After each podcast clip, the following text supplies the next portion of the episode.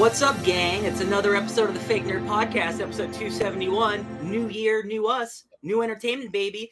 Future is what we're living in today. And we're going to talk about all the new releases coming out in 2022. Unless they all get delayed like last year. I'm Ryan Leopolis. I'm joined by my best buds in the world, not delayed Spark Witty. I'm not delayed. I am current and possibly needing later expansions for you to get the full content. The newest expansion, Ben Magnet, Woohoo! Just wait. The next expansion is going to be even bigger. And the standalone DLC Island, Brandon T. McClure. I prefer standalone DLC. Well, then you might like Ghost of Tsushima Iki Iki Island, but that's a whole nother story for 2022. Hi, guys. Welcome. It's another Sunday. Bless the Lord. Did you say Iki Iki Sunday? I said Iki Iki Island, which Iki is Iki the Island. DLC for Ghost of Tsushima, but I also messed it up. So I'm just going to leave it alone. Okay. All right. Uh, hi guys, welcome to another episode. We got some links as always. So, Ryan, you did not do a downright annoyed this this night. no, we sure did not. Um, I'll tell you what the movie is next week because I'm because I'm not going to tell you. Because how about that? You're just going to have to deal with it. That link is down below, just kind of because I did I forgot. That's Um, okay. It's there if you want to be uh, uh, waiting for a week in bated breath. Just keep that tab open for a week. Yeah. Um, my screen rant stuff uh, is is in the description as well. A couple of articles went up this week. I didn't do anything else because I had a bad mental health week. Um, so I prioritized my the stuff that's paying me. Um, so I did get I did get some stuff up there, which is a Shawn Levy list, who we're actually going to talk about today, which I'm excited about. A uh, Spider-Man live action list, which I had fun writing. Brendan Fraser list went up this week. That was pretty fun. There was a trailer for a Brendan Fraser movie I hadn't seen before with um uh Matt Damon and Chris O'Donnell. And it's like his first thing. It's called like school it's called like school ties, I think. And Oh. it the whole thing is like it's framed like the trailer is like, oh, Brendan Fraser is an athlete and he's going to the school and he's like, hey, you know, we're we got to bring this guy over to our school so we can finally beat the, the other the other school because we're we, we it's football. And like the whole trailer is like that, and then it's like Matt Damon's got a got a girlfriend, and Brendan Fraser likes the girlfriend, the girlfriend likes Brendan Fraser, but like it's a love triangle. Like, okay, uh, love triangle, football movie, cool. And then all of a sudden, Matt Damon just goes, "I didn't know you were a Jew," and I'm like, oh, this took a turn. oh no, not Matt Damon. and the, the rest of the trailer is about how Brendan Fraser is Jewish at a Catholic school. And I was like, I did not see this coming. What are these candles doing in this preacher's box? Yeah, it was wild. Gosh. Um, anyway, so those those and many more are up there on on that that's linked below. Um, I'm having a good time doing that. Um, do do do Ben, yeah.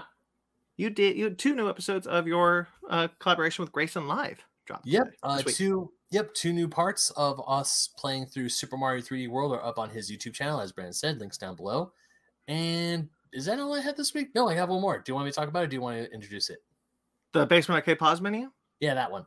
Yeah, that's you can say it.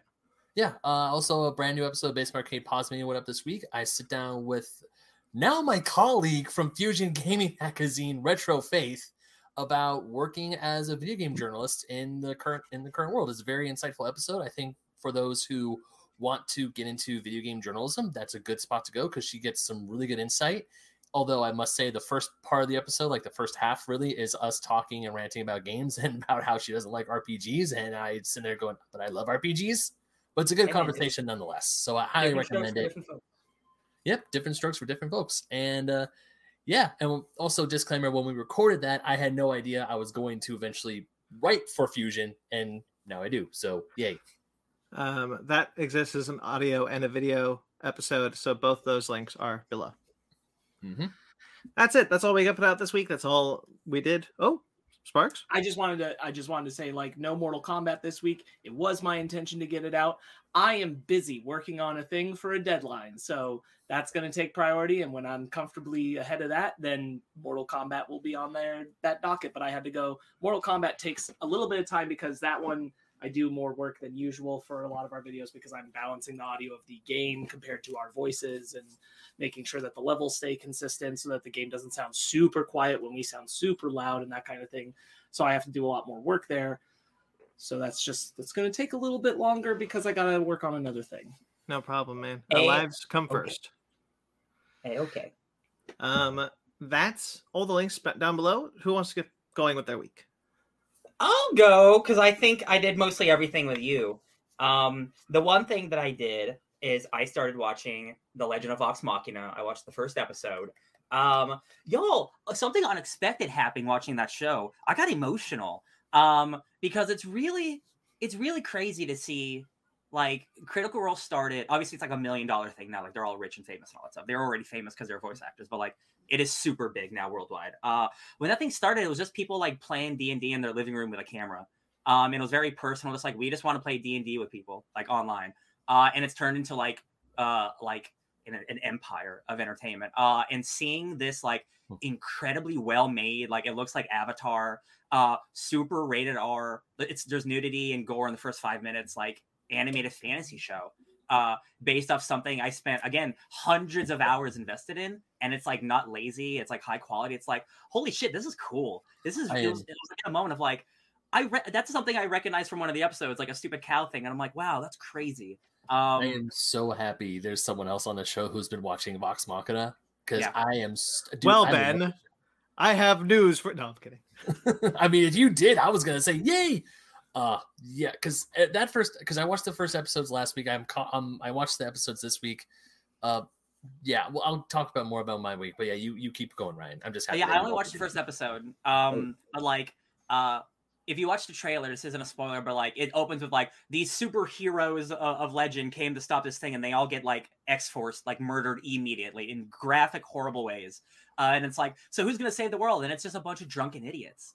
Uh, but like. The thing that gets them propelled into the world and what their mission is, it actually like it is emotional and it's really well done. I'm like, oh shit, like this isn't just like they didn't just make it just to make it. Like like like they have a cool story to tell. Uh, and I think it's really well done. And like it is very, very traditional fantasy shit. You know, like traditional elves and dwarves, and like the Mist of Avalon did this, and it's like it's very like that's not important. It's about the characters. Um, but like really well done, and like everyone in Critical Role is involved. So like it's it's made with so much love. Uh, if you're a fan of the show, you'll love it. If you're not, I still think you'll get a lot out of it being a Mhm. rated R fantasy show. Yeah. Uh, and then I did everything with you. Um, so when I we can just jump in. Yeah, yeah, week. sounds good. Um, let me see. I played a lot of Fortnite with and without friends. Yeah, Yeah. some good games Yeah. this week. Um, Spider Man, I'm this close to getting symbiote Spider Man. He's in my web grasps. Uh, I'm I, I s- I filled a little bit of like minor moments of time with continuing to try to catch up on Craig of the Creek because I'm back in the Creek and I love Craig of the Creek. I think that's a fantastic children's cartoon. That's the guy. The super people great. And uh, yes, the, the the one of the writers is coming over as showrunner for Spider-Man freshman year. We talked about that when that was announced. Right. Uh, Craig of the Creek's A plus A plus cartoon. Um, watch this week's How I Met Your Father. Uh, I'm only going to highlight something which is really cool is that Josh Peck is on that show. Uh, and Josh Peck is the person that Hilary Duff's character Sophie is currently dating. And watching an episode where Josh Peck and Hilary Duff date is just wild. um, Cross- to, to the child brain watching and like Josh Peck is such a different performer from who he used to be in his presence here. It's so not it's fair. wild to watch. it's not fair to Josh Peck because he's a grown man and he's he is he is an adult, but all I can think of him as being just like the big kid in that show. It's so hard for me to take him seriously. that's He's one of the only actors where I'm like, oh, I just see you as the kid. that's honestly what's so jarring about it because I swear to God, like, it, it- good for him, like he's lost weight and he's doing a lot Yeah. with his life and all this kind of stuff. But like, honestly, it, it's it's about more than the weight. It's the way he carries himself. It's the way he speaks. He's practically unrecognizable except for his eyes. Yeah. Like I almost forget he's Josh Peck. Yeah. Most of the time. I don't know if you had this experience, Brandon, but that's how I'm feeling watching him. Uh, uh, Josh Peck. I see. I had grandfather or grandfathered as, as something that I've seen him in before, which was the show that he did with John Stamos, Right. um, where he plays a, a single dad. Um, Mm. So like I had that buffer Right. coming into this, so I was prepared for this version of Josh Ye- Peck. yeah he's it's just it's just wild he's he's so hard to uh to see the child in anymore Yeah. like, Yeah, yeah. the, the youth I think it's just because he's he's when you compare like drake like drake you Yeah. still see drake bell or whatever his name is now i Yeah. forget um and uh you still see him completely in himself as he's presented and like josh peck is like nigh unrecognizable um but he seems very comfortable I with hate- his new role I lied uh, about my week because I literally have a stack of comics I put right Oh, here yeah, you read to so remind comics. me, and I did it in front of my eyes. So real quick, I went to the comic store and I uh, uh, I caught up on some comics. I'm going to real quickly talk about them. Uh, Marauders gotta- 27. There's a lot of sorry. There's a lot of. I need to check on my girlfriend. check on your girlfriend. I'll be uh, right So back. Marauders 27 came out. Uh, this is the Mhm. end of Marauders with Gerry Duggan. Uh, it's getting relaunched with Steve Orlando with the number one after uh, the big event X Lives of Wolverine. Great book. Kate Pryde still cool. Emma Frost is still my girl. Uh, teams are changing. This is kind of a final issue of like setting up the stage for the next the next run. Really glad Marauders was happening. Sabretooth, y'all. Uh, you need to pick up Sabretooth. I, I figured you it's were all, going it's to. all in my pool. No, just I know. gone, yeah, no, I know. Um, uh, Victor LaValle, who did Destroyer, which is like a modern day Frankenstein retelling or sequel. Um, Mhm. uh, really, really awesome writer, and I wasn't sure what he's gonna do with Sabretooth because Sabretooth is very much a very surface level. Surface level. I'm a dude who murders and and, and hurts women. Like he's very much just an antagonist. Um, and he's that in this book too. But uh, Victor LaValle manages to give him like evil levels where he becomes more like a Hannibal. Uh, Oh. and like his whole thing is like since Hawkspox, he's been trapped in like in Yeah. hell. Because I was gonna ask- hell. Because I was because I I know like I remember when we were reading um House of X Powers of Ten that he was stuck in like this this pit. Like you you go in the pit, you're screwed. And I'm sitting there going like, okay, I know eventually they're gonna pull him out of the pit. But it's been so long, and I'm like, what, did they forget about Sabretooth? What's going on with Sabretooth? And now that we have this new book, I'm like, oh, they're doing something with Sabretooth. No, they purposely like left Sabretooth off the ground because for the last two years he's been doing shit in this pit, unbeknownst to the entire world. And like Ooh. he's basically I don't want to give too much away, but like if, if you're on the fence, I highly recommend it because it's basically turning Sabretooth into something else, giving him a higher power, not just in Mhm. terms of power, like like how strong he is, but like in the scope of like who he is and like uh he's getting basically like like a ranking up in the in the X-Men world in a way. Um Okay. and it's really fascinating to see. So like honestly, after that Juggernaut five issue series Yeah. was like a surprise to everybody. I'm, mhm. I'm not surprised. The X Line's just murdering it. Speaking of, uh, these are all X books basically. Um, I caught up on X Men. Uh, this is the Gerry Duggan Pepe Larraz uh, X Men. Uh, this book continues to be read. Pepe Larraz is probably the best working artist in comics. There's one page in here. I don't want to spoil it. I already spoiled it for, for Sparks here. Uh, of Cyclops doing like the coolest thing I've ever seen Cyclops do in a comic, and he uses his Cyclops blast to ricochet off like a hundred different things to kill a bunch of different enemies. Um, and it's just beautiful. And it's like, all right, Cyclops can be really, really cool. Mhm. Uh, big event happening, y'all. Big event. X Lives of Wolverine. X Deaths of Wolverine. Uh, this is like the next Hawkspox where it's a weekly series. Um, X Lives of Wolverine number one, totally fine first issue. Uh, it throws you in, but not in kind of a fun way. We're like, ooh, I'm curious. It's like I really don't know what's happening. Uh, the art's great, but it was really confusing. Uh, X Deaths of Wolverine, which is the next uh, issue, uh, clears it up a little bit more. Uh, now I see what the story's about. Um, definitely on board now. Uh, it's all about Moira stuff. So this is if you need more Moira after Inferno, which you guys haven't read, uh, it's also in this book. That's great. Fantastic. And finally, Eternals. Eternals is so good, y'all. After that movie, I was like, I'm gonna fix up on Eternals and read more of it. And then I read all of it, and then I watched that movie. I'm like, hey, I like this more. Um, Thanos is like the star of this book, y'all, and he is like really? spoilers for older issues of Eternals. He's the leader of the Eternals. He got voted in, uh, Hmm. kind of like Wilson Fisk as mayor. Um, really cool shit. There's a big event we're going to be talking about later in the news. Uh, and the end of this issue directly leads into that. So I'm glad I read it. Comics are pretty cool, y'all. Back to Craig of the Creek. Uh, I mean, no, I know you don't. yeah, we weren't on Craig. No, I Creek. know, I'm just. Um, we are going to talk about Book of Boba Fett. Let's do it. Let's do it before Brandon gets Uh, back. Before Brandon gets back, let's quickly just touch on Book of Boba Fett. But Brand, uh, uh, uh, Ben, are you watching? Caught up. Yeah, I'm caught up. I watched it. I, I expect Ben does his diligence and watches Star Wars immediately. Yeah. he's a Well, he lives in a Star Wars I- house. Or as soon as I can. But yeah, I do live in a Star Wars house, so when new Star Wars things comes out, we like we gotta watch Um, the Star Wars thing. It's it's the most. It's the most. I am I am eager, eager, eager for next week when we finally get to do our fake nerds watch discussion because uh, now I have many many thoughts and uh, I've I've been c- collecting them and thinking about the first episodes and listening finally like listening to podcasts that I've avoided listening to Mhm. talk about it and be like okay evaluating my thoughts and evaluating what they were saying before they knew what the show was going to do and hey we're talking about Boba Fett real quick Oh. um and Brandon's like okay bye um and uh i i am so mixed it's the mo- it's the most conflicted I've felt about a show in a long time. Because like the thing that they're giving me is like I think objectively good, but in terms of like uh uh storytelling and narrative and like being a show about a character when it's not the main character, it's just like man, just baffling decisions, I- truly baffling decisions being made. I think. we're we're gonna do a special, so I'm not gonna get specific, Yeah. and I'm not gonna like Yeah. harp on harp on points or anything, and and I'm not gonna spoil. Although I think if you're on the internet, you know everything. Um, They're savage. because it's They're uh, savage. because it's the entire discourse right now. Yeah. Uh, but um, I think for me the biggest thing about this last episode wasn't just like it's it's obviously like this is not a major spoiler that it's turning the story away from Boba Fett when the story was supposed to be about Boba Fett. It's not just that.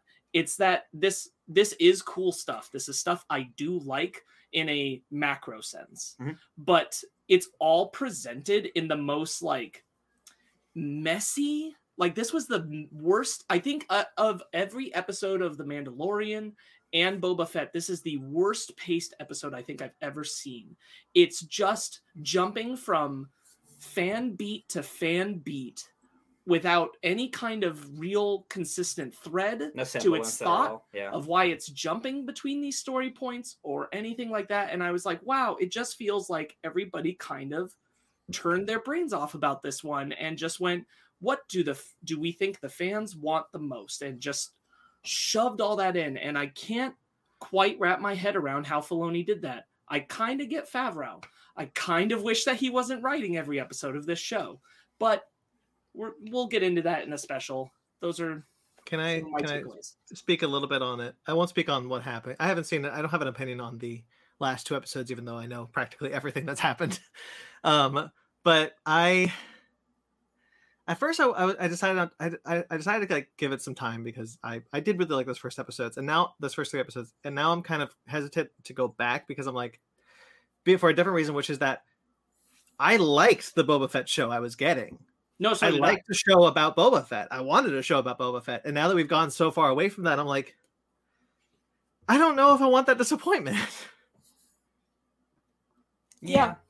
I think I think presentation is a big problem. I think expectation and presentation is going to be again. I'm looking forward to our special to discuss about this because I think I wouldn't feel quite the same. I'd have problems, but I wouldn't feel quite in the place I do if the show weren't called The Book of Boba Fett. If the show wasn't marketed as the story of Boba Fett, Yeah, and and that honestly now I'm looking back at the trailers and I'm like all the footage they showed us was everything that involved Boba Fett. Yeah.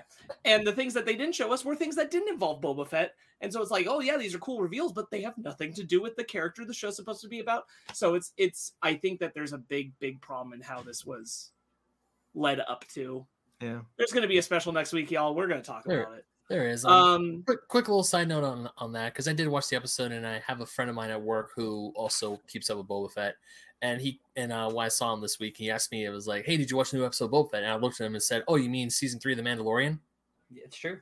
yes, that It, that it, that it's true. joke is there for It's sure. true. uh, but it's a messier and more complicated, and we'll get into it next week. But I also wanted to watch the Under the Helmet Boba Fett documentary to feel good about some Boba Fett stuff, which is on Disney Plus. Mhm. That's a fun documentary, guys. It's got a lot of cool information, and it's well presented, well edited, and it's nice and short, real Bing easy to do. Bing bong. I watched Jackass three, which I had never seen, uh, and I had a great time. Yeah. We just we had a moment. We wanted to just do something that was just for us, and so we decided to watch Jackass three. I think it was a good decision. Uh, maybe one thing just just a little too gross for me. Which one was it? The the hill with the train set. Oh that one, I'm just like I'm just Oh, like yeah. this isn't. This I'm is, gonna- just, this I'm is just gonna- maybe a little too stupid. You, no, I get it. me. That that's if, that one's that one's maybe just flying a little no, I get it. If under me. they if they didn't always do that nasty shit, then I'd be like, why did you do this? But like literally every movie they have like Yeah, a yeah. poop mountain. yeah yeah Yeah, literally like it's a there's a poop mountain. That's all I gotta say. Uh, yeah, Jackass. Uh, something that's been in my life since almost since birth because it's almost you know it's 30 years old at this point. Um, 20 25 years old. Um, it's just a bunch of dudes having fun doing like the most extreme stunts and gross gags you possibly can, but all in the name of good fun. Um, I watching this again, I forgot how just like almost homoerotic some of it is because like these dudes are just always just like half Oh, naked. and, Oh my gosh. Yeah, yeah, and it's not, and it's the thing because like when I was a kid, I didn't think any of the thing of it, and then watching it now, like, oh, like they're not like homophobic or anything. They're just like a bunch of fun dudes who just like to have fun. They are also like really close to each other. They have zero qualms with being intimate with, Yeah, it's- with it's- each other's male it's refreshing. It- It's really refreshing. They're like, yeah, like these straight dudes can also be really like comfortable with their sexualities and like, like back then, I think that's like honestly a way of like why I'm so comfortable with myself because like from from age like ten, I was like watching these guys do stupid shit. I'm like, oh, it's no big deal. They're just bodies. Who cares? You know. Uh, it was very interesting to watch. Also, this movie was made during the 3D Renaissance, so the entire movie was filmed in 3D, which made some scenes just ah, it's a gag in 3D, and I'm like, it didn't really work. Um, But it is funny. It is funny, even still not being in 3D, because it's the context of like no other movie's gonna shove a big dildo in your face in 3D. yeah, Like, yeah. dildo so it's like- cannons. yeah, yeah, yeah. yeah, Uh, really, really fun times. Uh, primed for that new one that's out now. Um, Speaking of, speaking of the new one, Mag. Hey, Mag, how's it going, bud? He Hi, said Mag. it was a great time watching Jackass 4 more than Moonfall, which he also saw this week. The box office agrees with you. we've seen neither of those. One of them we'll definitely see sometime soon. I, I mean, I'll see uh, both of them soon, but I would actually, this. I would actually like to see Jackass 4. I, I haven't seen Jackass 3, but I do remember seeing Jackass 2 in theaters with my dad. We just went on a random Sunday night once, and we were cackling in that theater the whole time. Good movie theater experience. Yeah, I just want to bring up uh, real quickly. Uh, we had considered reviewing Moonfall uh, for this week's episode, uh, but we decided against it because uh, the reviews were not great, and I figured we should probably see it to see if any of us are going to like it. I've seen mi- mixed reports of like it's so stupid, it's fun, and it's just it's just stupid. So I'm curious to see. I'm curious to see it because I still want a good good fun sci-fi movie. Uh, so we'll see where where I fall, but I'm very excited for Jackass Four. Well, you could see Moonfall, Brandon, for all of us. I will. I'll take that. I. I, I'm definitely waiting for someone to tell me that there's a reason I should see Moonfall in theaters. I, I'm still kind of curious enough to want to watch it. What Emmerich's got up his sleeve at some point, but he I don't know that. Spoiled need in an interview that there's nothing special about what we've already seen. Which, Man, yeah, no, he himself said, "Yeah, it's nanomachines." So Yeah. unless there's a special monster in there, I don't care anymore. He himself did it. y'all, y'all. I I'll wouldn't ha- think I it's a haven't- spoiler. No, no, I wouldn't think it's a spoiler. I'm not. I'm not, I'm didn't not do it. mad about that. What I was gonna say is like nanomachines are ugly. like, Yeah, they it's look ugly. That's why I thought there was like a monster at the center of Yeah, it, and apparently it is not. I've had an issue with like the MCU going into hardcore nanomachines because I'm like I don't like magic technology and that's all nanomachines have become is this idea that like we can just do whatever. I I still got Independence Day too, which I still don't get- hold is a re- very stupid fun movie. I don't even mind that as much. It's just that nanomachines have become like the go-to excuse because it's literally just the easiest thing to create because it's particle particle Particles, effects, yeah. and you don't need to do anything with particle effects at a certain distance. You just have them and you move them, and you They- don't have to do anything. They did that in the Transformers movies too. They like like either the last one or whatever. Like they made up nano Transformers. I'm like, why? Transforming. Why? Anyway, on my week Also- still, I watched the first two episodes of Murderville, which is on Netflix with Oh, uh, Will Arnett, where he's uh Ben. Do you know what Murderville is? No. Okay, so the bit the pitch is this is a show on Netflix. It's six episodes right now. Uh, Will Arnett is doing a character who is a detective, and he's got to solve a murder case. But each episode, he gets a new partner from the chief. And Will Arnett and all the other actors in the show have a script, but they don't share the script with the improvisa- improvisational actor who comes in. So you got Conan O'Brien, Kumail Nanjiani, um, Ken Jeong, Sharon Stone, uh, all of these actors who are coming in, and they don't know what they're going to be doing or what's going to happen. They are just improvising their way with Will Arnett through the murder case, and they have to try to solve because there is an answer who the killer is by the end of the episode. Uh, it's very entertaining. Uh, I really this enjoyed like- it. Is this like a reality show or is it? No, no, no. It's it's filmed just like any kind of. Uh, Uh-huh. It's filmed just like any kind of regular show. Uh, it's just a basic detective show, but they don't know what the script is at all, and so the actors also have to respond to what they do as improvers. And what I really appreciate about this is that it's very easy to see that uh, they are trying to find ways to really twist the improv improving actors into knots, try and mess them up, trip them up, slip them up, make them laugh because that's the fun. And it definitely happens. These actors like they break character all the time. I don't know why, but do you guys remember that old game show? Thank God you're here. No. Yes. Brandon. Yeah, it's it's uh, for those of you who don't remember. Thank God You're Here was a show, or it was a game show, but it was also an improv show where a bunch of actors walk through a door and they don't know they're just given a costume Yeah. And nothing else. They walk into a door in a scene, and it always starts off with one of the actors who knows what the what the situation is.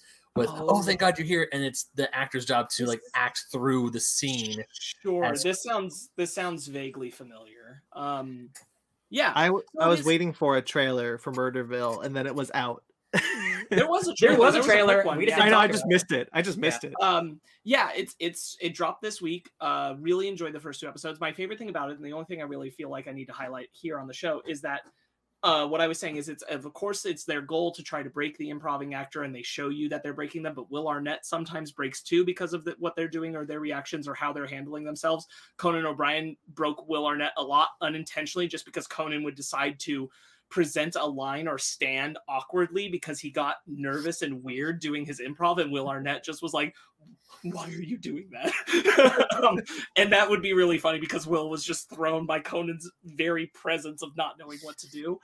Uh, but my favorite thing about it is that they maintain anytime any of the actors break. So uh, when the improver there's a part where conan breaks one of the actors with what he decides to say and they kept it in the cut rather than trying to maintain the illusion of the seriousness of all the other actors and it's only the the person who's a guest breaking they allow everybody to break they allow everybody to have fun um, but it feels it feels very well made it's just it's just nice fluff guys it's just really fun to watch I'm Uh, gonna watch that.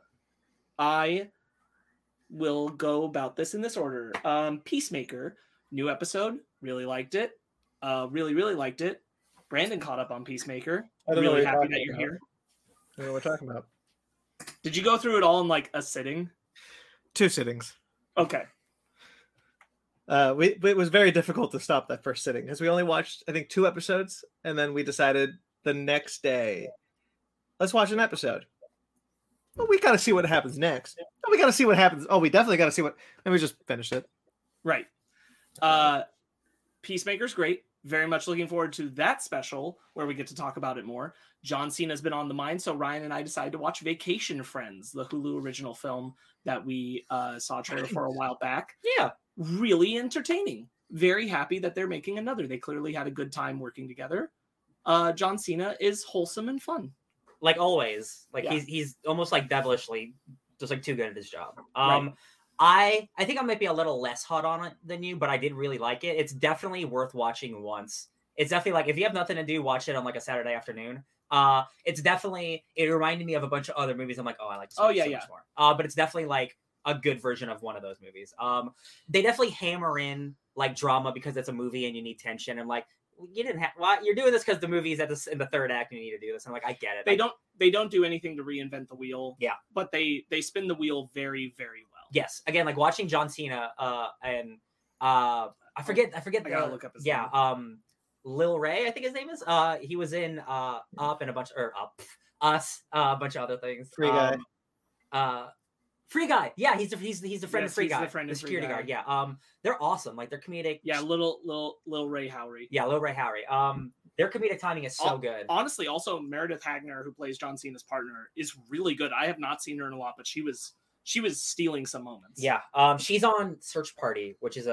a like a Oh, TBS yeah, show. yeah, yeah, Because I just uh-huh. watched an interview with her where that's like the thing she's on. Um, yeah, like worth watching definitely if you want to see John Cena be uh, just a wacky dude. Yeah, I'm- wacky dude. I'm kind of I'm like the I think the reason I'm most excited for a sequel is because I felt like the the most fun was the first 25 minutes of just batshit insanity. Of just them being on vacation. Yes, exactly. And I Mhm. feel like um because of where their relationship is at the end of this movie, in a sequel, we'll get a lot more of that kind of batshit insanity because you get past the drama part. Yes, Uh, like they don't want to be their friends. exactly, Yeah, and I'm really in for that. same. Um, so those things, and then the last thing I'll talk about is that Megan and I popped our Apple TV Plus cherry, uh, and we Oh. started watching the After Party. Oh, I'm so excited to start that.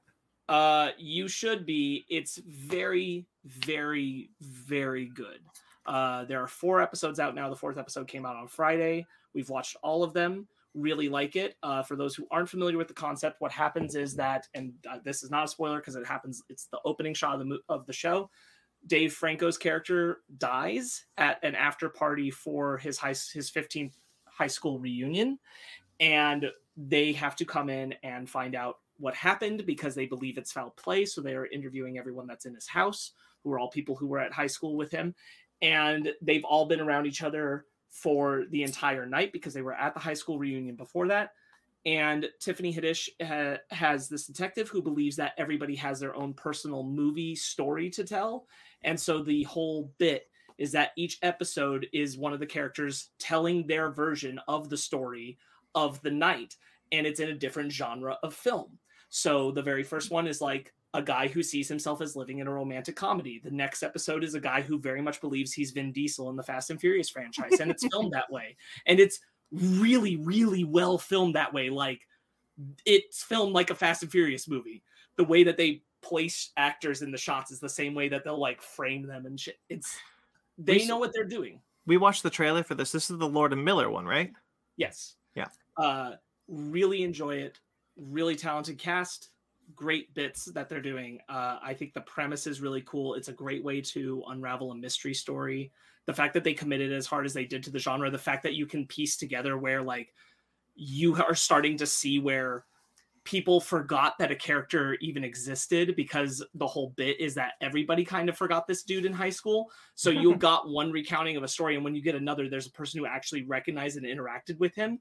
And you saw that moment before, and he just wasn't there because the other character didn't even care that he was there. That's Uh, and you'll get all those kinds of bits and see how like their perspectives are really shifting the narrative of what happened that night. That's awesome. That's really fun. cool. Fun fact: I went to high school with one of the producers. Nice. Ooh. Oh wow. Yep, she and I. Uh, Were, yeah, she and I were both in a, a drama class together. We were actually in, in quite a few shows together.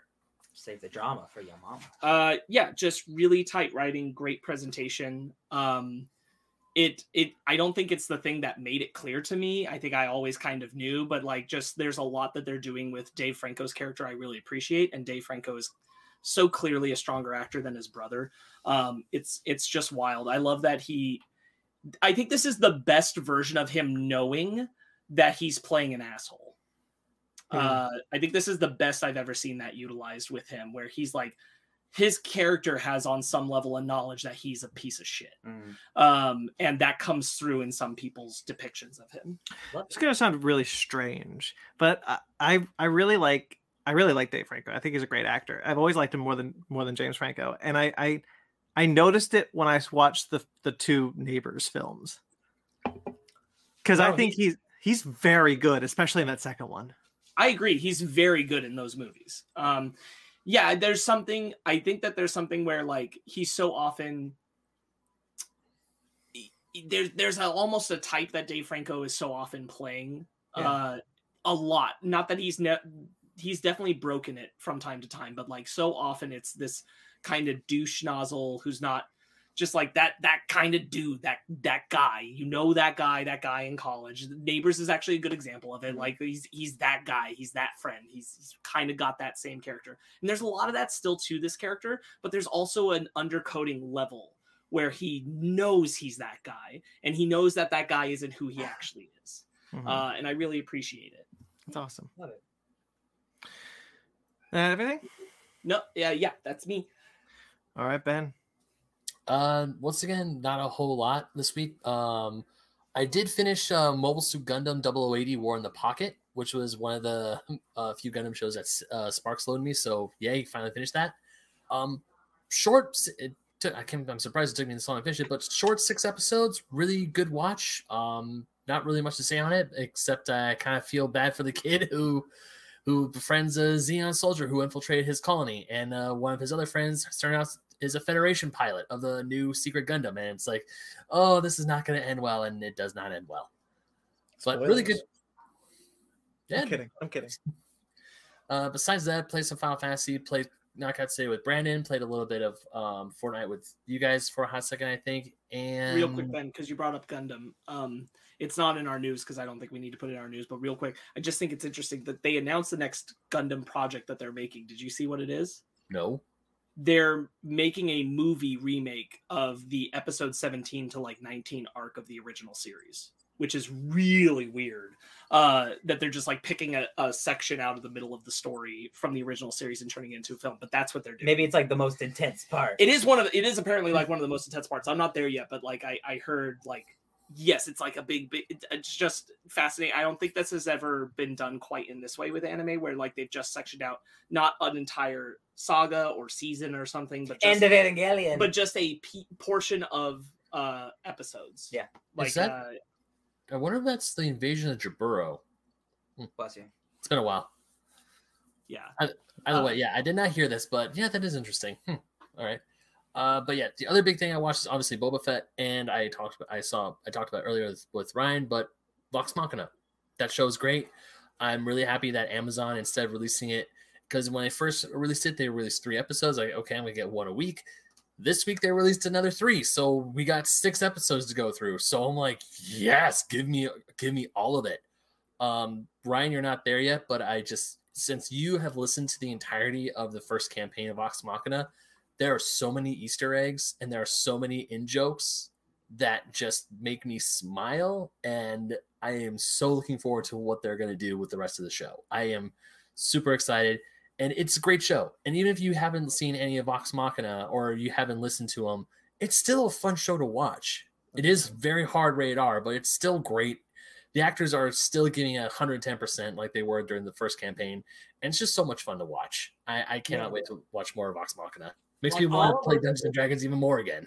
Oh yeah, me too for sure. Uh, all of those voice, voice actors are really good, but like, dude, Laura Bailey, holy shit, that lady is like possibly like the best voice actor alive right now. Because like her, the way like her Vex is like I'm I'm a I'm a British elf or whatever, but like she's Black Widow and she's also like in The Last of Us and she's also in Uncharted and she's in so many other games and like she's like the the lady in Call of Duty Vanguard. I'm like, she is so freaking good. Holy shit. I'm Mhm. like, I just I appreciate her. She's so cool. I, anytime she keep- shows up, and I'm like, yeah. I had to keep reminding myself that's Laura Bailey because I was like, because I got unfortunately I got Laura and Mar- uh, Marisha Ray like mixed up. I was like, who plays Vex and who Mhm. plays um, Ki- um Kiki? But Keyleth, yeah, it's like so good, just, just so good. Yeah, the show they're all they're all great. Yeah. show's great. Also, it's they're, they're short 16 or not 16 minute episodes. They're like 20 25 minute episodes. And it's, they're easy to get through. It's just I'm really looking forward to coming home on Thursday nights now. Um, are the I, I'm I'm probably I probably know the answer to this, but are the the people who played the roles in the campaign voicing their characters in the show? Yes. Mhm. Okay, that's cool. Yeah. I got a question, Brandon. Why wouldn't they? I don't know. I was just curious. Okay, yeah, no, like they they were involved in the making of it. It's like oh, it's all of them. Oh yeah, That's really cool. Yeah. Yeah, even the DM Matthew Mercer, he gets a few uh, lines here and there. Oh yeah. I immediately recognize him as just like a townsperson. I'm like, oh, there he is. Well, no, they they actually draw all the characters that Matt plays as Matt in the show. So it's like, Oh, oh, there he is. It's like Yeah, it's like whenever you watch an episode that Matt Mercer is in, it's like a Where's Waldo uh, or a Where's Matt. Find the white. dude. Um, Yeah. dude, I can't wait till you get to episode uh, six because um, I'm not gonna say who he plays, but um, oh, damn, what's his name? The guy who played Sandor Clegane in Game of Thrones, he's in the show now. Oh, that's sick. Okay, yeah, yeah. I, I like Yeah, that guy. he- Okay. Yeah, he is menacing as all hell, and I'm thank God for Amazon to having that uh, X-ray thing so I can see who plays what. And I'm like, oh, It's really it is more helpful than I could have ever imagined because I'm just like, who's that? Bing bong. So like, it's like, pretty, yeah, pretty much. It was See, very helpful. You could do it. It's crazy. Yeah. It's very helpful when, when watching Invincible. I Oh, remember. very Oh, yeah. helpful. yeah. yeah. Um, besides that, played some more Final Fantasy three, just going through that uh, slowly but surely. Did a lot of recording with uh, a Grayson Live yesterday, so we have a lot more Super Mario 3D World coming up. That's. And that's about it. I'm just looking forward to a big football game coming up this week. That's right. A sport thing is happening. Uh, the the Olympics are happening right now, aren't they? They are happening right now. I was actually watching the Olympics a little bit while I was uh, eating dinner. Oh, I watched Demon Slayer a few minutes right before we start recording. Very cool. Yeah, Demon Slayer is good. It makes me sad. I can't wait to see the next episode because uh, my heart. Alrighty. Um, I guess my turn. Uh, I didn't uh, like I mentioned up top. I had a bad mental health week, so I didn't read a whole lot for whatever reason. It just affects my reading more than I like it. Uh, but I did read a couple more issues of Last Annihilation. Awesome. Love that. C- Cable Reloaded is so good. Mhm, mhm. Um, I read a little bit more of my book. It's a great book. That's a really good book. I'm really happy I'm reading it. Um, You keep saying the- your book, Brandon, to the audience who maybe it's their first time listening. You should tell them what the book is. So yeah, you're right. It's Star Trek Destiny, Book One, Gods of Night. Um, I'm about more than a quarter of the way. No, more than a third of the way through. Um, and I think it's very good. Um, it keep bounce. It keeps bouncing from like the 22nd century. This is 24th century, and then the, uh, like with the it's like this is this section takes place in this time period, and so so good. Um, but speaking of Star Trek, I finished Star Trek Prodigy season one, part one. Um, this is the uh, the the ten episodes that make up the first part of Star Trek Prodigy have finished. They've wrapped. Star Trek Discovery is coming back next week, and I wanted to bring it up specifically because I thought these five were very good. Um, I wasn't too crazy about Prodigy when the first five were airing. I thought they were they were they were good, um, but they didn't really grab me because I had a big big problem with the characters. I found most of them to be very unlikable. Um, and not in a sense that like I believe they couldn't grow into likable characters, but in a sense of like you should already be growing into a new character, into a character that I could see myself like, and you're just not. Um, there is also a bit of that in this in this part of the season, but the biggest problem I felt of the season was that the main mystery of the season, Discovery had this problem too in its first season, but they fixed that. Um, is the idea that when you're doing a serialized show, you're supposed to bring the audience along with the mystery of the serialization of what's like what's the big reveal going to be at the end. You're supposed to bring the audience along with them, um, and and and the characters, but it's so spaced out and the characters never engage with the mystery until the until like the two part episodes like the ones that are like the ones that matter so there's too much filler going through where the characters are learning stuff but not engaging with the material that is being learned for like another three episodes and so it's it becomes very frustrating because you're just like well you gave me something but i i what the hell so like it doesn't feel like we're going on the journey with them and that was frustrating, but I think they are getting better, and I, I hope that the next half of the season does it better. And then towards the end of the season, towards the end of this part, um, one character specifically uh, grew the hell up, and I was very appreciative of it because I was getting so sick of it. Um, but ultimately, solid, and I'm starting to I'm starting to enjoy it. Um, just wish the mystery was kind of spaced out a bit better. Is this the children's one? Yes. Okay. Yeah, this is the well, it's family. It's the family one. The the one for Nick the kids. Yeah, it's it's one for Nickelodeon. Yeah. Um, or is it Nicktoons now? It's not Nickelodeon anymore. I don't know. Yeah, that's on. I watched on Paramount Plus. I would never know.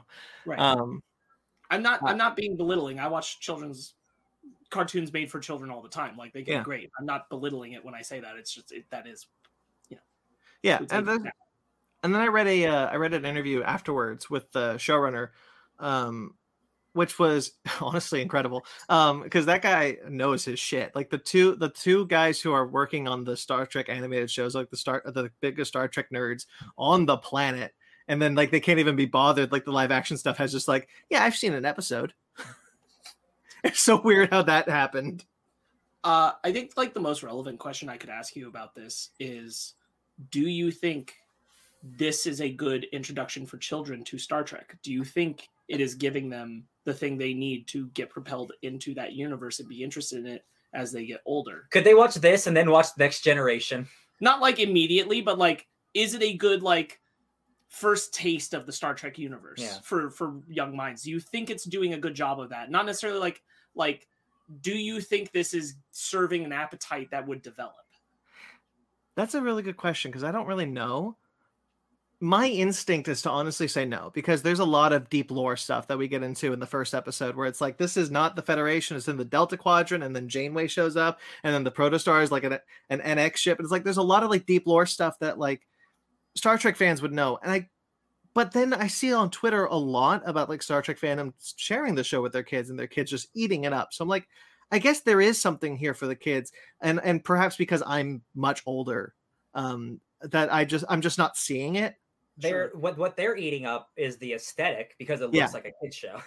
Yeah, like like they could care less if it's like an NC whatever, you know, like they're five or ten, you know, like that's not that that's right. But I would imagine them, yeah. I would imagine that if I if I were a kid, I would be lost because of the stuff that they introduced in the first episode, let alone. Yeah. Um, but I guess not. so like uh, for it, it is working for kids, and I'm very happy about that because there's a whole new generation of Trekkies being grown up on the sh- on the show, um, and I do think it is progressively getting better. Um, hopefully, it continues because I, I would love to have another Star Trek show that I actually like and not just tolerate existing. Sure. Um, yeah. I watched Peacemaker.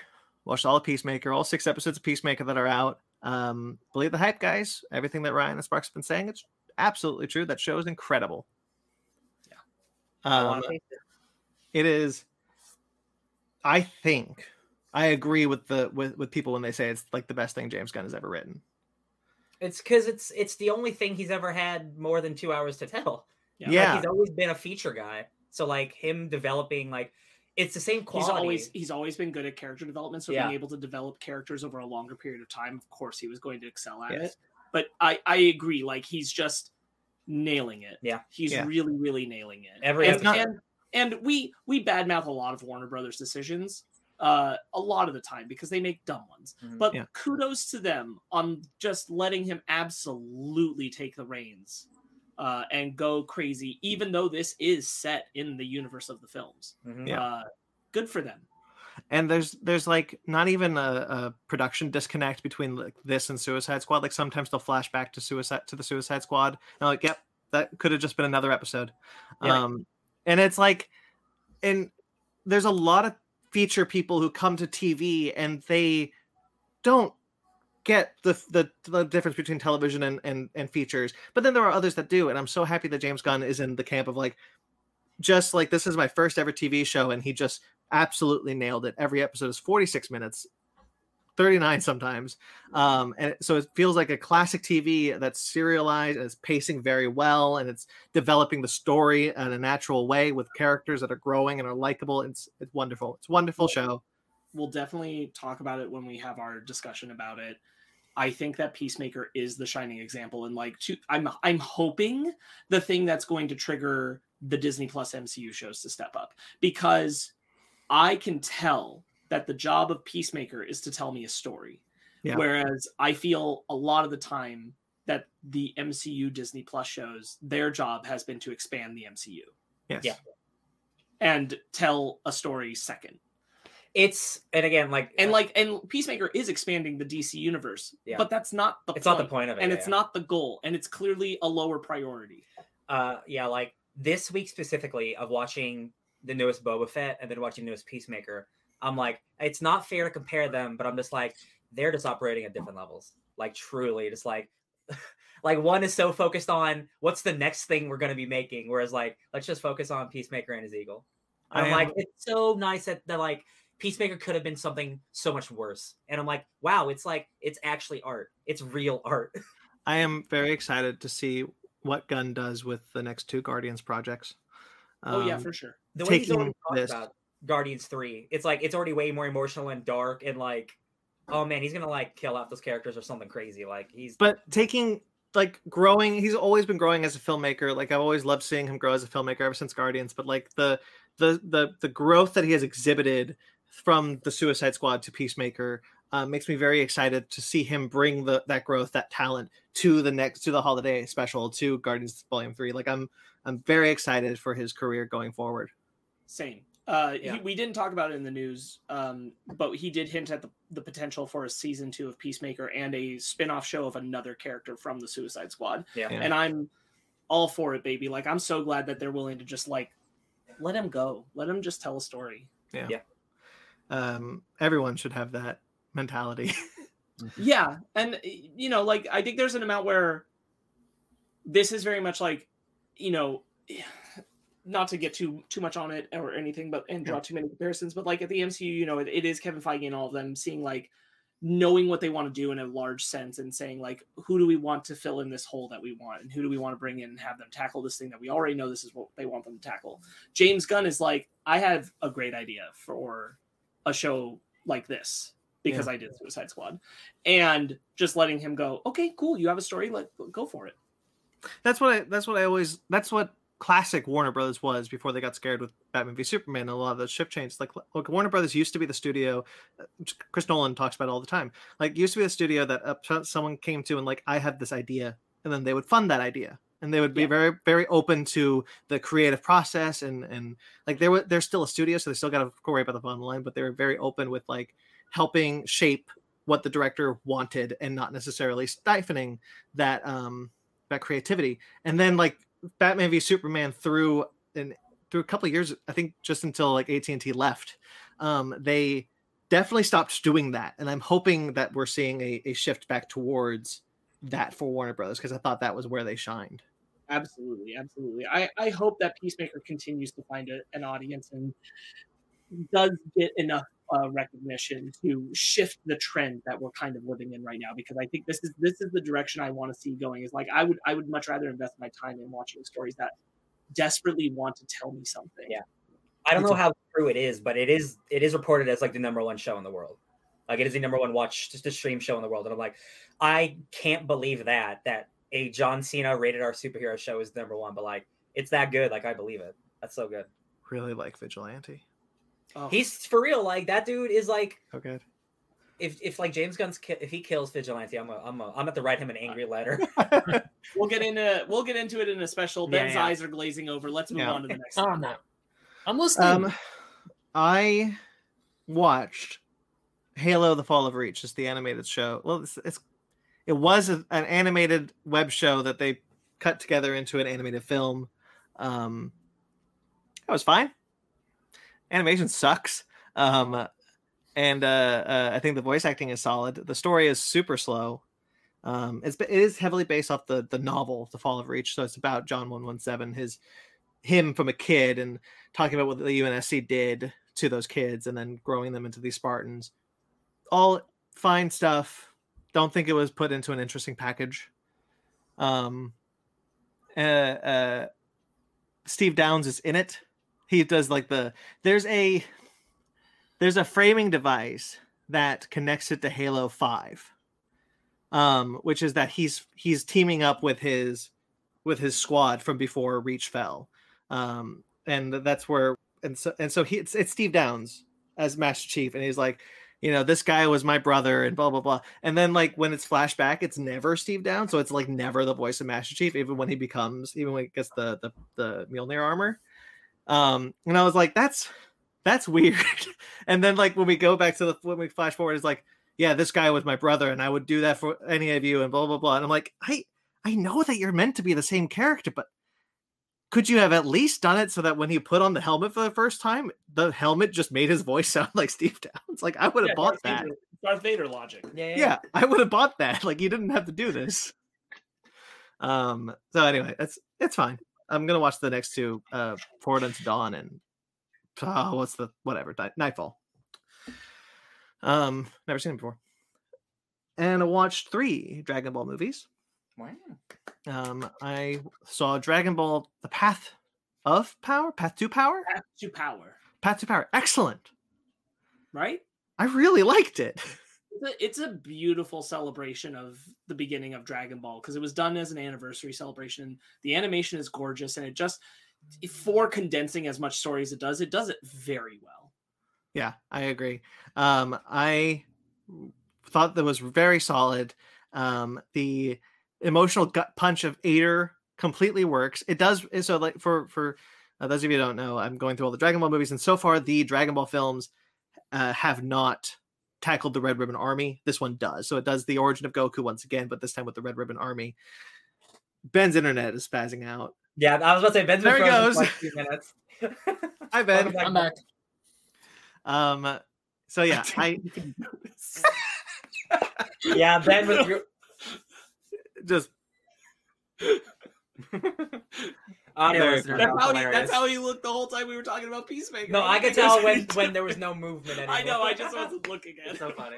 um anyway loved path to power um i thought I'm it was so very good It's, it's a. I think it's a refreshing, refreshing breath of like non-canon fun.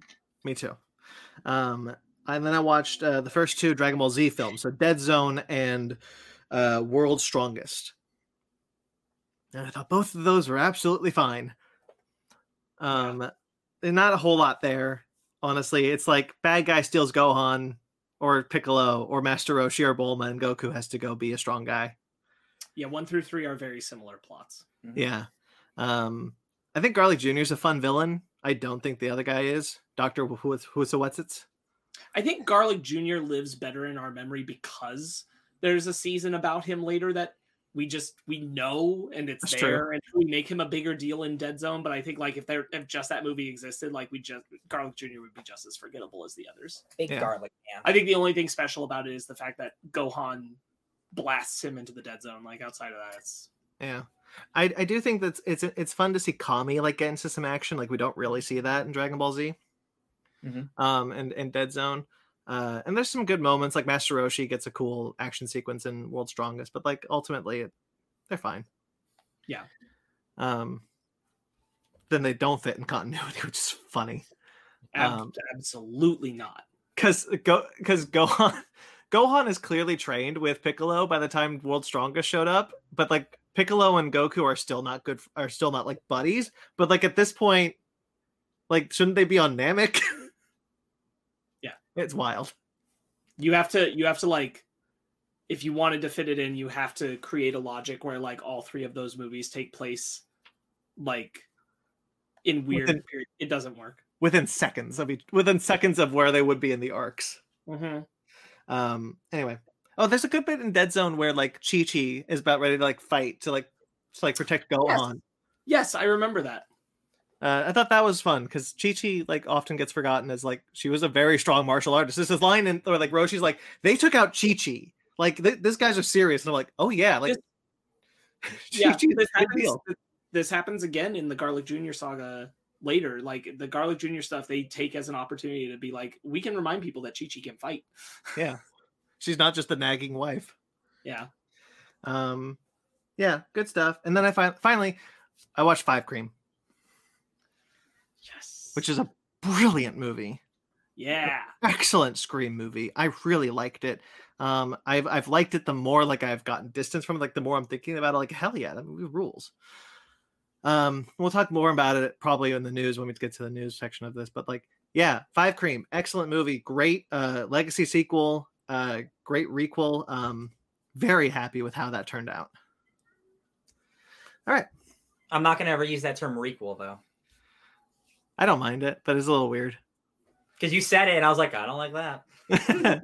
um i yeah uh yeah i liked it a lot people keep because you brought it up. People keep trying to like find terms because they talked about this with Matrix Mm-hmm. Too. I heard this on a lot of podcasts where they keep trying to find the term for like what we're doing with movies, and I'm like, how is just revival not It's a the revival. go-to term? It's a good ju- word. like revival is just you're bringing. I, they're like legacy sequels. I'm like, why are we making it so complicated? They're revivals. That's Yeah. what they are. It, it could mean both uh sequel and reboot. Yeah. It's a revi- You're bringing it back in some way. right. That's a Yeah. good yeah. Well, 'cause, Revival's like, a good word. I think they get hung up because of the fact that we've we've now as a culture realized that the term reboot should have been attributed to what we're doing now. Um, because it's restarting a franchise. And so like we use the term reboot culturally, it kind of means it, it still has the the the mean of like, oh, we're we're doing a whole new thing with this IP, uh, unconnected to what has come before. And so now it's uh, people getting tripped up. But I agree, revival, it's right there. hashtag revival. Bring it back. Um, all right, shall we get into our bread and butter then? Yes. So some sad news up top.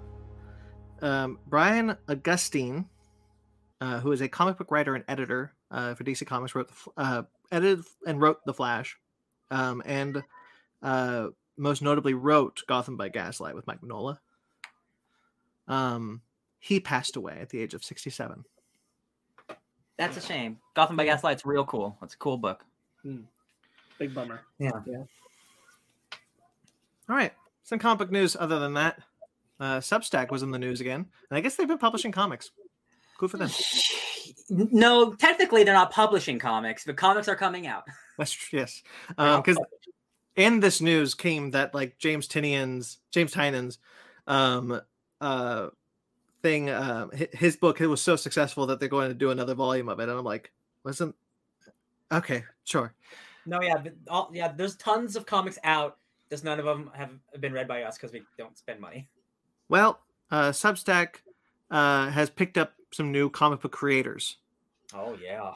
Grant Morrison Tom King Jen Bartel uh Elsa Char Charretier Khary Randolph Joanne Starr Brian K. Vaughan, and Niko Henrichon. Yeah, those are all big names. Um, do you have any more besides that? news? Well, there wasn't. I tried to find like what they were doing, but they didn't say. Um, Well, all of them have announced. A lot of them announced what the books are, and some a lot of them are already out. Like Tom King's book is out. okay, well, I, I I was looking in like articles about like the Substack announcement. I didn't see what they said. So, what?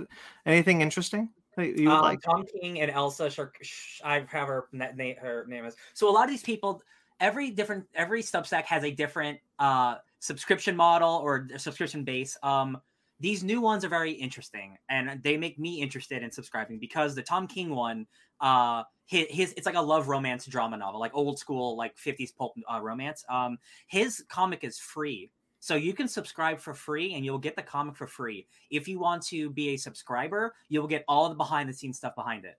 That's the model Oh. that's how you do a Substack, in my Yeah. opinion. And that's what a lot of people are going to follow. Instead of saying, "Hey, give me ten bucks a month, I'll give you a page every other week." Like that's bullshit, in my opinion. That's why I don't want to do any other Substack. Um, Tom Yeah. King's one is like, no, Yeah. the, the comic's half done already. Here's the first issue for free. If you want to see how we made it, give us five bucks. Uh, that's how. That's a great model, and that's what a lot of other people are doing. Um, not all of the other annou- uh, uh, books have been announced, but um, that is like the new model a lot of these people are doing, which I think is a great way. Like I, I looked at that number one uh, of Tom King's book. It sucks because you're just reading it on a PDF on your phone. Like that's like Marvel Unlimited has such a better method of you know like panel searching and stuff like that. So does the DC Universe app, uh, Comixology. Um, so until they have their own app to read a comic in, I'm not super invested still because Mhm. it's just reading it through your email. Um, it's like it's like you captured the screenshots online, downloaded Yeah. it into your email. Yes, very much how um if you read comics online, uh how that is. It's just just bunch of pages. Yeah. Um which you know, it's still a comic, I guess, but not not what I want. There- Um, there's still a learning curve here with with the Substack thing uh, with all these people. yeah um yeah like this the subscription model that they had with like Tynion and jonathan hickman is working very well but i think they do want to try other methods to try to get as many people as they can in this this like second wave of these creators is a big move of like we're not stopping substack is not going anywhere. So i guess i hope you like subscription models because every single creator on the planet is going to have one at some point. It's just how how how bad of an investment is it to you? Like do you want to pay 10 bucks up front or is it free with uh, uh paid bonuses which is the way i like it. Well, I think the I think the interesting thing for me here is that the first wave were like most of them, not all of them, but like a lot of them were exclusive contracts. Like we were exclusively with sub with Substack. This time and the time after that, but like so this is like the third wave, I think, um, where it's like we're just signed on, we're just doing Substack stuff. We got Substacks, we're not exclusive with them, and I think that's kind of like the the the thing with the the, the kind of the hype has died down with Substack. Like yes, they're staying, they're sticking around, but everyone kind of realized like we shouldn't be like exclusively doing this on Substack. We should be like making we, we shouldn't be putting all of our eggs in one basket. yeah uh and Yeah. they still like a lot of those first the first wave ones like they still saying that like we are publishing those books through you know you know uh, image dark horse stuff like Yeah. that it's just still waste that's too far away at this point still and i'm like i'll be there next year when i can buy it on a shelf my guys Right. Yeah. Uh, and it's still, you know, individual. Each thing is an individual subscription. yeah, it's not a and I think that's the overall, thing that kills it for me the most is that I'm like, I would happily, I think, spend fifteen dollars a month for everybody, every comic creator that goes to Substack Yeah. to have access to all of their things, and they all get like dividends from that. I feel like more people would be willing to jump into a lump sum. Yes. This idea to me, to this is really reductive, but like, it's like if Disney Plus broke it down so like. Here, pay two dollars a month, For and you get Marvel. and you get Marvel Yeah. pay three dollars a month you get um all of disney animation Yeah. pay two dollars a month to Star get pixar's Wars. pay two dollars a month to get star wars Yeah, yeah, yeah. something like that like that would uh, pay pay another two dollars a month for disney live action pay another two dollars a month for disney plus exclusives Yeah. uh like that is nightmarish to me The thing is, Um, but the thing is, it's Substack is more. They're treating it more like Patreon than than a subs. Even though it's a subscription service, it is more Right. like Patreon. right Uh, it's just their model isn't as as neat or as like enticing as a Patreon. Yes. Uh, But I mean, it, But I- it builds up. It builds up because like if you're if if you're like I want to I want to read Grant Morrison, Jeff Lemire, Tom King, Jonathan Hickman, like that's thirty dollars a month that I'm spending on. if you're just, a person who likes to read Oh, yeah. comics, which is the only reason you would be going and seeking this out to Yeah. begin with, of course you want to read most of these creators. You can't afford to read all of Do- these creators. do you have the do you have the jonathan hickman uh stephen wacker news in this no, what was that? Okay, so Stephen Wacker was an editor at Marvel for 15 years. he left that position to go work at Jonathan Hickman's Substack. Wow. Oh, Yeah, he was like the premier editor at Marvel, and Jonathan Hickman won him over. The thing he's doing over there, he's building himself a literal little empire at Substack. He has so many artists and so many talented people that he's taken from like image and shit, and he's building his own like micro ecosystem of comic like publishing. Um, it's really crazy. Uh, Jonathan Hickman is like. He's probably the person doing the most with it, but again, I don't want to spend ten bucks a month to get a page a week. That's Right. not that's not that's, my model. That's just not a good model. No. I, I don't think it, even a little. Like I, I, I think about it, the Viz. I've talked about the Viz Media app. I pay two dollars a year, That's insane. and I get a chapter a month. Yeah. Of whatever I want to read. Yeah. That's come on. Like you can't when those kind of models are existing. Like you can't expect that out of people. And I'm I, I think this is good for like comic creators uh, on the back end. Like this yes, is this absolutely. is providing a good economy, something Yeah. away from the studio from the system that's been crushing a lot of them. Yeah. I get that. I'm all for that. But it's bad for the consumer as it is right now, which means in time it's going to be bad for them too. Yeah, that's why like Something's going to have to change. Yeah, that's why like this wave of like of like, yo, the book is free. You can read our book for free, and if you like it, give us five bucks, and you can see the the scripts and the behind the scenes like uh, uh paneling and stuff. I'm like, Yeah. that's a good model. That's enticing. is. That is. I mean, Yeah. I just down. I just recently signed up for Marvel Limited. I did the yearly thing, and that's like half off of otherwise I would be paying monthly. And I have pretty much the entirety of Marvel at my fingertips now. That's like It's so even when I was going through the app, I was reading the book club through it. I was looking. I was adding. I, I added Jason Thor, uh, Jason Thor's, Jason Aaron's Thor run to my to my read day list. you. I My name is Jason Thor. That'd be a cool name. I added Right, uh, but m- that's- uh, all Ultimate Spider-Man, but it's and it's all there. It's like I don't have to worry about anything else. that's that's a good example is like it you know it's a it's a war of attrition because you have all that content right there with all these other things uh take this to those comic apps take this to the streaming services Yeah. that content is all there and this is just not this is not equal to the dollar you spend Yeah. uh it's it's not even equal to the dollar you spend a month getting things at the store No, it Yeah. yeah. for a single title No, yeah, like like Brandon, you said like you'd be spending way more than thirty. Like if like if every creator is like eight to ten bucks a month, and like every single big name creator is on there, then you're spending like a hundred bucks. Like that's crazy, and you're not even getting comics every month. So I'm just Like, like, we just talked about it, but Tom King said his stuff is free. You just pay for the behind the scenes stuff. yeah, that's like the best. That's like the best model to me because Hopefully, like, others will. Right, as that's see. Ryan said. Hopefully, others will pick it up. I don't Yeah, know if that's like- the solution because like I would I I feel like it's it sounds so meaningless in a sense, but like a dollar a month. I'd do a dollar No, a month yeah. for Hickman's stuff, Yeah. even if I'm only getting a page. Like I'll let it build up. Like it's a dollar a month.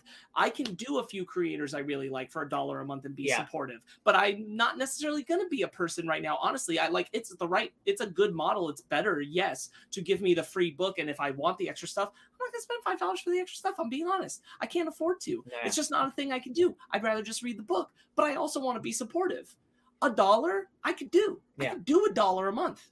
I could do two. how about seven more dollars on that though? a month? Nope, can't. Mm-mm, nope. that's the thing. Yeah, because that's up. that's the equivalent of other bullshit that I get way more out of. Yeah. Yeah. Uh, there was some other Substack news, which is that they've gone to the manga business. Um, Substack has also launched uh, Mangasplaining Extra, a podcast and newsletter centered on manga that regularly releases different stories from a rotating team of creators. So Oh, getting all over the market. All right. there you go. Do mean, you know are those creators Japanese creators or are they pulling from American creators? Okay, so interestingly, I'm glad you brought this up. They didn't specify. Yeah. Hmm. See, I'm really curious about that too because I'm wondering if this is an American audience reacting to the manga boom and being like, "Wow, we need to get on, on that." I And I'm wonder like, too. You can't all do manga. You got to know that. Like, I'm Yeah. there are American writers that can. It's not many. Yeah. Yeah. Um, all right, Yeah. Let's move on to that. Uh, Danny Warren Johnson and Juan Gedeon are teaming up to do Jurassic League, which will be the Justice League, but as anthropomorphic dinosaurs. Why are people mad? because they, they don't. Right. they don't- th- This is a Why are people not like this is a situation of like it's too stupid for them, and I'm like, well, then you're we're just not friends. Sorry, like we're not the same people. I'm Sorry. very excited. Yeah, like just been like Okay. Animal Avengers, like like so who cares? Like really, guys, T Rex Batman. like it's comic is books. co- Like this is was really funny. Like guys, it's it's Batman is like a mon- is like a monkey man, like whatever. Come on. This like- is pure comic book stuff right here. Superman is, really a comic- Superman. Sorry, Ben. Real quickly, Superman is a brachiosaur yeah, yeah, yeah. who still came from the planet Krypton. Keep it on Love the it. Love Isn't it. Wonder Woman Triceratops in this one? Wonder yes. Woman. Yes, Yeah, Wonder Woman. That's freaking awesome. This is pure comic book goodness. This is like, yo, let's just go batshit crazy. It's like, okay, they're mad at Jurassic League, but they're happy with Captain Carrot and his amazing zoo crew. Really? No, no, no. They're. Probably not I- either though. Hold on. I think if Captain Carrot and his amazing zoo crew hadn't existed up until now and was announced, I don't think it would go over quite as well as it having been existed for so long. Um, to be fair. Second, uh, yeah, this this book sounds like a blast. Yeah, like, it doesn't have to be any like deeper than like, yo, what if what if Wonder Woman was a dinosaur? like, I'm Dude, gonna- this, I'm is gonna like get every some five-year-old- this is every five year old's dream. Like, what if the Justice. League but dinosaurs? That's so. I'm like, freaking, I'll read it. I want to see the villains. That's what I'm waiting for. What'd you say? What'd you say, Sparks? I want the toys. Oh yeah. Um, did you guys see the picture of uh, uh Joker Velociraptor? Yes. No. I did. Beautiful. Is Darkseid a Tyrannosaurus Rex? We we only saw Joker and Batman, We and don't it's a. Velociraptor and a T Rex. Um, yeah, awesome. Can't wait. Bring it on. I wonder if Darkseid's Um, a meteor. It's only six. It's only six issues. Aw. Uh, so good. No, good. Like, give me, give me that I tight, yeah. give me that tight trade. All right. Yeah. I could. I'll probably if I see this at a con, I'll probably I'll definitely pick up the trade. This sounds fun. Oh, that All right. look sick. Right? Like yeah. Yeah. It's all. It's like an all white Velociraptor. Love it. I'm so excited. This is like the most. This is like the thing that got me like crazy this week. Um. All right. Everyone loves Marvel Synergy, right? Depends. Well, Secret Sometimes- Invasion is coming back. No, Superman. No. Sounds Superman. like no. Civil War Two. No, I thought they were done. I thought they were over. Uh, this Secret Invasion will be written by Ryan North with art by Francesco Mobili. Um, and it's Maria Hill uh, trying to prevent the uh, the uh, a new faction of Skrulls trying to take over the Earth. So this is in preparation for the Secret Invasion TV show. Oh yeah, Synergy baby. Uh, this event is certainly not going to be a big, huge Marvel Marvel event. Absolutely no offense to Ryan North.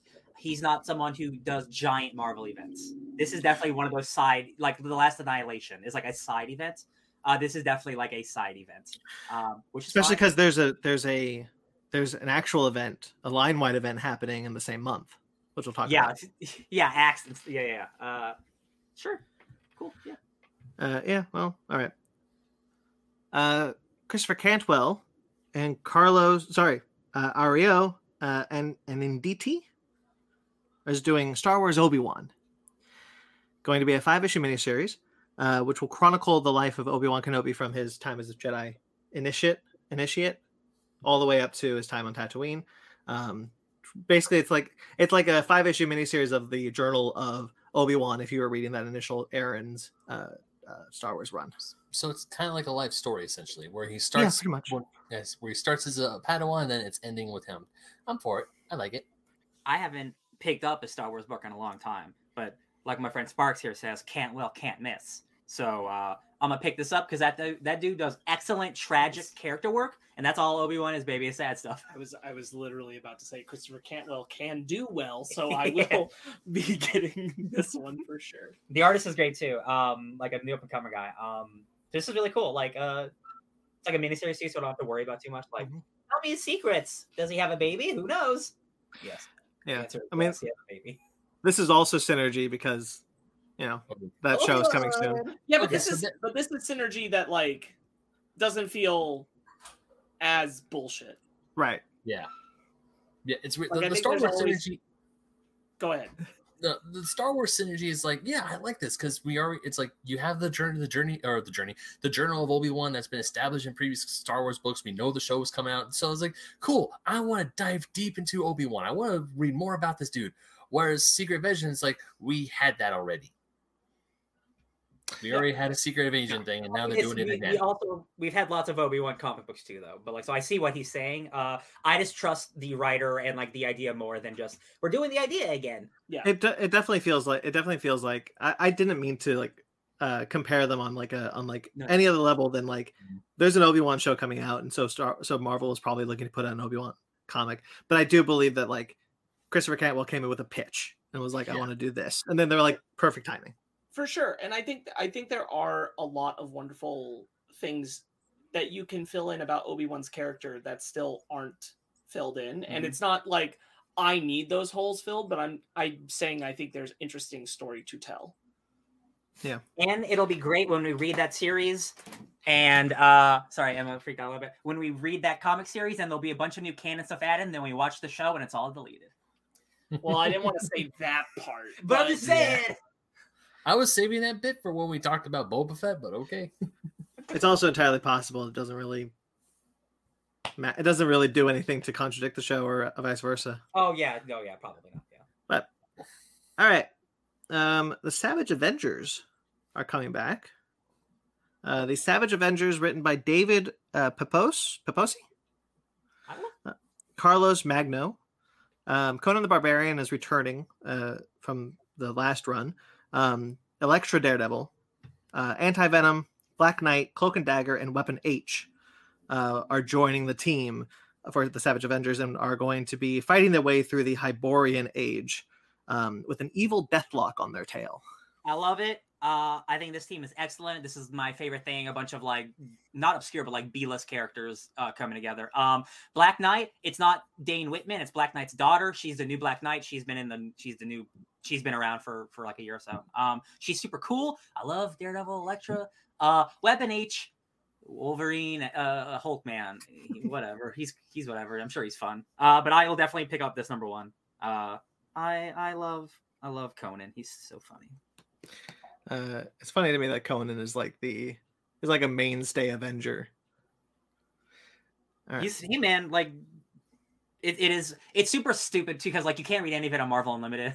None of it is on Marvel Unlimited, and neither is Savage Avengers because I really wanted to catch up. And I'm like, oh, because the, the the the deal probably prevents yeah, it. I'm like you you own the comic. What's going on here? I'm like, "Mm, sorry, sir, not digitally. That's funny. Um, the new Fantastic Four are coming back. Uh, Peter David and Alan Robinson are going to be bringing back the new Fantastic Four, which will be set shortly after the events of Fantastic Four 347, which introduced Wolverine, Spider Man, Ghost Rider, and the Hulk as the new Fantastic Four. yes that was real cool Um, yeah, uh, this is a cool idea. This is definitely for all the 55 year old old people who love Peter David still, because it's not none of us young people. Yeah, he wrote. He was doing a Maestro book. Yeah, yeah. Which you know, again, character from the from the eighties and nineties that people love. Uh, Peter David is a man who wrote some real great comics back then and has some uh real gross political views that like a lot of young, lot of young people don't like him very much. Uh, Hmm. and I'm like, yeah, yeah, it's time. He's Such a such is life. such is life. Keep writing that Maestro book, buddy. It's cool. And then finally on the on the comic book side, Judgment Day. Uh, we finally got some uh, official news on this new event. Uh, Kieron Gillen and Valerio Schiti, Schiti. Schiti. I learned that Um, recently. uh, will will uh, write and draw uh, Judgment Day, which is going to be an event launching in July, which will see the Eternals uh, go to take out the mutants, and then the Avengers are trying to kind of de-escalate the situation before it destroys Yeah, the Playing world. cops Yeah, the fan cop. Like Captain America's like, please, the immortal people, stop fighting. I can't handle it. Um, I am so excited for this event. Uh, the last time something like this happened was Avengers versus X Men and Humans versus X Men, and both those event- both those events are not real good.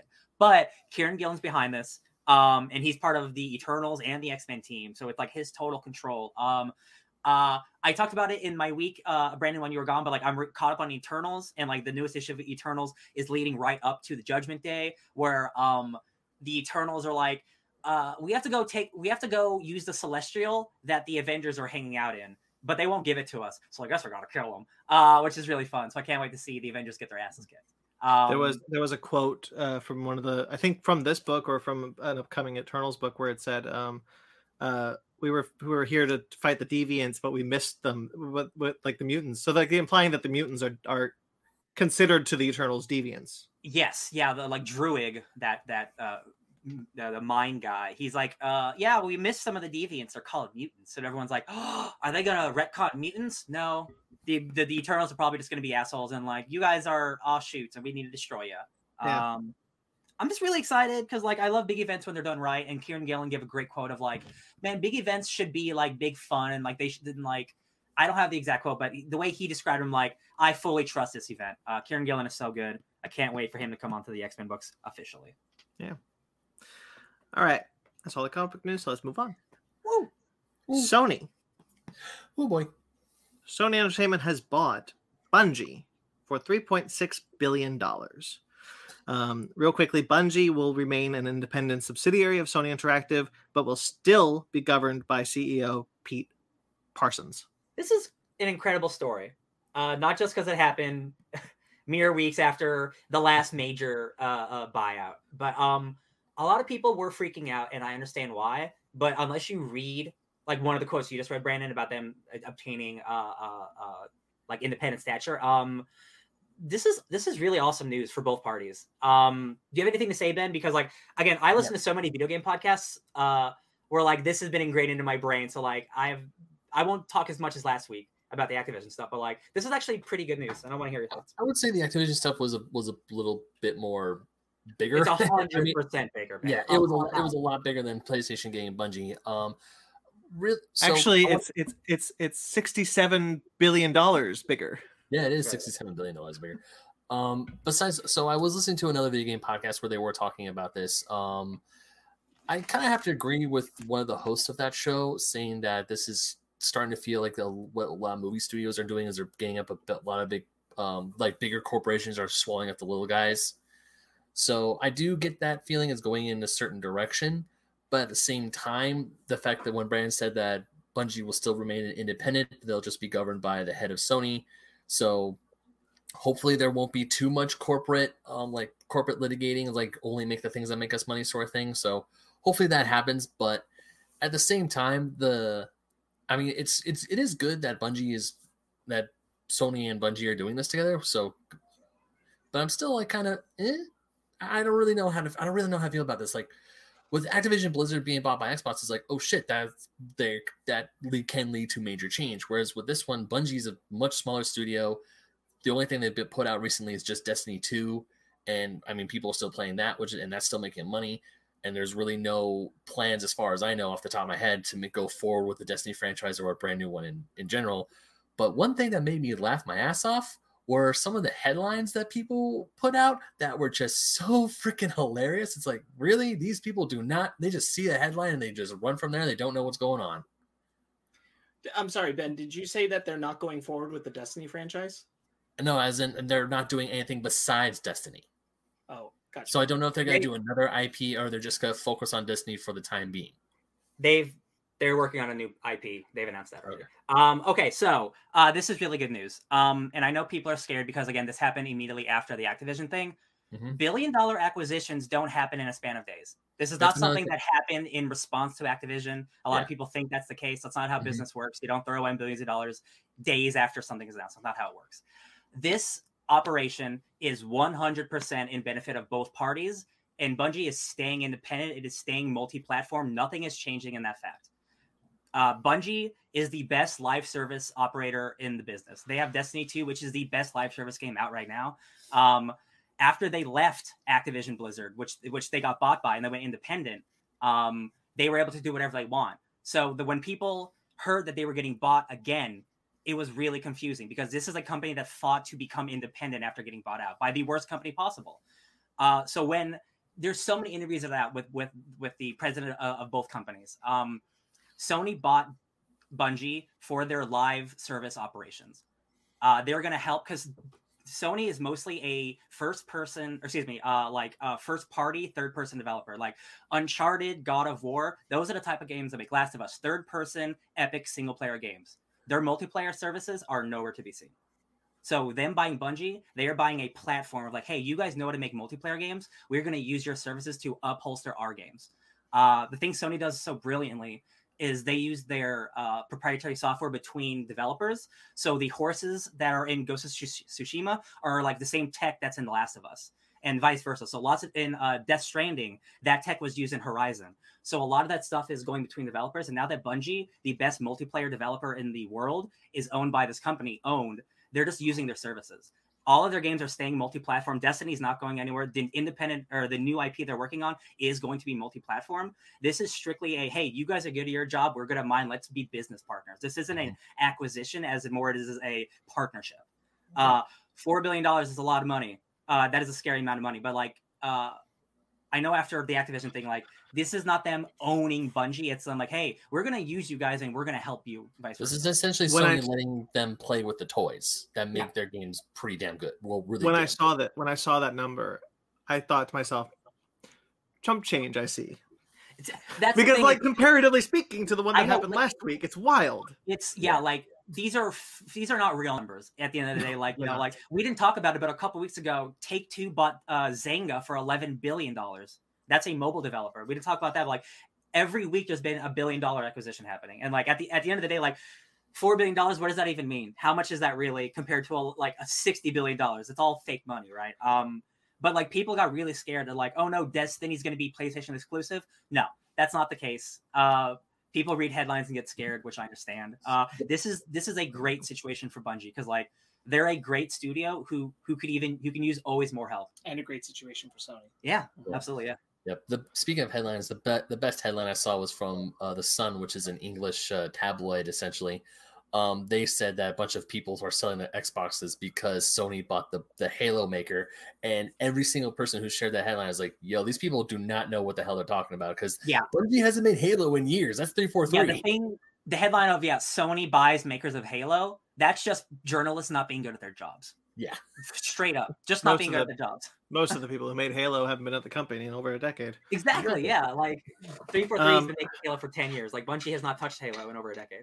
I have a question for you, Or Ryan. them incorporating their their guns but not their guns into Destiny as a celebration Oh, of yeah, Bungie's yeah. anniversary. Synergy. Yeah. Yeah, Did yeah. you guys know about this? That's cute. No, The Halo guns. so got so put- to yeah. celebrate celebrate Bungie as a company's anniversary, they incorporated the Halo guns, but they're not the Halo guns Different because names. they can't be the Halo guns into Destiny as a celebration. So they're the same mechanics. They're just not the same guns. Yeah. So do they call the Spartan laser the Athenian laser now, or Sure.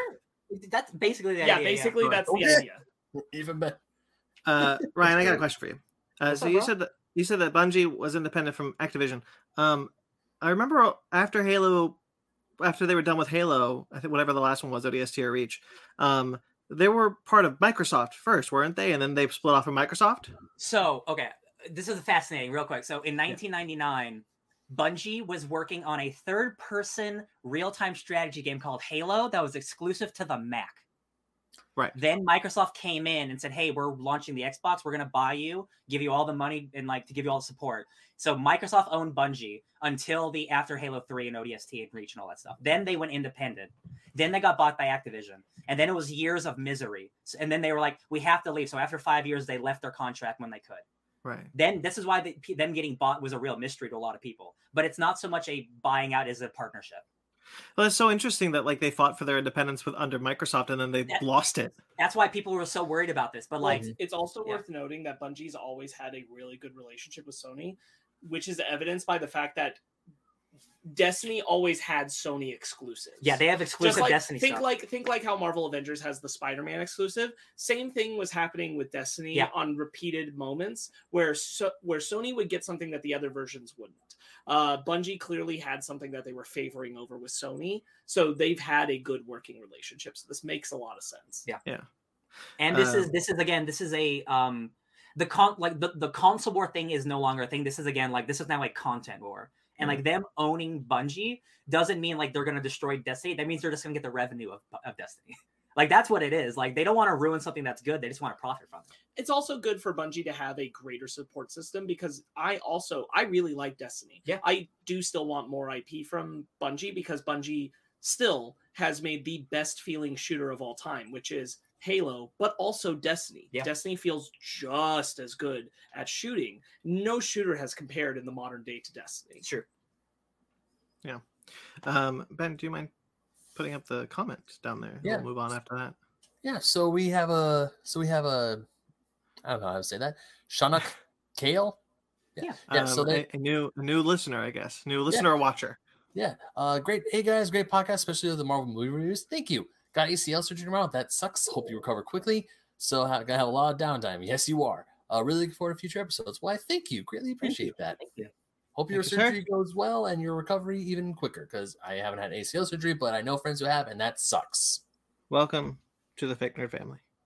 Okay, Legends of Tomorrow, season seven, And they say, Oh my god. Oh, has God. cast Donald Faison as an unknown character. But allow me to read what the character description is. Please. and see if we can guess. Um, the legends first encounter this character at a different phase of his career, whose golden years are in the re- rearview mirror. He is a good guy deep down. His ego is looking for a boost that only fame, fortune, and glory can provide. Uh, while he claims to have been recruited to work for a mysterious time organization, he wasn't offered much of a choice in the matter. Uh, my I- friend, my friend Marty's in the chat right now going woot woot because uh, Booster Gold is his favorite character, and it's almost guaranteed Donald Mhm. Faison's coming in to play Booster Gold, and I could not be happier. That's such that's such good casting. Brilliant. That's so I that's I will watch that one episode hundred percent. And, and then you'll have to watch the next Mother- season because they, they're not just introducing him for a single episode. He is coming to the show for the next season, almost almost guaranteed. Uh, I I'm calling it. He's definitely coming in. I kept wondering what took them so long to get Booster Gold onto the show. That's this I've been saying, but like if if this is it, if this is the moment, baby, I'm so happy. Was- I think we are. I think currently we are primed for the best moment for it to happen. Um, I think the cast could use this injection. They've been doing great, um, but I think Donald Faison will will add just a another level to the show. I'm I'm so pumped.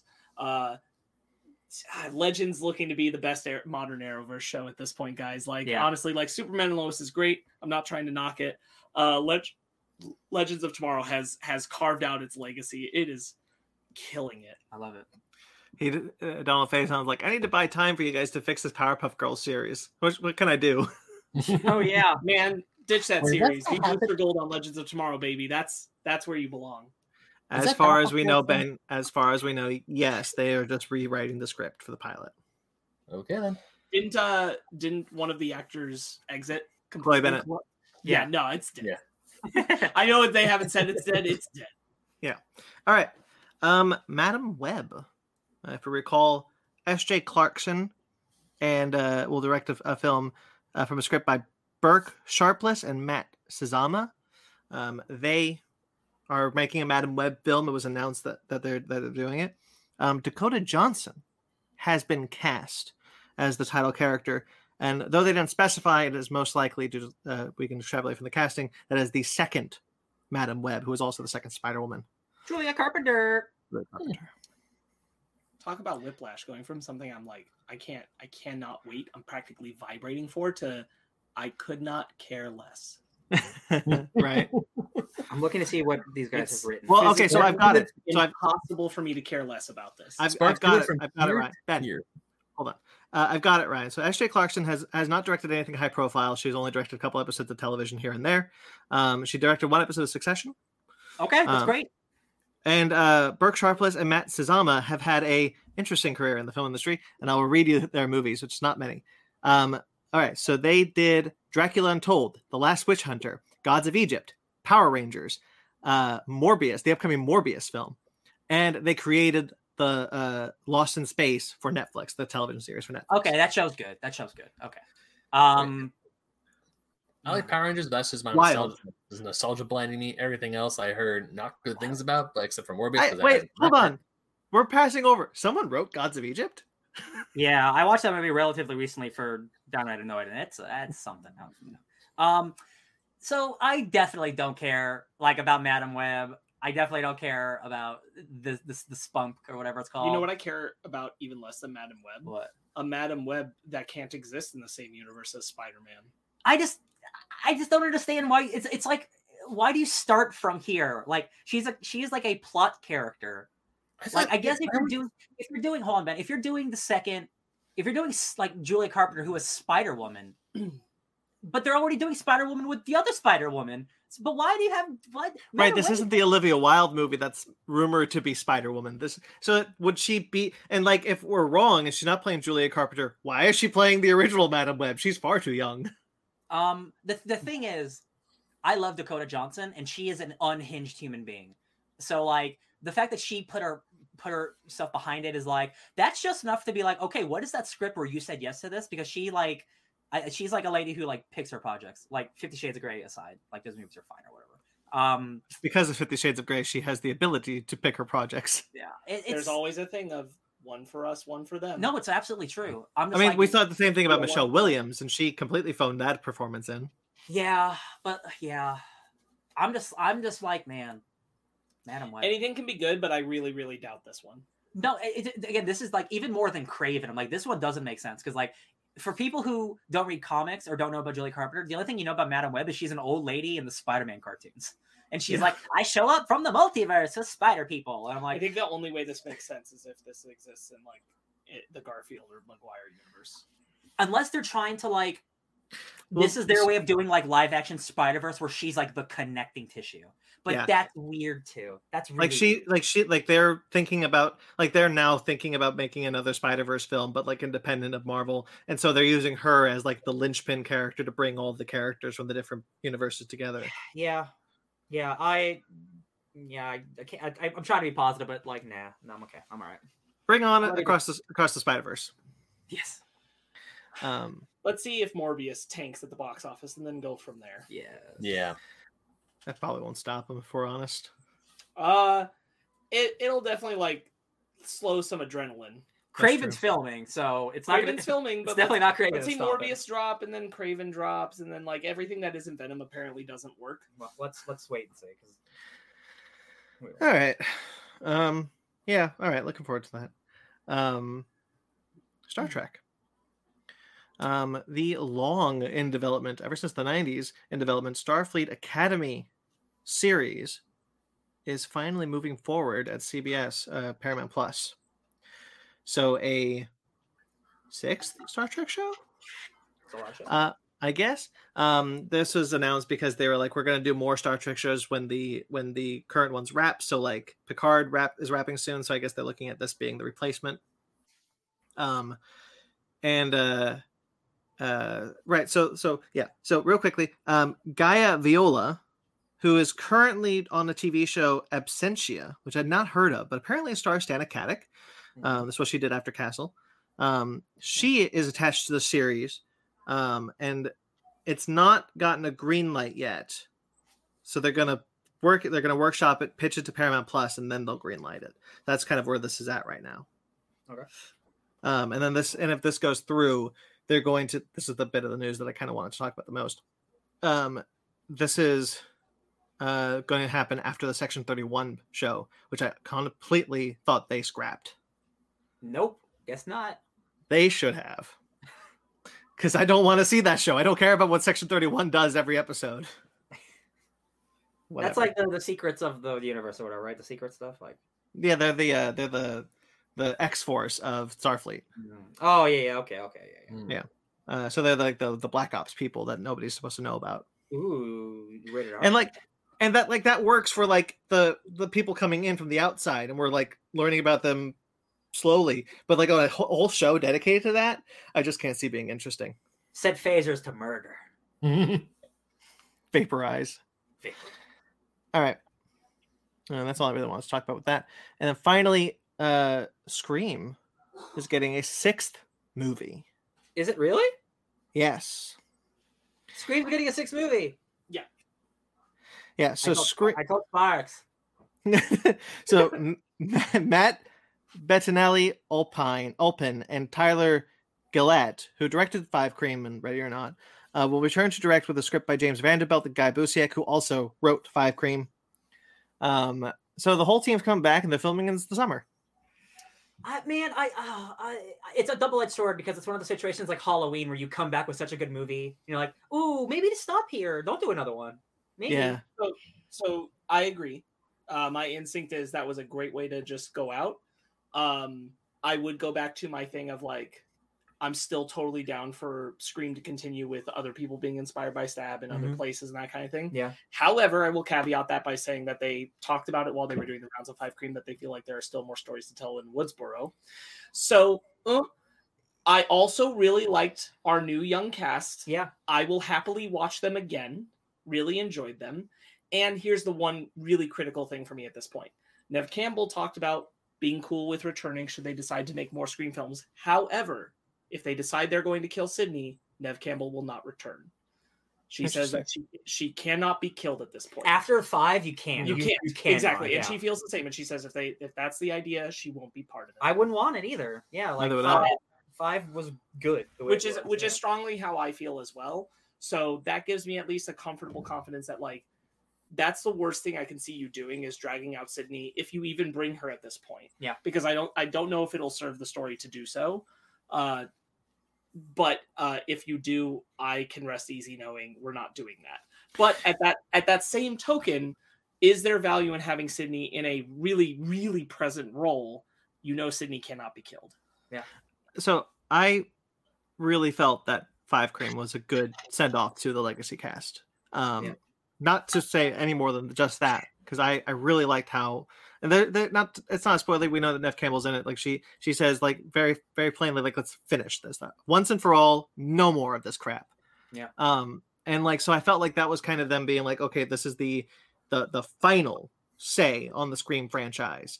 Um and I was happy with that, and I felt like it worked. So I I have no reason to think that this isn't going to work because like I really like the last one, so like I Yeah. have no reason to think otherwise that I won't like this one. It is just kind of I do hand it boss because I'm like I did really like how you where you ended it, and I don't see. I don't really feel like we need to continue. In Yeah. in I, defense again, of, I'm just thinking in- of Halloween Kills again. Yeah. in defense of this decision, literally every time a Scream film has been has come up post Scream three, people go, "Do should we?" Yeah. I don't know. Um, and I have faith in this team after they did Five Cream that if Yeah. they feel like they want to tell a story, especially if it's a story that that I can't imagine that they wouldn't, that we're following these new kids, these these new cast members that we got. Uh, I am happy to continue following those characters for another outing. I will do so. they they would just if they have a story to tell, I'm here to hear it. same. It's just like after five, like like that movie's so meta. Like, ha- what what new thing are you going to do? I mean, That- there's a and that's what I'm so interested. there's in. the there's the elephant in the room that I think everybody's aware of that everybody was talking about around five cream being the potential, which is Stu. oh, bring Matthew Lillard back. Uh-huh. But that see. I don't know if I'd want that though for the next movie. Right. Ah, I don't know. We'll see. Hmm. It's a, it's a, it's Maybe- a tricky pickle with one maybe maybe stab eight is the clue maybe maybe that's the maybe it was the plan all, all along it was always in the in the it was always stab eight that was the one we should be looking towards. Oh man. Uh, yeah, we'll we'll see. Uh, I I'm I was impressed with five Yeah. cream, so I'm willing to to give them the benefit. I'm benefit. And cautiously again, like, optimistic. and again, like the main thing that that needed to be said for me is that Nev Campbell strongly believes that Sidney cannot be killed and won't be part of that. And I'm like, you know, that's pretty much one of the main things I needed is that I I feel like it's a disservice to the character at this point. So yeah, they've been through Uh, enough let them rest Yeah, right, uh, real. that that's kind of my logic. Like, I think if Nev Campbell did return, I'd really want her only to return in a sense of like she's giving advice over the phone. Yeah, almost rather than being a a present active role. I think we've the only reason Sid showed up was very clear Mhm. in this last one. Uh, it was a good reason. It made sense, and I think now we've we've told the end of that story. I understand her with a connection, wanting to maybe still give advice, be on call, especially to our new lead. Yeah. Uh, from this last one, but that is the extent of it to me. all right let's move on to trailers TikTok. Well, dude, I swear, what if like, like the next scream, it's like mob mentality is the real enemy, and it's just like everyone in the hall, everyone in town wears a scream outfit, and like, no, my God. Okay, wait, wait though. Hold on. I I I hate what you said about the mob mentality, but the idea of multiple ghost faces in Woodsboro, more than two, Yeah. is enticing. I do think that is a an idea where like, what if now we're talking like what if people who don't live in Woodsboro come to Woodsboro There you go. to do something? They're yeah, They- like a, tourists. th- there was more than just those those two on the. Forums. it's like an entire college class. Right, exactly. God. There's there's a group on the forums that have decided to take things to another level. The cult of Scream. because they find out who that who the new girl the is. Reddit girl. and like uh there's there's a way okay i'm kind of here for it a, a version where woodsboro itself becomes the the entire town becomes a nightmare situation of more than two killers I'm just imagining just like a like a, a town full of screen people. It's like evil dies tonight. God, I can't. What's sorry? It's a trailer time. All right, trailers. Uh, the last days of Ptolemy Gray. I'm, I real quick like what i'm picturing sorry it's just it's the purge with ghostface that's what i'm seeing and i'm Oh. kind of here for that Now, I, now I'm actually okay. All right. right okay you're back, with me now back around. I'll have to wait and see. I don't know. I like where we ended. I don't know if I want if I need No, another I'm, one. I'm with you, Brandon. Yeah, yeah. What's what's All the right. last phase of Ptolemy Gray? Yes. Yeah. Is this based off anything? Do we know? i don't I believe don't- so I don't know. i believe this Same is with- an original work Sam Jackson, Apple TV Plus. Yeah Yeah, this looks charming and sad. Oh, uh, an old man with dementia gets experimental treatment, and he remembers everything. I really like that we're letting Sam Jackson finally play some some this is older than he is, but like older and up there roles, he doesn't need to keep pretending that he's 15 younger than he is. yeah, yeah, yeah. Like you're I 70, you can that. be. Yeah, yeah. Uh, Mhm. and it's cool because like he starts as like an old man, and then like he kind of reverts back. And it's almost like a Benjamin Button thing where he He's also he's also importantly like he, executive producer can be can mean a lot of things, but I think there is an amount of him like wanting to be able to tell an emotional story as an older gentleman. I think there are some things he's thinking about his own personal life that honestly he doesn't get cast in roles where he gets to express this side of himself. he's mostly the yelling guy. Right. Yeah, uh, yeah. I, I really like the intimate emotionality that's on display from him in this. Yeah, Hmm. I agree. Yeah, he's mostly Uh, yelling and saying a certain phrase. Quite a few. All times. potatoes. I, I I do. I, I did. I thought he's. I thought I was really impressed with what I was seeing from him. Uh, Yeah. in this one, because he he it's not really it's not really he de-ages. It's just that like his his dementia is is crippling him to a point where he is ha- having a hard time. He's like older than he even is um in his mind, but then like he's cured for like 24 hours essentially where he's got all his memory back and so he's able to like present himself as he would if he was uh, you know uh, not suffering from a debilitating disease at that age And, and then it's crashing down. yeah, the, like the plot is that he's trying to find a treasure that his grandfather left. Um, that uh, His uncle. before his uncle before his before his dementia returns. Yeah. Mhm. Yeah, looks looks looks like he's trying, which is really nice. Yeah. I Really like I, quickly- I like the way it's filmed. I think there's a nice color template to it. Mhm. Um, I just It's very I'm- warm. uh, yeah, I'm very into it. I'm happy to see Walton Goggins and Sam Jackson get to play off each other. Wally again. Gogs. yeah. Yeah. Yeah, and Wally Goggs doesn't seem like a total sleaze bag in this one. hmm hmm It Yeah. happens. Well, he's a, a, a mumbo jumbo doctor, so who knows? Yeah, who knows? So real quick, uh Grayson's here. Hey bud. Just Oh, popping sir. in to say hi. Talked about you earlier today. Yeah, we were talking about you earlier today. All good things, I swear. Popping in to No, say hi. He's at work. We thought he went too far. Honestly, yeah. All right, Shining Girls. I'm not even This is gonna let him. people to the Shining, right?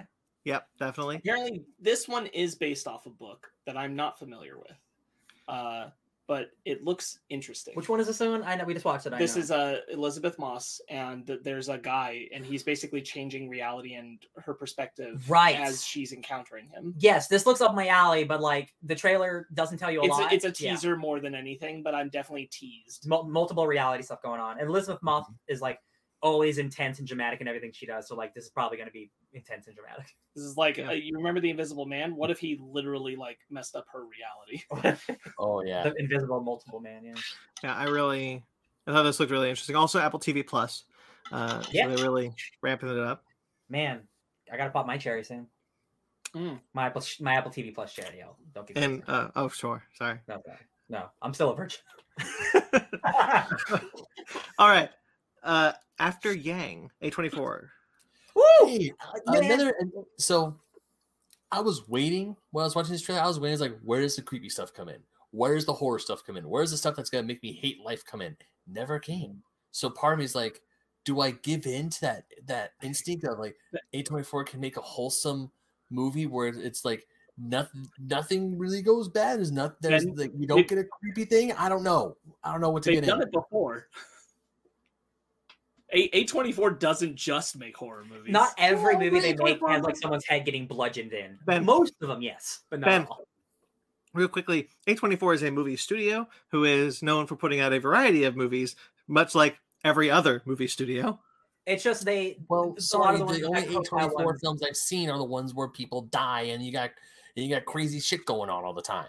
It is But they, they have a they have a proclivity to horror. Yeah. Uh, it is it is one of the dominating things they started creating. Yeah. for sure. Uh, They- but they there's dabble in still- the genre the most. like There- Bicentennial there- Man, but sad. Or- there is still the A- the A24 flavor of this film. Um, you know, uh, there is there's something of the um that they try to do like these like dark dramas, uh, these like really introspective dramas. This I, I you know kind of like make you question like the the nature of, of man and things like that. And so like, like- that's all. It's all A24. It's just It's wrapped in a genre, different like- package.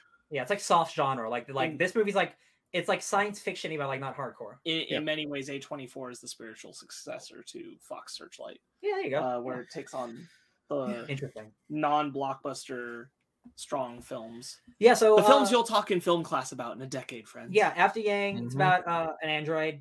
Um, it's like Bicentennial Man, but like Yeah. hella artsy. And like, well, maybe this movie won't end with somebody getting their head bludgeoned in. Amazing. Or watching or getting or wearing a dress of flowers, watching uh their boyfriend burn in a church alive in a bear costume. Uh, I really, I really like the concept of this. Uh, this is not their first time dabbling into this material. A24 is a studio that would be uh, Ex Machina. hell yeah, Ex Machina. Um, but uh, I, there's a exchange in there that is really sticking with me, which is the part where he says, "Can I be honest with you?" And she's like, "You can choose not to be." Mhm. Uh, and I, I'm I'm here for it. I'm Yeah. here for this kind of exploration. Uh, the, one of the the quotes from like a reviewer is like, "Questions what it means to be human." And I'm like, "That's my whole mantra, baby." So like, yeah, I'm gonna watch this movie. Movie, TV show, Movie. Movie. Movie. I'll watch it. I'll watch you. Okay, this isn't a trailer. It's more of a first look at the opening seconds, opening minutes of the Orville New Horizons. I got confused for a second because I'm like, "Am I just watching a TV show right now?" Me too. Uh, yeah, so this is the first couple of minutes of what I, I assume to be the season three of the Orville. I uh, assume to be the opening minutes. Um, I want to talk about this because I thought this looked incredible. yeah, I love Star Trek 09. They're definitely showing off their Hulu budget Yeah, Yes. of Yes, they are. It was There is- very well shot. Um, I was under the assumption because I haven't caught up on the Orville that this was like their next generation, so it was like going to be in the future and it's like a new cast, and I was like really excited. They're like, no, it's just a continuation. I'm like, oh, that's cool still. That's Well, yeah, I mean they were they were supposed to get a third season, but because they went because they moved to Hulu, they decided to rebrand the show, so New Horizons. makes sense. Um, the so the opening intro is of the um the war between Isaac's people and uh and the Federation equivalent. I forgot that it's been so long since I've seen season two. Um, that that that takes place in like that that war. Uh, that war already looked incredible on when they did when they did in season two, and this was just like man, there were some camera shots where they were like flying between like the the nacelles and then like zooming into like a oh, I loved it, man, I loved it. Yeah. So excited Um, for this show. I. I told Ryan while we were watching it that like I, I do feel probably at this moment in time the Orville's my favorite thing that Seth MacFarlane has created. Um, Yeah. I I really appreciate it. I I've loved every episode I've watched. Uh, it's space genre television that I think we desperately need, Mhm. uh, and I'm so glad it exists. So I'm so glad it's back for more, and that it gets to just be more of what it was already being before. People who watch The Expanse are yelling at you right now. That's fair, because I haven't watched The Expanse, but I am aware of the hype to The Expanse. But um, but I would even push push back on like I I'm aware of what The Expanse is doing, and I like that. Uh, the Orville is something that Oh, they're, they're totally it's, different it's shows. the yeah. Star Trek. It's a Star Trek show, but a Star Trek show where the people feel like they can be real people in it, Yeah. um, which isn't a total diss on Star Trek. It's just that I I recognize these characters as feeling like real people who experience the full range of perspective emotions Yeah, yeah, yeah. as they engage. Star with Trek, they're very like muted. they're they're they're ironically militaristic. Yes. Well, Yeah. the idea of Star Trek is that they're archetypes, whereas the, this was they were this was pitched as like, you know, uh, like the the the Star if Star Trek was like a working man's comedy initially, and now it has has evolved from that, and I think very well so. Um, I I agree. I think this is the best thing MacFarlane's done, at least my favorite. Yeah. I don't know. Um, Have you guys seen Ted 2? No. you know, no, I actually haven't. I have. I, Well- don't, I actually don't know if I have either. I've seen the first one. Seen the first- It's fine. Yeah. Um, yeah, I, I really what there is something we can glean from this, and that it is going to be more. Um, there's going to be some introspective introspection of of what happened with that war. Um, what we are seeing is actually a nightmare uh, that one of the kids is having. Um, what uh, that's the doctor's kids. Um, so having that kind of we're not dropping the fact that Isaac's people tried to exterminate all life the all life in the universe. Um, we are going to make that matter, and it's going to cause some dramatic attention uh, with him still being on the ship. Um, really into that. I'm very excited. I'm glad. Good. The Boys presents Diabolical. This is the animated The Boys spinoff, I have no real thoughts. right? I'm absolutely indifferent. Like, it looks like like like oh, it's the boys anime. like, What a oh. weird way to make a trailer, though, because this is like the the idea is that it's Star Wars Visions, but the boys, right? It's it's Yeah. different animation styles for different types of um, it's for different types of, of stories. Um, and then they chose this burger commercial to promote that with like nothing to say like what the context of the of the episodes are, what the voice actors are until the very end, where they kind of just list them all. And it's a very weird way to promote that show. like it, it doesn't mm-hmm. tell you yeah like the sh- what the show is like if if you didn't know any better you're just like oh it's just like a weekly it's the boys but animated Yeah, like I you think- wouldn't know any better I think I think the maybe the the biggest part to its detriment is that I think it misjudges the audience that watches the boys. Uh, Yeah. Just the vibe of this promotional material. I can't say anything about the car- the show that's coming, but Yeah. this promotional material feels like maybe a misstep of what it thinks people value about the boys. because like i don't like yes the the boys is violent but i don't like it just because it's violent Right. like the thing that's the people that are doing it and the people that it's happening to and stuff like that this is like the the maturity like cranked up because it can be. like just seeing uh, a laser baby shoot someone's arm off like that that doesn't just sell me like it, you have to be in the scene like with the characters and like just seeing that's not as exciting as like yeah Yeah. A lot of it is a lot of it is that type of humor. Like there's a there's a bit towards the end where uh one of the cooks is jacking off into the into a pan. And it's like Yeah. that's not I um I like I get that that's the boys, but like that's not all the boys is. And like that that's Right, why that, that, that there's context to why that would work in the boys and when it's here it's yes it feels like it's playing to an audience that maybe isn't most of the audience that watches the boys and i think maybe is a misjudged take on what it thinks that audience it's just is. definitely like well yes the boy the boys is immature but like it's that way on like purpose like it's showing you how flawed these people are where this is just like wow look at this crazy world and i'm Yeah. like i that's not i don't watch it just because it's you like guys you 'cause it's guys want violent. you guys want less thoughtful south park Yeah, set in the boys for real like do you just want like less thoughtful violence and i'm like no like that's why i like the violence because there's thought behind it like i don't it's not Yeah. senseless all right. Uh the offer. this is the uh about making of the godfather oh yeah i'm really Oh, excited yeah, for this. yeah.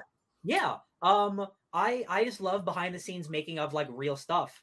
And like The Godfather had a really crazy production behind it. Um and like they're obviously gonna dramatize some of it for for film, but like uh the fact that this is based in a true story uh, is really cool. And I, I definitely want to watch it.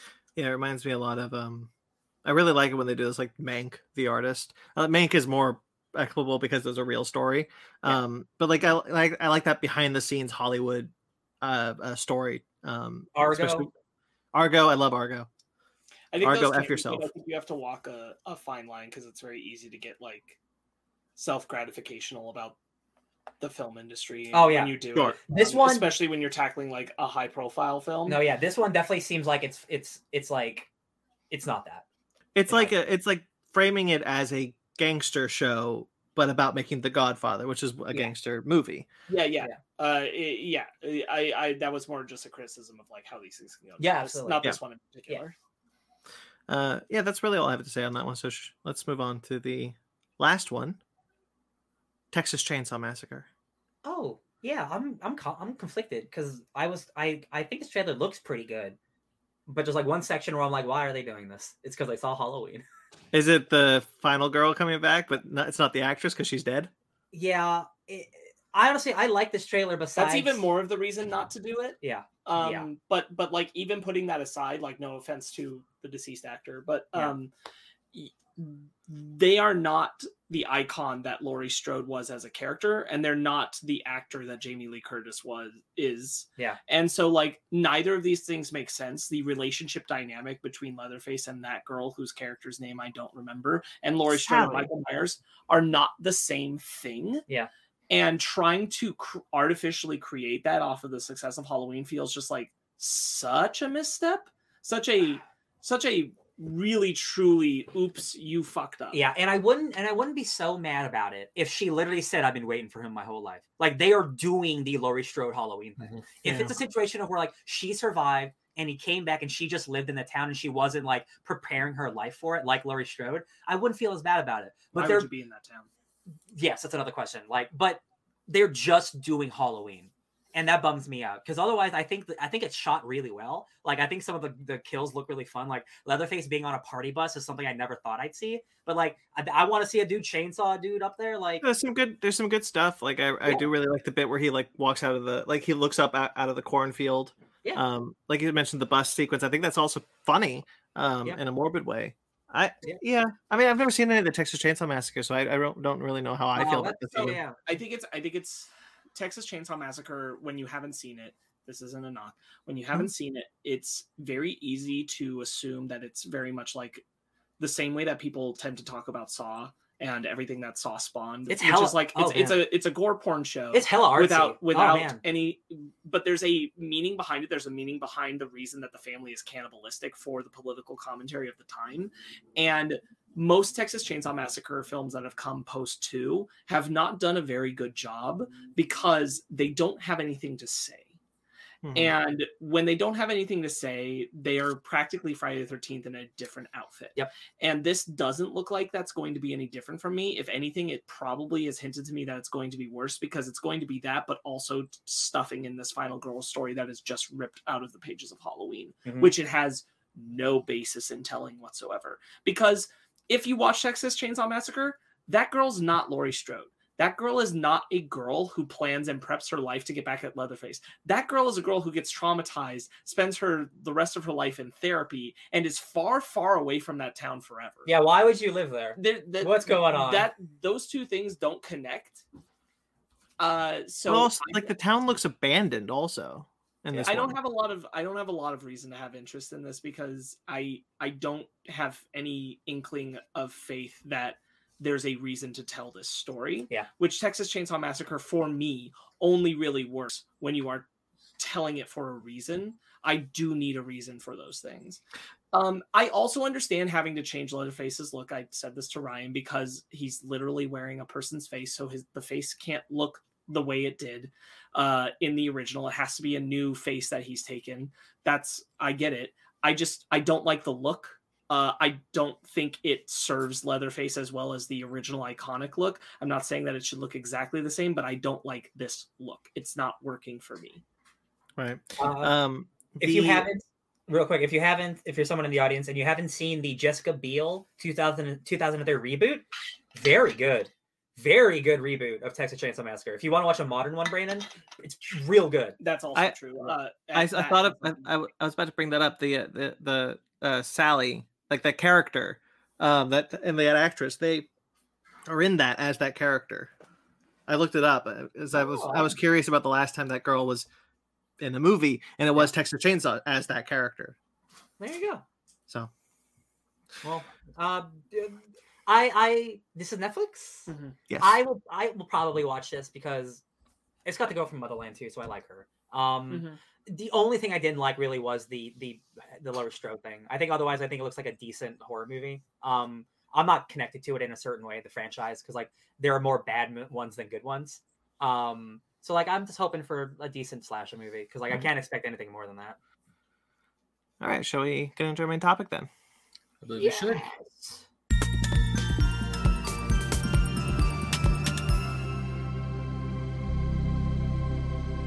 I am just pulling up this because there was no way of doing this smoothly.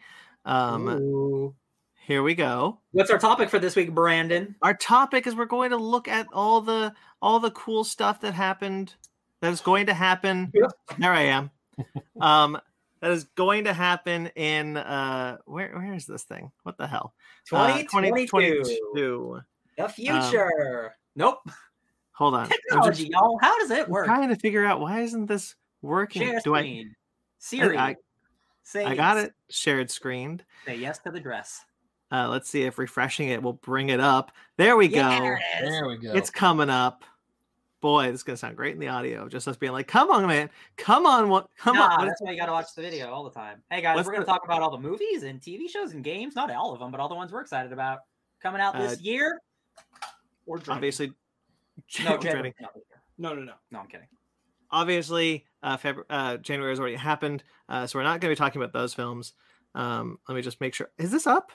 There it is. Okay, okay. All right, now I'm going to be on this tab, so don't you know, just wave it. Call me if you need me.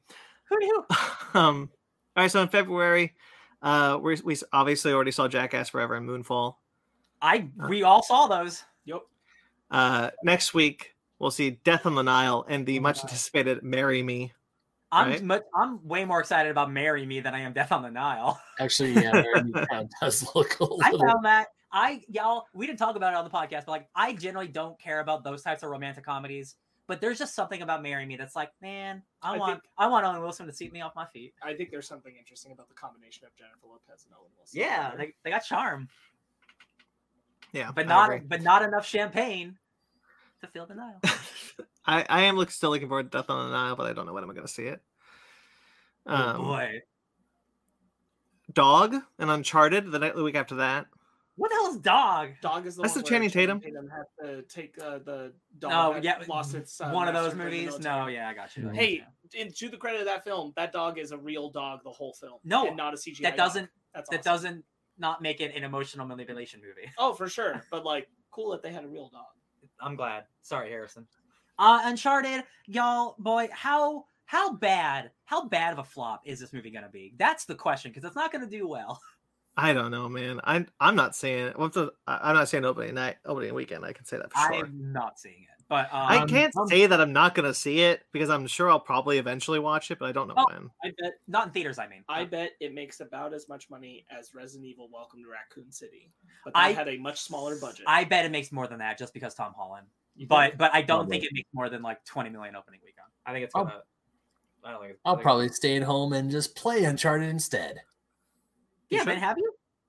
No, I've never played on the Uncharted games. I actually got them all for free on PlayStation Plus. I have all the games digitally ready to go. Zero anticipation. Yes. All right. Uh, the Devil's Light and Studio 66. I don't know what the Devil's Light is, but Studio We don't need to go through. We don't need to go by ones that we don't know what they are.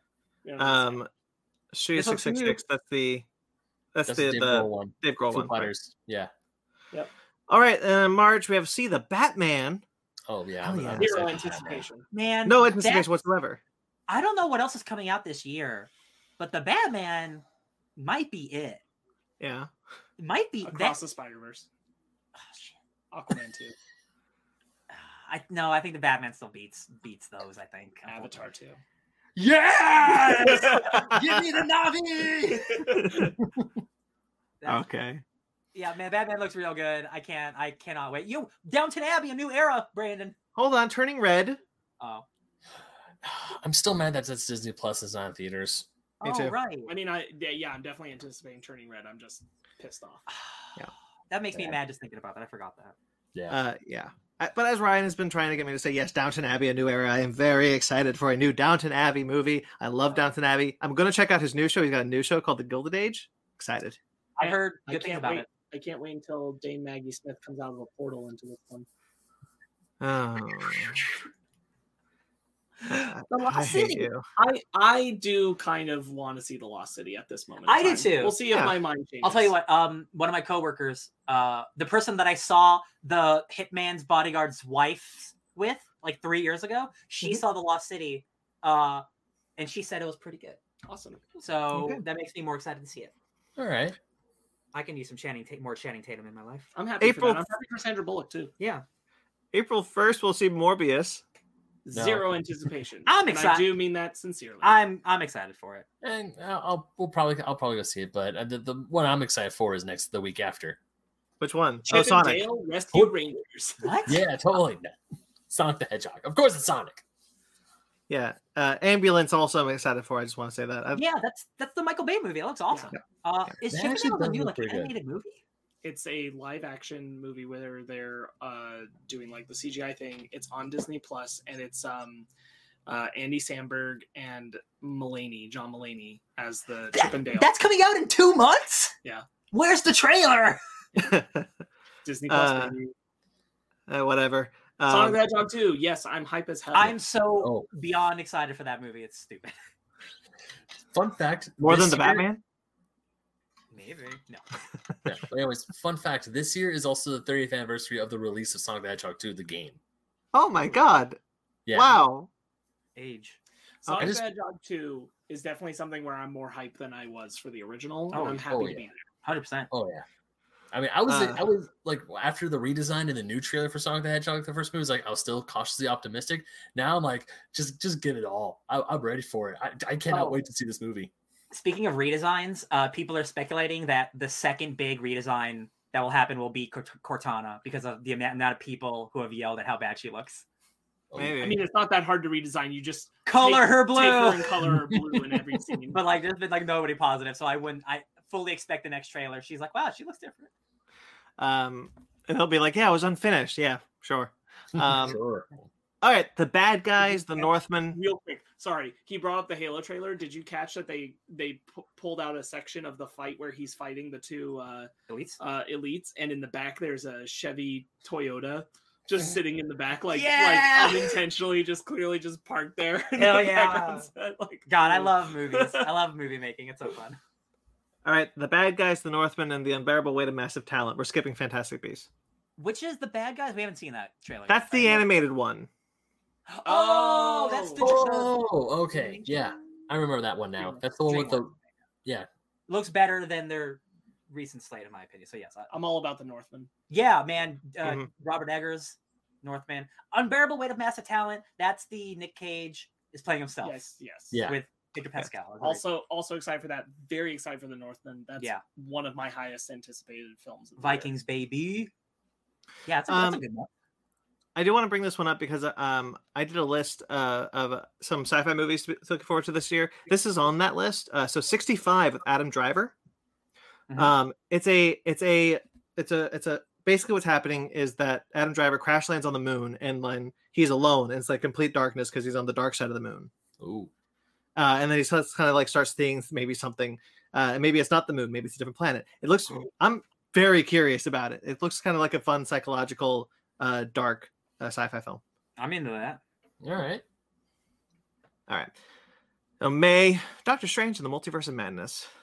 I mean, of course. I'm Yeah. I got I'm- sadder the more I the longer that sentence went on. I'm like I'm so excited for that movie, but like I, all of these rumors. But Sam Raimi. No, yeah, you're right. No, it's I'm not worried about him making a good Doctor Strange. I know what you're worried I'm- about. I'm, I'm- just saying, but like, but it's still Yeah. we get to go see a Sam Raimi Doctor Strange. Honestly, movie. I get that's to- still there. I get to see a new Sam Raimi movie, so that that that is alone hype enough. So yes, it's a good. Point. yeah, I would agree with that one. I just the more rumors that come out about what this film is doing, what the reshoots are are including, um, like I'm losing my hype. I was very hyped coming out of the Spider-Man No Way Home trailer that, that dropped with that, Mhm. um, and I'm just, I I don't know, guys. I don't know if I'm interested in this I'll one tell you anymore. What. The, the the there's a lot of rumors that we've seen or not seen. The one that I do think is true that I will lose my mind over is Tom Cruise's Iron Man. oh my god. because that is a guy who shows up in movies all the time doing cameos for fun. Um, if that happens, I will lose my shit because that is he would have been a really great Tony Stark. He was going to be Tony Stark. I, I I agree. I, like, if, but if that's where the buck stopped, Yeah. Like, I'm not interested in like, like James McAvoy and Sophie Turner walking into a scene for a minute and bailing. Like, I'm not No, interested in that. That's not what No. made Spider-Man No Way Home work, and I'm worried that they're taking what didn't work about Spider-Man No Way Home. Um, the, that lesson of like, oh, we just need to shove in cameos of like the whole like rumor that dropped where it was just like this is a celebration of Marvel of, of Marvel throughout the years that we've done Marvel, and so like, oh, great, so we're seeing Blade and Ben Affleck's Daredevil, and like, what is happening with this movie? I don't want to see all these characters. None of the, Right. not all these movies were interesting or good, and nobody really gives a shit. So, yeah, the thing the thing that makes me that brings me back to to zenness is these were a lot of the same things we were saying before we saw Spider Man. So I want to think that like they're able to pull it off because they were. They did pull off Spider-Man No Way Home. So there's a part of me that's like, you know what? It can work. I've seen it work. But man, that's too many people. Yeah. It, it's it's different. It's different though because like It is different. Yeah. like Grayson Grayson has a thing where where, where he's like uh Tobey Maguire uh, for a brief scene. Like I don't want Tobey Maguire for a brief scene. I didn't want Tobey Maguire in a brief scene of, of Spider-Man. What worked is that he had a character arc, he had a character. Like Yeah. you were putting in all these people. It, he's not in it, I'm sure. Ben Affleck as Daredevil, like is not getting a character arc in a Doctor Strange movie. but like Yeah, I would kill if he showed up. I would die. Oh but that's not like where I'm sitting, where I'm just like, Yeah. you're throwing all these people. You don't have the time. You don't have the resources. You just don't have the space to do anything meaningful other than, hey, remember the thing? yeah. Plus, plus Doctor Strange and and Wanda are having their own story go on that they have to deal with, and Yeah. Mordo's in this, and this is too much. A lot of And stuff. there's multiple Doctor Strange. Doctor Stranges. hot dog. Well, yeah, we'll we'll see. I believe Sam. I believe in you. Yeah, I, Hold I up, want Mag- to. Hold up, Mag is saying that about Doctor Strange. He's interested with all the rumors and the fallout because of the story. Uh, Spider Man. Yeah, yeah. But then go for you know go back to our Peacemaker thing. I'm not interested in what these Marvel movies could do for the future. I'm interested in watching a Marvel movie that's just a movie. True. It's true. all of it. Anyway, hmm Well, I think he means Fallout from Spider Man, right? Spider-Man, Yeah. into this, but I Oh, get that's you. fair. All right, sorry, I'm done. No, League of. Super Pets. Yeah. Yeah, yeah. Yeah. Not for me. Honestly, I don't care. Not for me. Uh, does anybody care about Legally Blonde three? Yes, Legally Blonde 3. I am 100% about that. Yeah. Uh, it got delayed from last year, so it's a real movie that got made. Um, let's see if it comes out the same day as DC Super Pets. Uh, which Fair one's enough. budging? um, Different markets. It's fine. the Bob's Burgers movie and Top Gun Maverick the same day. Wow. I thought Top Right. Gun got moved again. Oh, that's No, that's Mission different. Impossible did. Yep, yep, yep. I'm excited for both these. I love Bob's Burgers. I'm I'm more excited for Top Gun. I grew up with the, with the first movie. I love the first movie. That first movie made me want to be a fire pilot. And I mean, Bob's Burgers is cool. are. I just I just haven't really seen it. So, It's very good. Good but for those of you who are excited for it, I'm, I'm happy for you. I need to watch Top Gun. it's good. It's a good show. I need to It's a good show Fanny Top Gun. Fanny's never seen Top Gun. Jurassic World Dominion. Uh, I'm I am, I am really curious. Yeah, I'm not gonna say too. excited, but I'm very, very curious. I'll see it.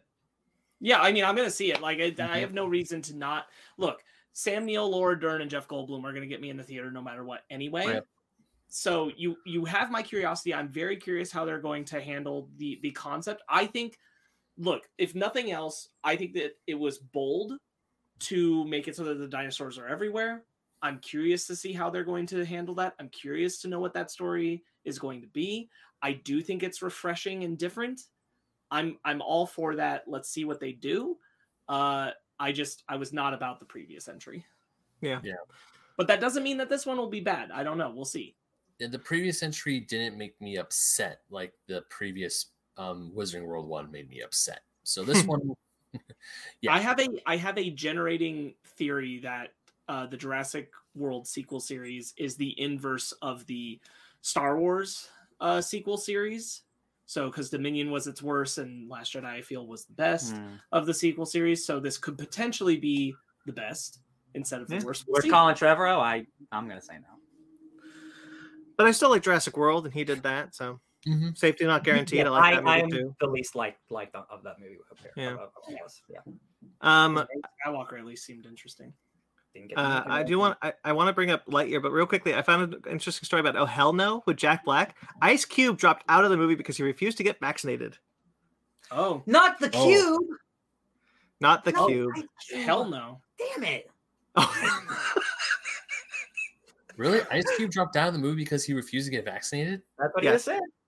That Uh, that doesn't. That's Get that's ice weird. in. but It is Lightyear, we're all really excited for Lightyear. We've talked about Yeah. it. Yeah, yeah. Lightyear. Oh God, Lightyear looks like Not- gorgeous. Not going straight to Disney Plus. I can't I can't imagine it. They're we not. know that that movie has IMAX uh film Mhm. level, so like I I'm pumped as hell. I think Me Lightyear too. might be my most anticipated of the year. It's up there for me. The Black Phone, probably the end of this month. Oh, this looks awesome. The Black Phone. Oh yeah, the black phone does. yeah. Oh, that's a that, that does Uh, look a really good. Uh, Ethan thriller. Hawke plays like a serial killer with a crazy mask. He kidnaps someone, and then the person inside the cell gets phone calls from the previous dead victims as Yeah. ghosts. That is like the coolest idea. Um, yeah. So after uh, after uh, Scott Derrickson uh, dropped Doctor Strange too, he was like, "Man, that sucks. I should go make a cool low really budget want to make a movie." scary movie. Yeah. So uh, he got to make the movie he wanted. Uh, I got one more thing about Doctor Strange. I'm sorry you brought it up. Um, when Scott Derrickson left, I had a sneaking suspicion they weren't going to go forward with that um with that uh horror angle anymore. Um, and but when Sam Raimi on, attached, I was like, okay, maybe. But then the then the description for the movie, like the synopsis came out, it's like this action adventure. I'm like, oh, you you did it. You backed away from the horror. it'll like the trailer it's like gave away like it has some spooky elements but yeah like the horror movie i think we were gonna get we're not getting that unfortunately No. Yeah. yeah No. All right. I wouldn't say there's not horror elements in it, but yeah. And Anyway, moving on. moving on to July. Um, Minions: Rise of Gru. No, I'm kidding. Um, Thor: Love and Thunder.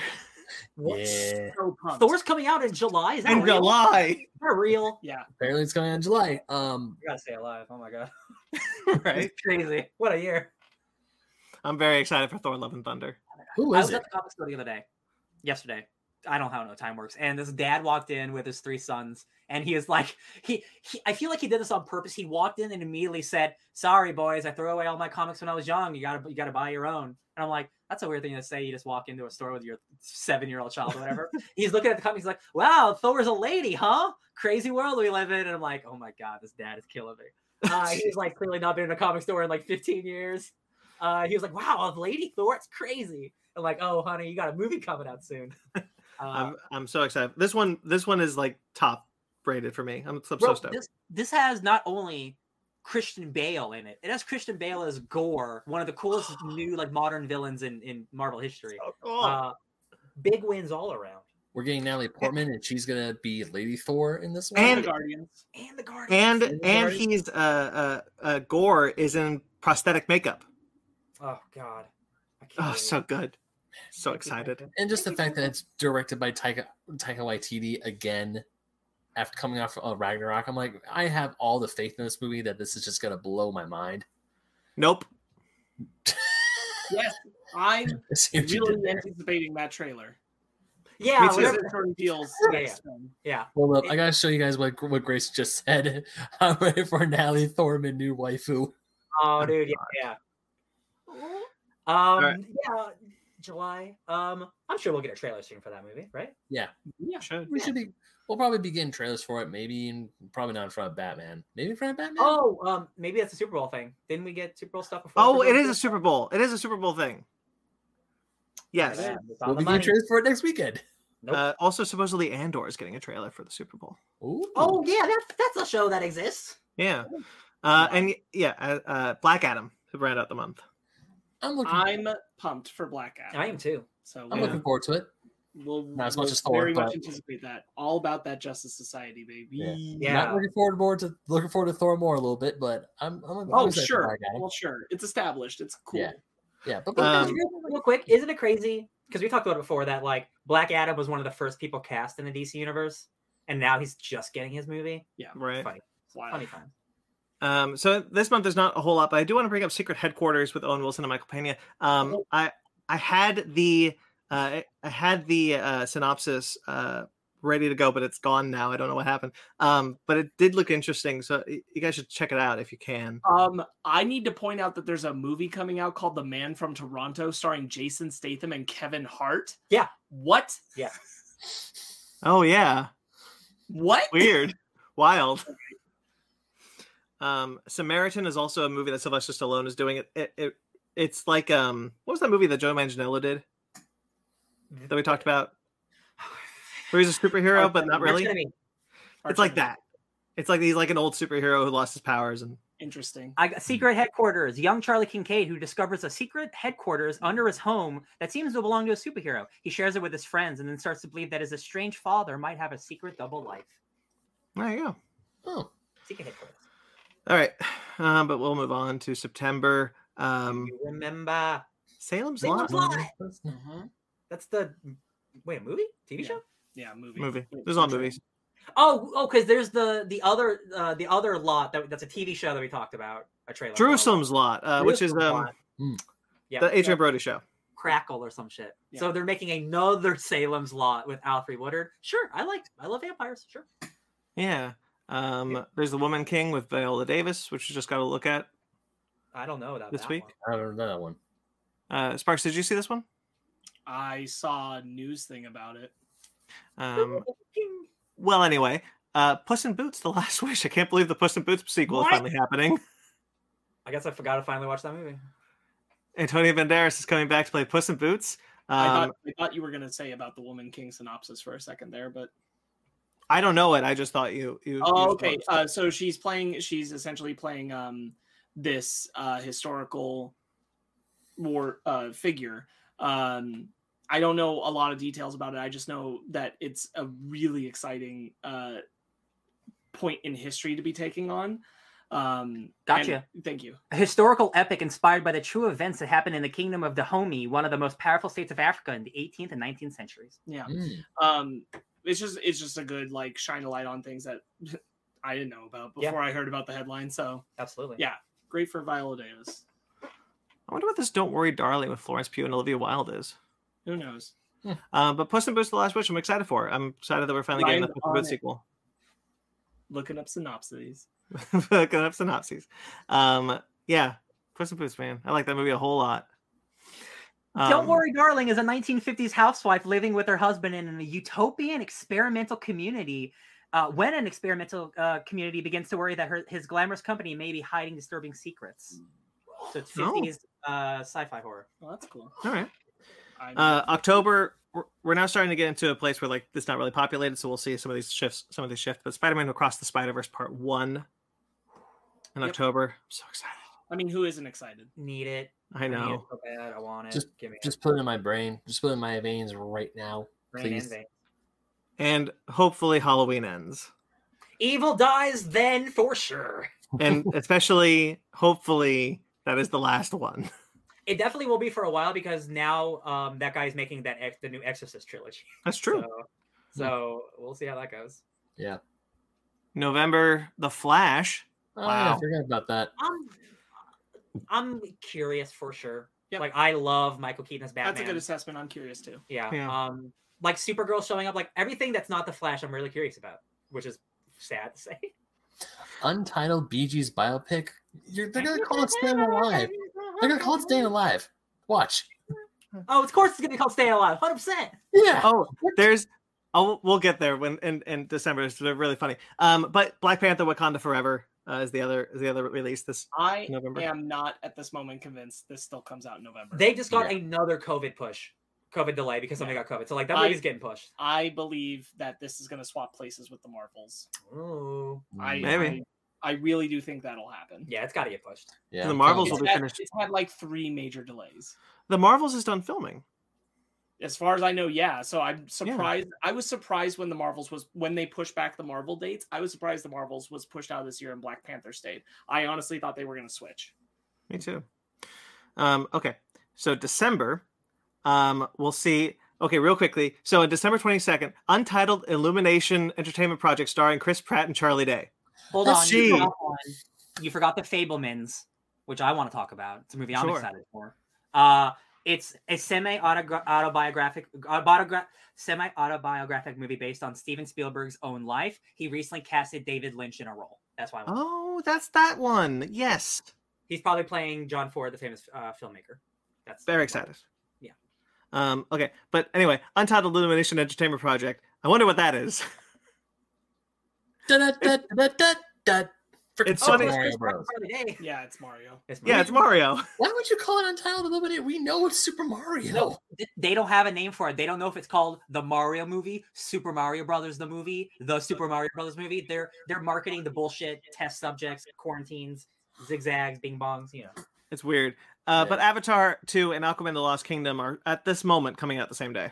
No, No, way that's still happening. Bullshit. No, someone Here's moves. Avatar 2 is coming out soon because that movie, Oh, it's coming out in December for sure. but like, but they can't come out the same day. No, they won't No. come out the same weekend.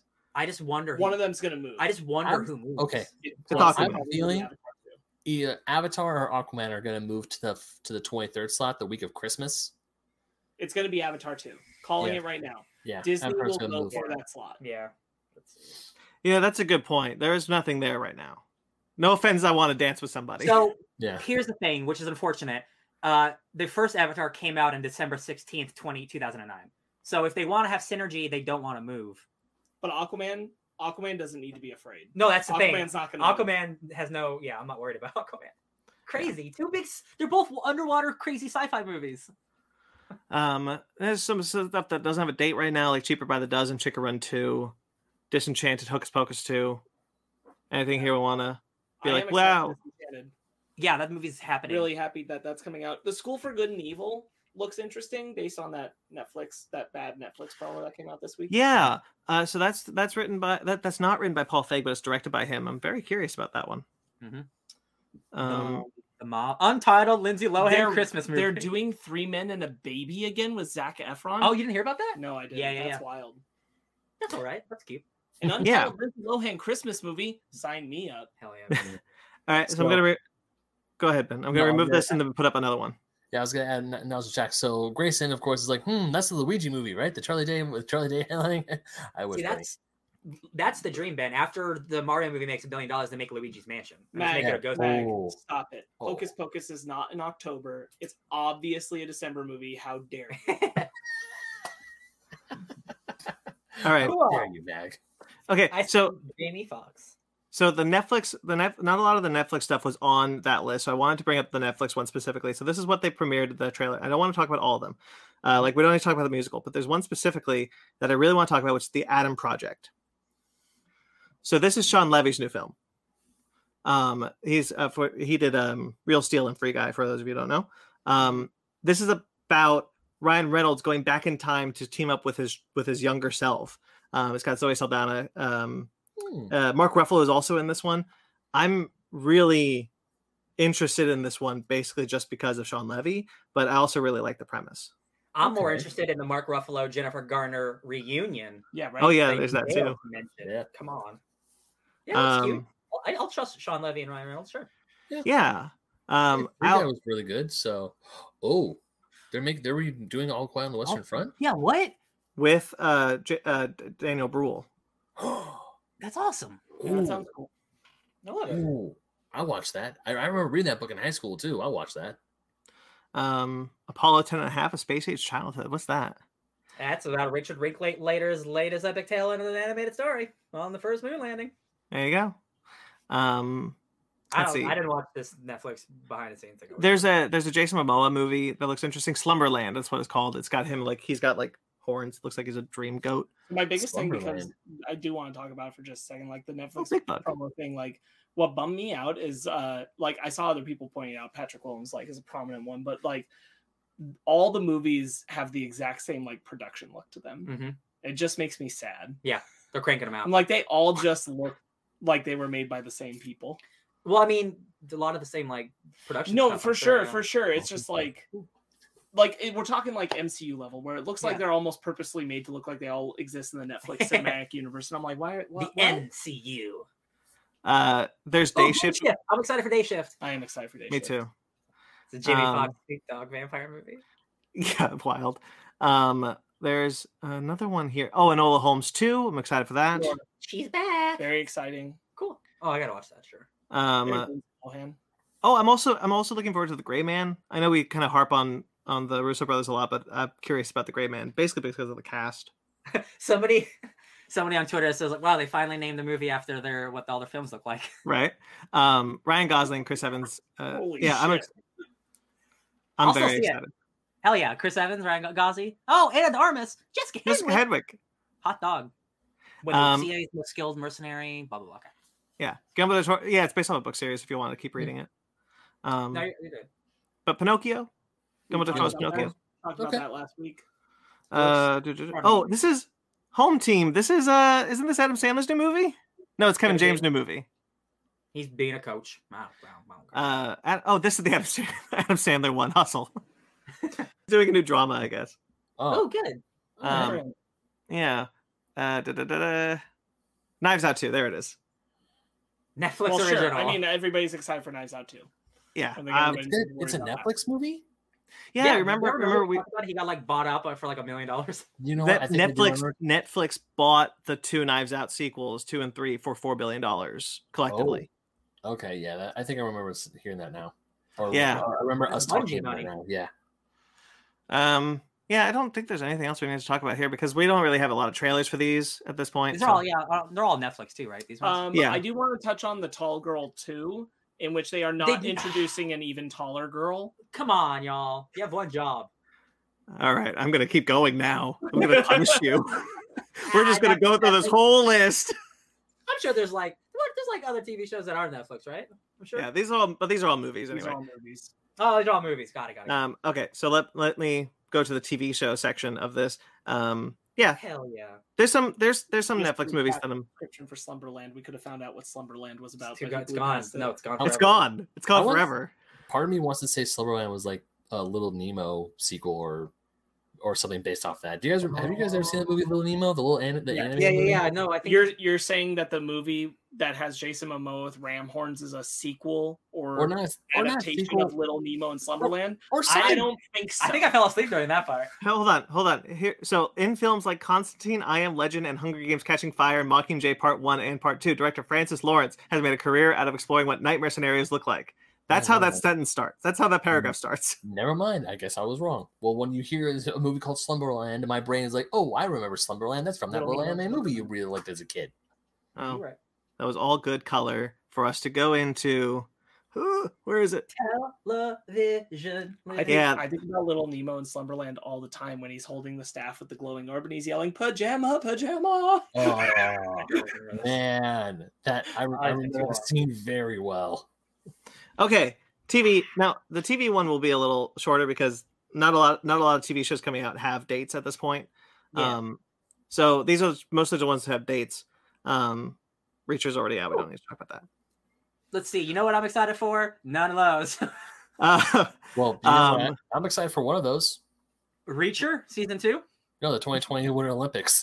That's Oh. not a show. That's a live. Ben, event. that's shut up. get out of here. It's Yeah, on you're the Only way. allowed for you, Ben Magnet. Wednesday, it's Friday on February 9th. Um, man, uh, this is awful. Bel Air. You know what? We didn't talk about the Bel Air, the new Bel Air trailer, but We I did. watched it with Sparks. It looks really good. We did actually. talk about it. We talked about the first trailer that we didn't like, and then Yeah. we watched the second trailer, which was significantly. We better. still we still like created a little did tangent. and Well, we that's- yeah. again because Bel Air looks real good. Yeah, I did. Of all Uh, these, this is the, the Puppy Bowl though. bring in Grayson's comment. Oh, Ben. all right.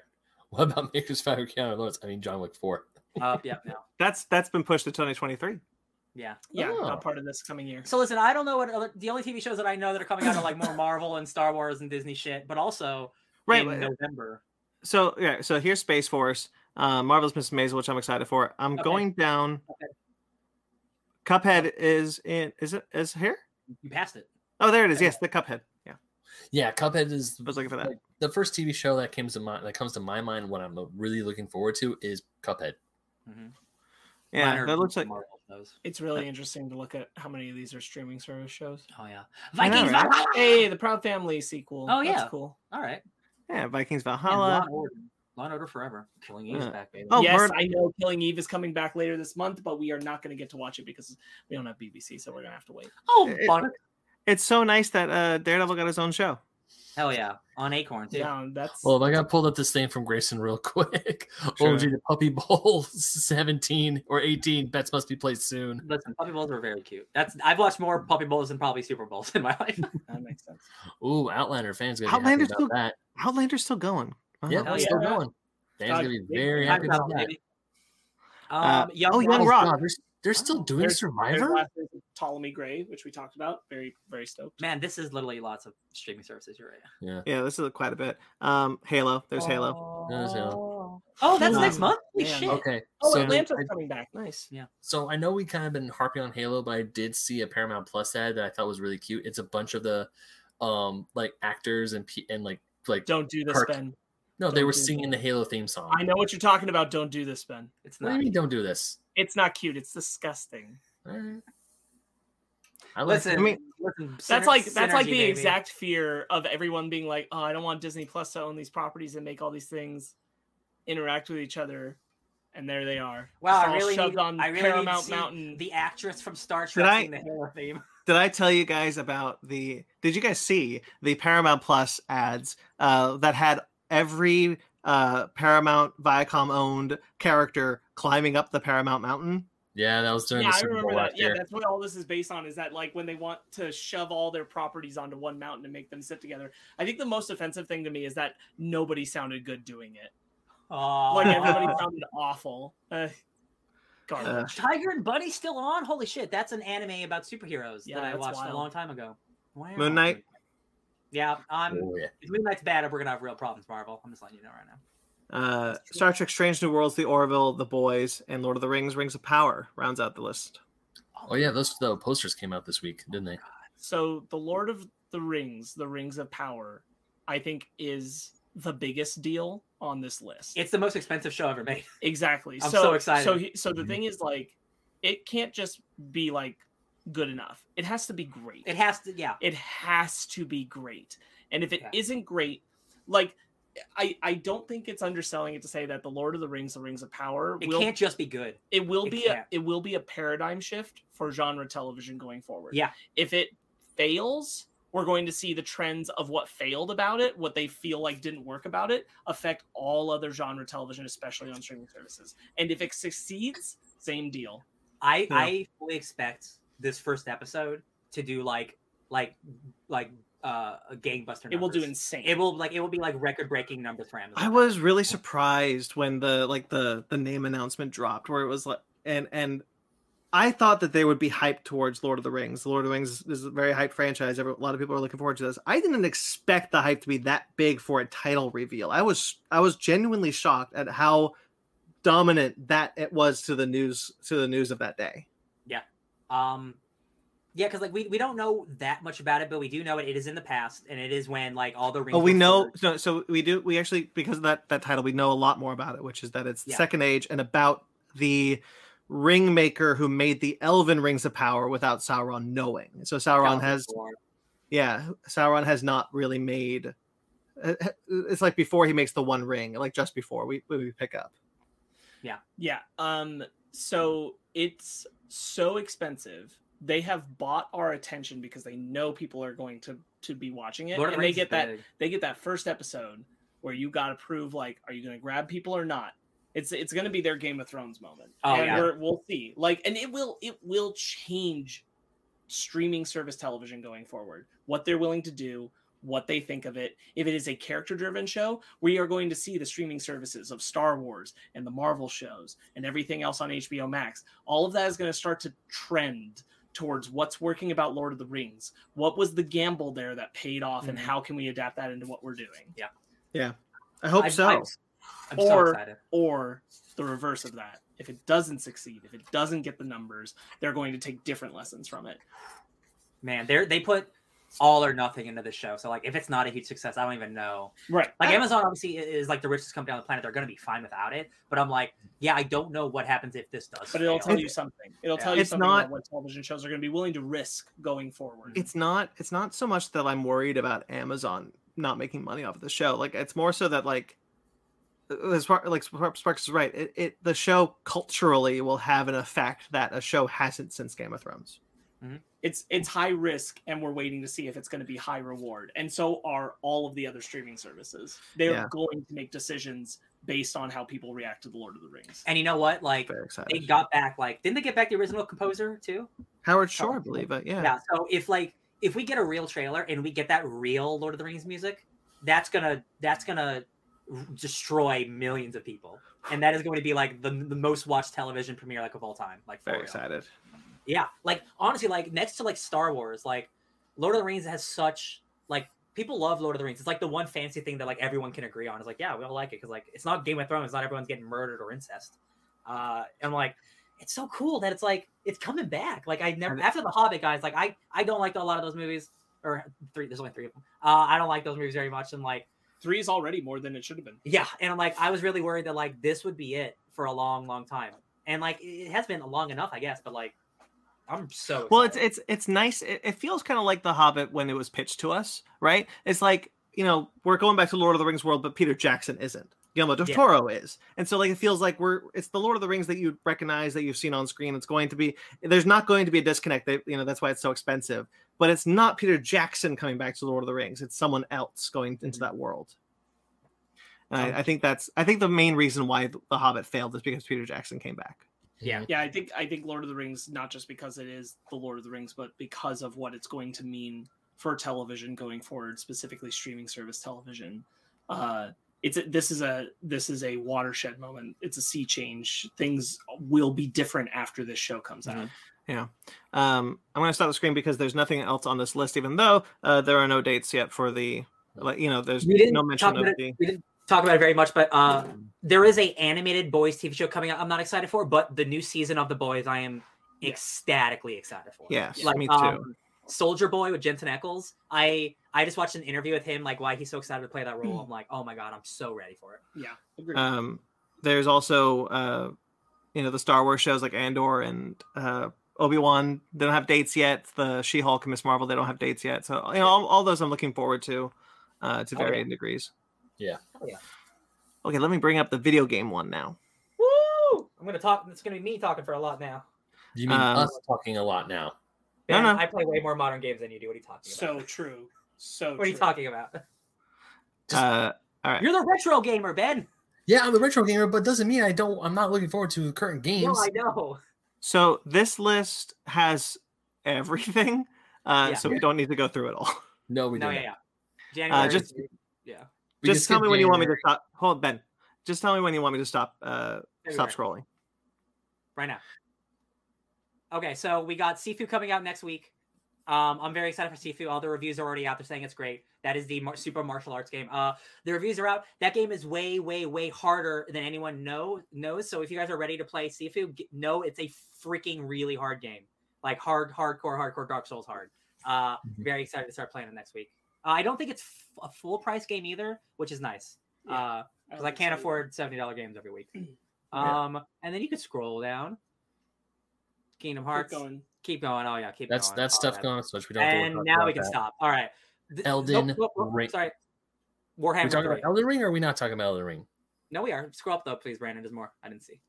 Total War Warhammer 3. That is the Hmm. uh the third game in the Warhammer uh Total War franchise. A lot of hype behind it. Um I'm really excited to play that. Great PC game. Destiny 2 The Witch Queen is the big super big expansion for Destiny 2. This is like their big like yearly uh launch thing, so like fans are really excited for that. Um Elden Horizon Ring. Forbidden West, a big the big sequel I to missed that one? Oh, Yeah, Horizon. Horizon Forbidden West. That's um obviously the big sequel to Horizon Zero Dawn, so people are getting hyped for that. Mhm. The, the game looks I- gorgeous.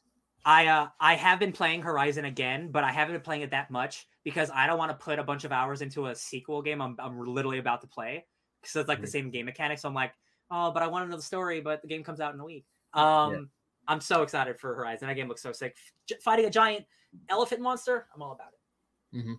There's one that says uh, Martha. Uh, Martha is dead or whatever. I thought it Martha said. I thought it said Mothra is dead. Why did you say that name? All right. Oh, uh, sweet. yeah, Final Fantasy 15 is coming out. Nice. uh, Elden Ring. That's Elden Ring. of all the games this month, and there are a lot of big games. Like Elden Ring is the game. It is the one. Yeah. Uh, Yeah. Maybe even this year. for for me for real yeah I, I hate i truly hate that horizon and elden ring come out a week apart like i i have to play both those games and it's gonna like horizon's just gonna get thrown to Yeah. the dust i know it um elden ring is open world dark souls baby like i what else Mhm. do you need like that's the only game i've ever won in my entire life and it's here i'm Yeah, that's then the game. gonna that's- co-op that's the game that's definitely going to be putting me to drive driving me to save up for my PS5 because I ever since that game came out I've been talking about it with my little brother we've been dying to play it. It looks Oh, so good. yeah you don't want to play that on your ps4 man oh man No, no, I'm playing that on my PS5. That and Well, you Demon's Souls got- I'm playing. You got weeks. you got two weeks two weeks um oh, Triangle Strategy. That's coming out in March. That one I'm super excited for because that is like a pixelated, um, it's a pixelated Final Fantasy Tactics style um tactics RPG, and it looks so gorgeous and it looks so good, and I cannot wait to play it. Uh, I can't believe they didn't change the name. They Yeah, that was I'm- the working title when we saw a trailer like two years ago. Was Triangle Strategy. Right. Uh, it's Yeah. fun. That's great. Yeah. guys, guess what? Grand Theft Auto Five is coming out Again, for the third time. Um, I'm actually I am excited because like I want to play GTA 5 with my friends, uh, but I don't want to play it on like old consoles, so it's getting an update, Right. um, which is great. Yeah, hold up. I'm not gonna lie. Chocobo GP does look cute. I know it's not gonna be the Mario killer, but it looks. I remember seeing the trailer. It looks cute. A Mario Killer, Ben. It's not even like a Mario punched it in the face. It's I know, but a- it's still. It looks cute. But Yeah, the final, I'm still Ben. uh, curious for Ghostwire Tokyo. Did you not? did- They released a 30 minute presentation about it this week. I heard. Didn't I just haven't had time. Uh, I I want to. I want to ask Ben a question. What does he Yeah. think will be a Mario killer? Like you said, it's not going to be the Mario killer. Like you've said that before. Like, what do you think is going to be the Mario killer? I don't know. I'll find out when I see it. it hasn't 'Cause I don't yet. think. I don't think it will be anything. Nothing can kill Mario. That's why he's Mario. Uh, yeah, Ghostwire Tokyo. I watched the presentation for it. Um, I don't know about this one, y'all. Um, it is it is not the horror game that was pitched. It is definitely more of a first person like city adventure game, well, spooky elements.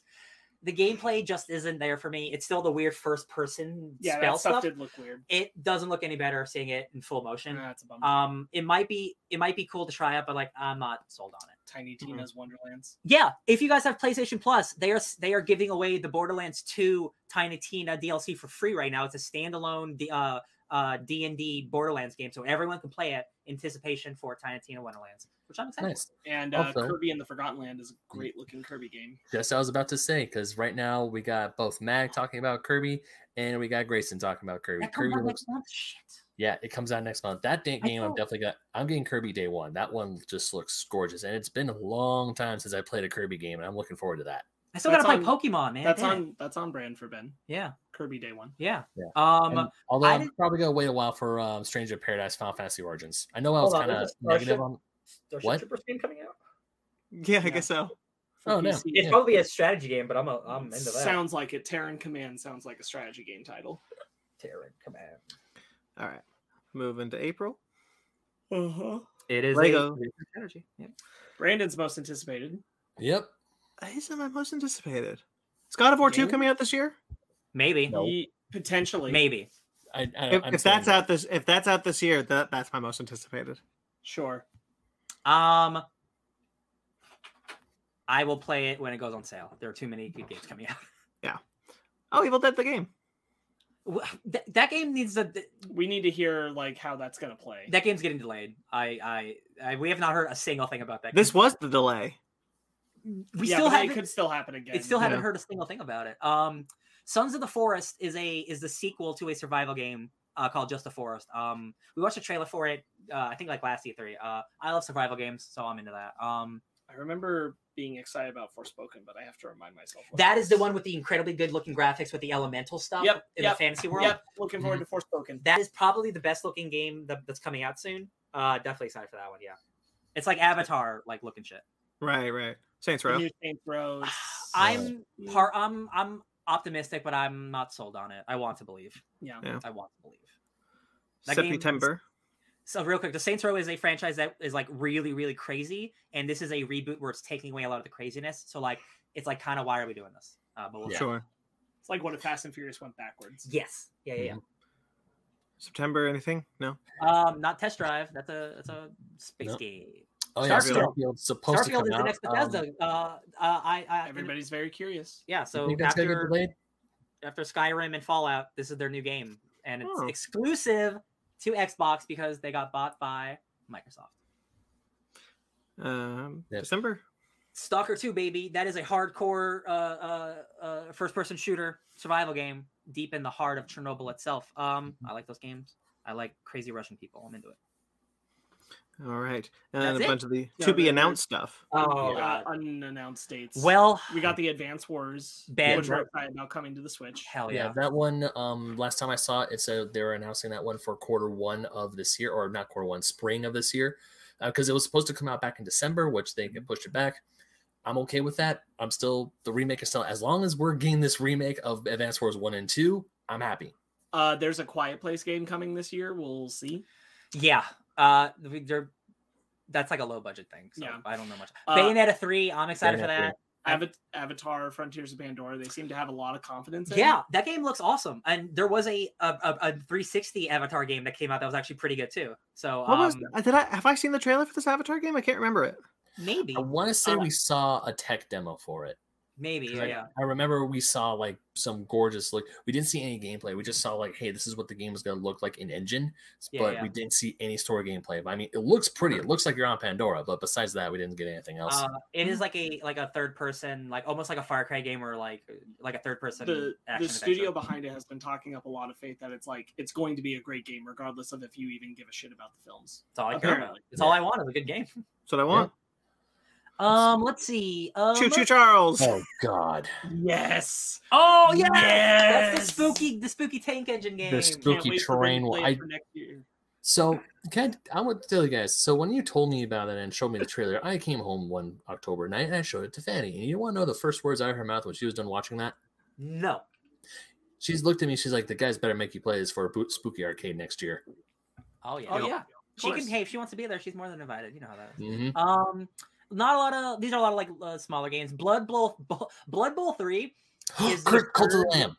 Hold on, real quick, Ben. Blood Bowl three is the third uh, game in the Warhammer fantasy football game. There's a fantasy league of football where orcs fight humans in football, but it's fantasy Warhammer, and they made a third one, so good for them. Uh, you were really excited for one, Ben. Oh, oh, I thought Cult of the Lamb was going to be on the Cult of Lamb- Switch Cult of The too. Lamb does look really good. That is that. Oh. Yeah, that does look good. Yeah, yeah I remember. Oh, I thought it was going to be on the Switch as well. Darn it. Uh, then I'm sure it will come It- to the Switch. They always well. do eventually. yeah, Yeah. because I know that's a Devolver Digital, and the Devolver normally ports gets their stuff to Switch. So, Uh, Okay. I'm still waiting for the Cyberpunk 2077 uh, next gen update. Yeah. Uh, and that should be happening in May. Also, That's- that's Destroy it. All Humans 2 is getting a new remaster. Oh, Probed. I didn't play that first one still though. You- Yeah. Um, this Digimon Survive has been one I've been interested in for a while. It's interesting that it's still a PS4, Xbox One exclusive. It's been on the docket for like three years now. That doesn't sound good. Marty, Nope. Saying Blood Bowl in the chat. Yeah, I love that Blood Bowl. Uh, God, Marty. Dra- Dragon Ball: The Breakers. I'm still waiting to hear uh how things it, we don't know the date yet and they had their beta testing which went very successfully and I watched- said like they're going to be adjusting and taking a lot of the feedback and i i wouldn't be surprised if it even gets pushed uh, a decent amount but i'm still super curious how that game's going to play i'm i'm a shill for dragon ball so i'm going to end Yeah. up playing it either way but i Mhm. hope it's entertaining enough to play that we all can get in on. Uh, I did watch a couple matches of it, and I think I can only play that with my friends. yeah I, I suspect that's the only way i'll be able to do it too Yeah. but we'll see right under that is dune the spice wars Yeah, I mean, I I just love a good real time strategy game, and this is a good year with Warhammer Total War Three and Dune Spice Wars, and now I guess there's a, a Starship Troopers one I didn't know about. So like, Yeah, let the spice flow, baby. they're really after you they're after my all my money. they're coming to get you, Ryan. They're coming to get you, Barbara. Oh, Evil West. That's the cool um like third person Yeah, shooter. Uh. Oh, yeah. demonic, uh, Western game. That looks pretty cool. That does look cool. Got God of War Ragnarok as we brought up before. I'm It's gotta. It's gotta. Listen, it's it's November, December at best, but I I yeah, I think it's getting pushed. yeah, I think it's getting pushed too. Time will tell. Time will tell. Go- Gotham Knights. Gotham Knights, I think. Oh no, Suicide Squad got pushed. Sorry, Suicide Gotham Squad- Knights is probably gonna make it. Maybe. Uh, Suicide Squad like is out of this year, so like I don't have faith for this one now. Yeah. Um, but I'm I still want to play it. I'm really excited. I need another. I Arkham am. game. I am curious. I am still curious about it. I. I am into the. uh I, I am interested in the story. Certainly. Um. I hope. It, I just hope it plays well. Yeah. Yeah. This is what Mac has to say right now. He goes, "Goodbye, wallet."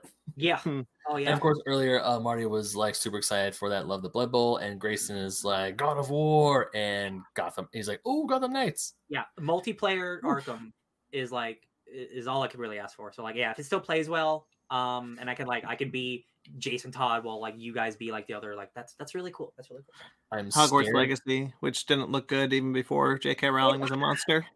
it got delayed hardcore and like people are still speculating that it's not coming out this year because like they, they don't want to talk about it for obvious reasons because it's tied to harry potter so like the further Yeah. they, they get away from it the better but like I'm scared to know what I am Jesus Christ is. I am jesus christ like it's, Okay, it's exactly So I saw a title and I was too curious. Uh, it's How to Say Goodbye, Mhm. and so I wanted to look up what it is. And it's a little indie puzzle game. Um, it's inspired by illustrated books, and you move the elements of decor and manipulate reality to help a group of ghosts wandering between two worlds reach the other side. Okay. Uh, dang, you know that some Damn. sad looking art. Okay. yeah but it's no i am jesus christ though I guess not. Can you put up? Um, can- oh, it's your screen's too small for me to see it anyway. Laura croft oh those are all just like old games They're Yeah. Um, I see the uh the new Jak and Daxter game is coming along. Oh, Jack Move, his little brother. That's, Um, uh, let's see, Little Devil Inside. That looks pretty scary. Um, oh yeah, Mario Rabbit Sparks of Hope. That's coming to Switch this year. That's Metal- right, Metal Slug. Tactics. Metal Slug Tactics. Oh, That's another one we're looking forward to. Suns, baby. That was supposed to come out in a month and it got delayed.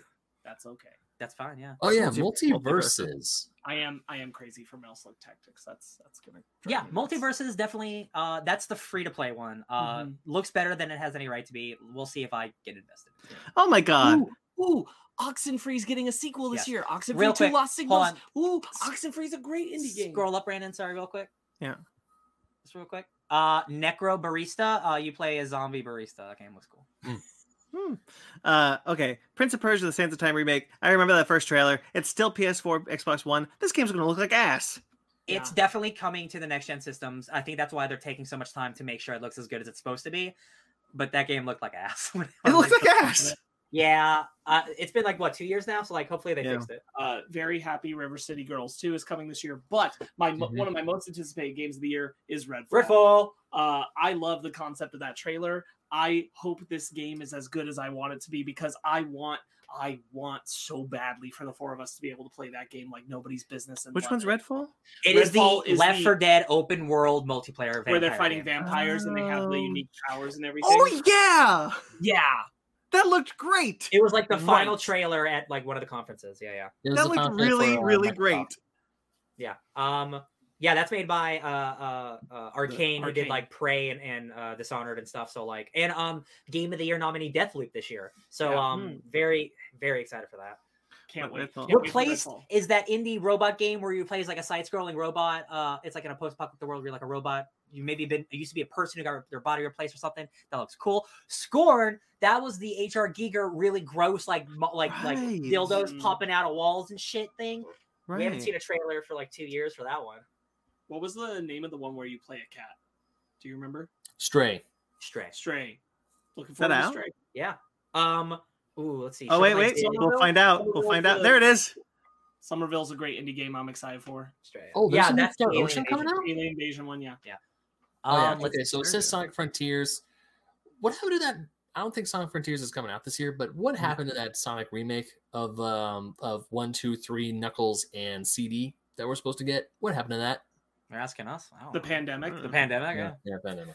Uh, Star Trek Resurgence. I'm looking forward to. That's I'm- the I'm- like the the role playing one, right? I Right. I am very curious about how people are going to react to Star Wars Hunters. So that's the thing. That's a that's like that's like a mobile game they're turning into like a real game. Yeah. Uh, it's Right. not. It's not gonna be. I'm I'm very curious, like not necessarily to play it, but to hear how people react to it for sure. The System Shock remake's coming out this year. I forgot about that. I that man, that thing's been in development for so long. That's like uh that's the spiritual succe- uh, uh prequel game to Bioshock, which more people know than System Shock. Um, System Shock is like crazy underwater science fiction horror. I'm all about it. oh, Terminator Dark Fate has a new game coming out. Yeah, As it's a we- strategy, That's strategy a game. strategy game. As we said, Suicide Squad Killer Justice League. This is not up to date. That move, that bu- that game was pushed to next year. Yep. Ooh, the TMNT game is coming out, Ben. Mhm. That looks real good. Um, Oh yeah, that I cannot wait to play that Teenage Mutant Ninja Turtles game. That looks so good. Tem Tim Tem is finally coming to consoles. That's the Pokemon game where you can have guns and kill them. Yep. uh, Oh, yeah, I remember that one. Breath of the one. Wild sequel. Breath of the Wild sequel's not coming out this year. No, I, I don't believe it. I don't believe it. Uh, That's what- da, da, da, da, da, what was I looking? Oh, Lord of the Rings Um, Gollum. So Terrible. Breath of the Wild game does not sequel, yeah, Breath of the Wild sequel might still happen this year. It might be November, December. I'm guessing. Yeah. But if it I gets don't- pushed back to 2023, I'm not gonna be mad about it because we were talking about this when they when we were talking about this for E back in uh, last June for E3. They said 2022, so we're like, n- normally Nintendo's decent at letting us know at making their suggested um release dates, Yeah, but, but these with the but these are weird times. yeah, and but these then- are very weird times. Ben, uh, I, I want to real quickly. You spoke over Ryan when he said uh, uh, Gollum looks terrible. I wanted that on record because I want I wanted just two people said that game looks terrible. Oh no, it looks terrible. Yeah. Uh, I haven't. and it's funny because that was like one of the first next gen games announced, and it's coming out so many years later, and it doesn't look good. And I'm like, hey, I guess they can't all be winners. Yeah. Uh, da, da, da. The Witcher Witcher 3 Wild Hunt is getting a next gen update. I will 100% put 100 hours back into that game. Oh, there's Warhammer. 40k Dark Tide. Left 4 Dead, but Warhammer 40k. Oh, that's right. That looked That's awesome. Good. Yeah, I really hope that feels good Oh, look, because I want to play it. Hell yeah! And Wizard that- with a gun. Sounds like Wizard with a gun. wizard, but fuck gun. It looks good. Yeah. Um, let's see. Anything I missed? Vampire the Masquerade Blood Hunt that got delayed like a year. Uh, so that's that's definitely probably not coming out this year, unfortunately. Um, yeah, good man, good year of games. good year of everything, I think. Yeah, and also this is a situation where like uh, a lot of games also haven't been announced that will come out this year too. Yeah. Um, because like you know they release it and like four months later it'll come out. So like Much in the same way as like as the TV show ones. Like, what there are still many shows and many dates to be let, let left to be told. Ooh, Oh, yeah. ooh, ooh! There's a movie we didn't talk about that I'm anticipating this year because it wasn't on that list, and it's Dragon Ball Super Superhero. Oh yeah. right. that's true. Thanks, Me Brandon, for wearing a Goku shirt so that I could remember. Guess Don't what it is. stop. Guess what. Goku shirt it is? GT. GT. Yeah, I could tell by the nothing. I'm gonna. There we go. GT. Ah, little little Videl or Pan or whoever the hell that is. Pan. Listen, Um, I don't care how bad GT is. Vegeta had a mustache, so it gives it gets it gives me a lot. That gives me a lot. Vegeta looks good with a mustache. I like Well, the thanks, stories in dude. GT a lot. Yeah. Okay. Uh, yeah, I think there's a lot of good stuff coming out this year. Um, uh, a Do lot of have- movies I'm really looking forward to. Of all the things, give me like your top one or two of everything that you're excited for.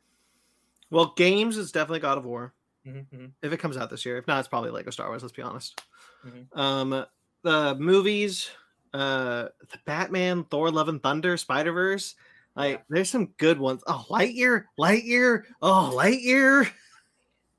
Um, yeah, there's some good movies that I'm looking forward to, and I'm, I'm, you know, but I'm also looking forward to like the Adam Project. Like, I want, I wonder which movie is going to surprise me. You know, what movie that did I was it did I not know about that's going to be like really great. Um, or Orville for the for the TV shows. Orville Yeah. all the way, man. I'm so excited for that show.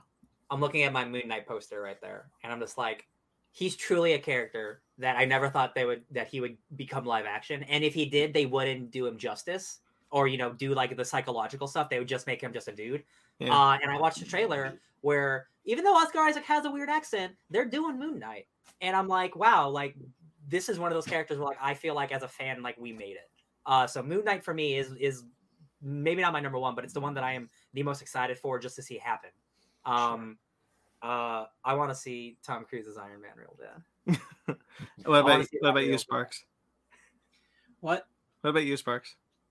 Uh, I feel like I kind of said it as we were going through, but um, This is a final. no, I know. I'm trying to think of everything now. Uh, uh, after what I said, I, I think probably in shows I'd have to probably say the Lord of the Rings show more than anything, just because of what what it's going to mean going forward. Mhm. Um, film wise, I I guess across the Spider Verse. Yeah, Uh, I'm, I'm- excited for uh the Nick Cage, Pedro Pascal, the the uncrushing weight of whatever a lot. Me too. I am really looking forward to Aquaman too. Yeah, Too. Um, I'm I'm really really looking forward to Aquaman. You know what? I'm gonna be perfectly honest. I'm looking forward to Avatar 2. I don't know if I'm gonna Me too. like it. I don't even know if it's. I don't even know if I'm excited for it. I'm just like, James Cameron's been working on this one for 10 years. I gotta see what it is. it's gonna be visually like it's gonna be a spectacle at, at the very least. yeah, yeah. minimum. Yeah. Uh, Ben. Uh, games wise, I'm actually more excited for Legend of Zelda: Breath of the Wild sequel. I'm really looking forward to that one. I love the first one Pick one that that is for sure coming out this year though. for 'Cause sure. I'm coming- not. I'm not guaranteed. I don't believe in it. I want to believe, but I don't believe. Uh, okay, for sure coming out. Um, I would definitely say Kirby. Okay, there you go. Ben's a Nintendo boy. No, I get in it. soul. No, I get it. I'm a Nintendo boy. And it, that doesn't work. Honestly, I'm really excited for that Kirby game too. It's like post-apocalyptic, but like he's Yeah. like super cute in it. Mhm. Uh, Yeah. I I still mean, have I'm- you, you haven't touched Pokemon Arceus, right? Not? No, I haven't. I've seen it. I've seen videos of it. I saw Grayson play a little bit of it. It does look good. But I'm also trying to save some money. But Kirby, get it. just something about that new Kirby game is like I'm gonna get it. And the reason why I didn't say Elden Ring Sparks is because I don't know when I'm gonna get my PS5.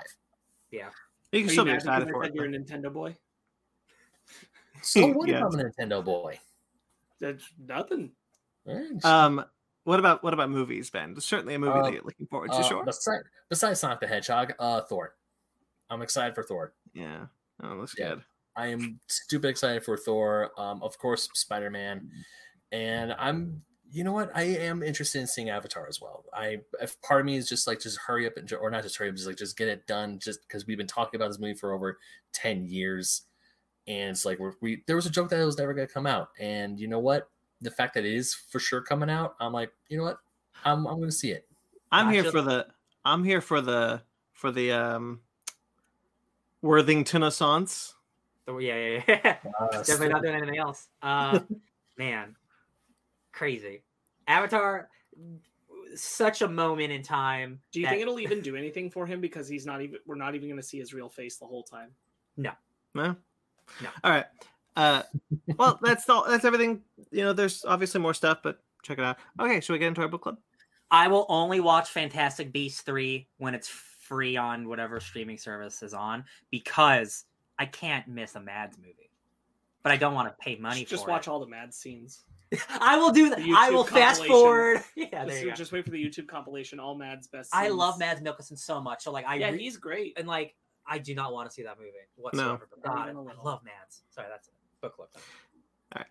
That's see, that's why I'm like, I'll watch Jurassic World Dominion because like I've got my least anticipated, which is Fantastic Beast, and like everything above that is a vast improvement. I love Laura Dern with all my heart. So like I will I will see that movie for Laura Dern. I want to watch Solo again. All right, book club.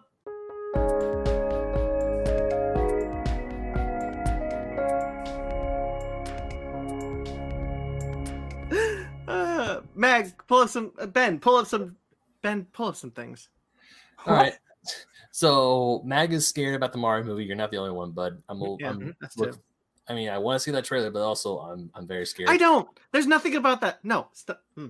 I want to see Jack Black as Bowser. That's like the one thing, the big thing that I'm looking forward to. And Grayson saying, "Give me a Knuckles movie. I'll be excited for Sonic movies." Let's That's literally what they're doing. hold on. Let's see the movie first before we do spin-offs. I'll allow it, but I just gotta Nah, Knuckles- Idris I mean, wins. I Knuckles is in the movie. Yeah. But this. I mean, Knuckles did get his own comic book for a short while until that was ungraciously. good for canceled, but- him, Ryan. Take it away. Big Knuckles. Hey guys, my name's Ryan, and it's the season of love. Um, so I picked just a bunch of comics that have love involved in some some particular way. Not really curious about like the the overall arching plots of the individual issues, but just like just about like the relationships that are going on. So we're gonna talk about two different relationships, and the first one we're gonna talk about is Storm and Forge. Um, this is a little story called Life Death. takes place in in Uncanny X Men 186. Life Death, a love story. Uh, Storm was depowered by a a machine made by Forge. Uh, it was originally going to be used on Rogue, but it accidentally got used on Storm. Uh, so Storm is now powerless. The most powerful mutant in the world has become just a regular human. And you guys read the issue. She's not feeling it. Um, I think this issue is incredible. I think it is a beautiful piece of storytelling, not just between two kind of broken characters, but I think the artwork by Barry Windsor Smith is beautiful. And he he draws the way he draws eyes, especially eyes that have like sorrow in them. It's some of the best I've ever seen in a comic. Like when Storm is depressed or when Forge is depressed, you really feel it in this comic. I think. Yeah, I Um, agree. And I, I you guys, you guys are very familiar with like modern, like the Krakoan era of X Men. Um, Mhm. so you guys don't know about like Storm's depowered age, where Storm was the leader of the X Men for multiple years without her powers, and it's the coolest she's ever been. It's the coolest she's ever looked, but she had to get through some depression first. And I'm just curious what you guys thought of Life Death. I really liked it. Um, there's an issue that I have with a lot of comics of this era. is that- is, I do feel like it's overwritten. That was just the time. Um, but there's a lot of really like profound stuff being said that I, I uh, found myself really like every couple of uh, panels going, "Oh, Mhm. damn, okay." That's all. Tell me about tell me about life. Why don't you? I love it. uh, with life, there are always options, possibilities, hope. You never know what will happen next, for better or worse. Death may be certain, but it's also final. Once done, it's done. There's no second thoughts, no going back. Yeah, that's Forge Yeah. talking about how he tried to kill himself once, and now he, Yeah. he's there. He's there for Storm, so she doesn't do that. Um, I, this is a really beautiful issue, and also like for me, I've been ingrained in the X Men my entire life. I know these characters inside and out. Uh, I haven't read this issue until last week, but like knowing them in the future and how they got here, like being here now, I'm like, God, this means this issue is so awesome. Um, Forge lives in Dallas inside a inside of his. He's not part of the X Men. He's his own mutant on his own terms, uh, and he lives inside a like techno cube that he made of, of his own like of his own design that has like like invisible flooring, which really screws up Storm because she like she's like she's tripping up. He she puts her in the storm. and he puts her in the storm, which is a really messed up thing to do. Um, I I just think the relationship's really great, and it's it's uh when when you are when you're going through shit and you don't have someone to help you, that's a real big bummer. Um, and Forge, I think, is a really cool character because he's someone who's an isolationist. he doesn't really he doesn't like the x-men. He thinks they're what they're doing is like is kind of shitty right? Uh, uh but he still likes them because they're his own people. Um he's in love with storm you guys can tell and you can see why. She's a tall beautiful goddess um and she just has no self-esteem and i love i understand brandon about like overwriting uh that that is a personal thing i i love It's not a criticism. It's just no, no, I know. No, that's why I say it's a personal thing. That's why it's a personal thing. Um, I love comics that are overwritten because it gets to like gets to the core of all the of who the character is and like Forge, man, like he he's like Storm, you woman, you got to do this thing, and then he's like, oh dang it, I love her so much, I can't tell her how much I love her, and like all of that interpersonal dialogue is really important, I think. Um, oh, that was a cute picture of Luna. Like I Um, love but yeah, the, the the stuff of Forge talking about how uh he tried to kill himself and now like he's there for Storm. I just think it was really really good. Yeah, I liked it a lot. Yeah, I love the scene where Ford, where Storm is trying on dresses and she tries on like the, the gown and she goes downstairs and Forge is just like shocked and he's like, oh no. He's he wants to say all these things, but then and then when she and then when Storm realizes that she's causing a, a little bit of a problem, he's like, she's like, oh crap, this is not going the way I want. And both of them have that internal dialogue. It's like, oh, you, why didn't you say like Forge is saying, why didn't you tell her that she was the most beautiful thing you've ever seen in your life? And then uh, Storm is like, no, you shouldn't have gone on like that's gone that strong. You should have gone a little more. What's what's what's wrong with you? Just like It's- internal dialogue. It's like I'm, I'm just reading that. It's like, man, this is kind of going into a, um like when there's these two people who really like each other, but they constantly are saying the wrong thing at the wrong time, and they're just and then they like. It's like when someone says something stupid, the love interest walks away, and they look into the mirror like, "You idiot! Why'd you say that?" Yeah. And I love that shit. It is very it is very Mhm. old school writing, but like um like Storm's like or excuse me, Forge is like, great, have your own way. See if I care. And then he leaves like, damn it, trouble is I do care. And I'm like, that's so cute. How do I reach someone who doesn't want to be helped? And I'm like, oh, that's so cute. I love it. Um, the let's see. Um Oh god, yeah. So so when he's swimming, so they get into a fight. Sword, uh, uh, Forge starts swimming, and then Ororo goes to him, uh, and he's like, "Oh, the water looks nice, Forge. Do you mind if I join?" And then she sees that he's that he's an amputee, and they have that awesome exchange of like, you know, it's a part of me, but like it's not who I am fully. Like, you know, I am I'm an inventor, but I'm still the person that I am without it. Uh, and you're still the person you are, Storm, without your power. But she doesn't see that because she's only known power her whole life. Uh, it's just like a really sweet, really sweet dialogue stuff. She Yeah. uh, pickpockets him. I thought that was a cute little exchange. Yeah, she's man. A lot of people don't know. Like Storm grew up in Egypt as a thief. No, Uh, people saw um, yeah. X Men Apocalypse. That's true. People don't have it. Thank God for that. Thank you, Oscar Isaac. uh, I echo what you said. I think that the art in this issue is incredible. Um, really, really enjoy it. I, I think they do a very good job with the relationship dynamics between Forge and Ororo and what we explore about him being uh, uh, from Vietnam and things like that. Um, we haven't touched on it all the side story with Rogue, Well, because it's it's Um, yeah, but it's tied to the hard. narrative it's hard yeah. to yeah, Yeah. but it, we did read it, and uh, I I think it's interesting. It's it's hard to grasp like what exactly is going on with uh, the girl that she's Val Cooper. uh, being chased by Val Cooper, but um, Yeah. I, it's still really, really wonderful art. Oh, even even like like again like there's like this is still like an overarching arc with the dire wraiths and Val Cooper and stuff. So like yeah, it- that wasn't as important. But like I love man the way that Rogue used to be drawn and the way Mystique and Destiny used to be drawn. Like they were drawn like old ladies, and I love the way they look. And now like Rogue is like super young and hot, and like I that's a great look too. But like I love like grandma looking. You can see like grandma looking Rogue with like the skunk hair and like the like the blouse. And I'm like I love old school looking X Men. Um, I just think uh, the last thing I'll say is like it's it's really cute to see two people who know they like each other and ben you described it perfectly like like they like each other but they don't want to say it and it's like will they won't they and it's very like soap opera but that's all of claremont um she's like she doesn't she's never drank before and and, and Forge's like why don't you try? It? she's like it tickles my nose and it makes my ha- hair stand on end. And he's like oh i love your laugh i love your laugh you should let me you should let people hear your laugh more. I'm like it's really good stuff. And it ends on a sad note too because it turns out that like forge is the person who depowered storm and she didn't know that in the past. So like that ends their their budding romance of a couple weeks. Um and i just think it's a really a cute little story it's mostly for the art i love the art of the story Yeah, it's Yeah. beautiful. um, now we're just gonna move on to my favorite couple in comic books, Emma Frost and Scott Summers. Uh, again, you guys have read Modern X Men. They've been broken up, but they're still banging as you do in Krakoa. Uh, they were together for over 15 years, um, from 2000 until about Hoxpox. Um, and they're, I think, they're everything I love about co- like comic couples, like Batman, Catwoman, Spidey, Black Cat. It's like two opposing forces uh, that like should not get along, but they do. uh, Cyclops is is like the heart and soul of the X Men. He is like the Boy Scout. He will do everything that he can to save his people, uh, but he doesn't want to be a bad person. As you can see, as you read in these comics, he becomes slowly a bad person with X Force and stuff. And Emma Frost, who was a supervillain, who straight up just did cocaine in the 80s and wanted to kill Kitty Pryde, and she killed horses that the X Men owned and stuff, became a superhero. Um, and it's the budding relationship of how do these two different people who love each other live their lives. Uh, and we read a bunch of issues about that. And I'm just curious about what you guys think about these two. I really like these four. Cool. Tell me some more. Yeah, I mean- every I love how every aspect of these books, esp- the um Scott, the Cyclops and Emma Frost ones, kind of it doesn't dive into their relationship more, but it's a different aspects of relationship. Like um the cable issue, for example. Um, Scott is worried about Cable, and Emma is there. Is like, look, let me help you shoulder this burden. You don't have to fight alone. Um, the Dark X Men one, the Confessions one, where both of them have to lay out is like, look, I have done things, you have, and look, look, I've done horrible things, and the others like, no, I've also done horrible things, and they lay it all out on the table. The confession is like the like the the the book about the couple. Like that is the best. Yes. Because I asked my friend on Twitter, what books should I should I pick a read for Scott and Emma? She's like, you got to do the confession because that is like the core of them getting at who they are as people. And I'm like, mm-hmm. you're right.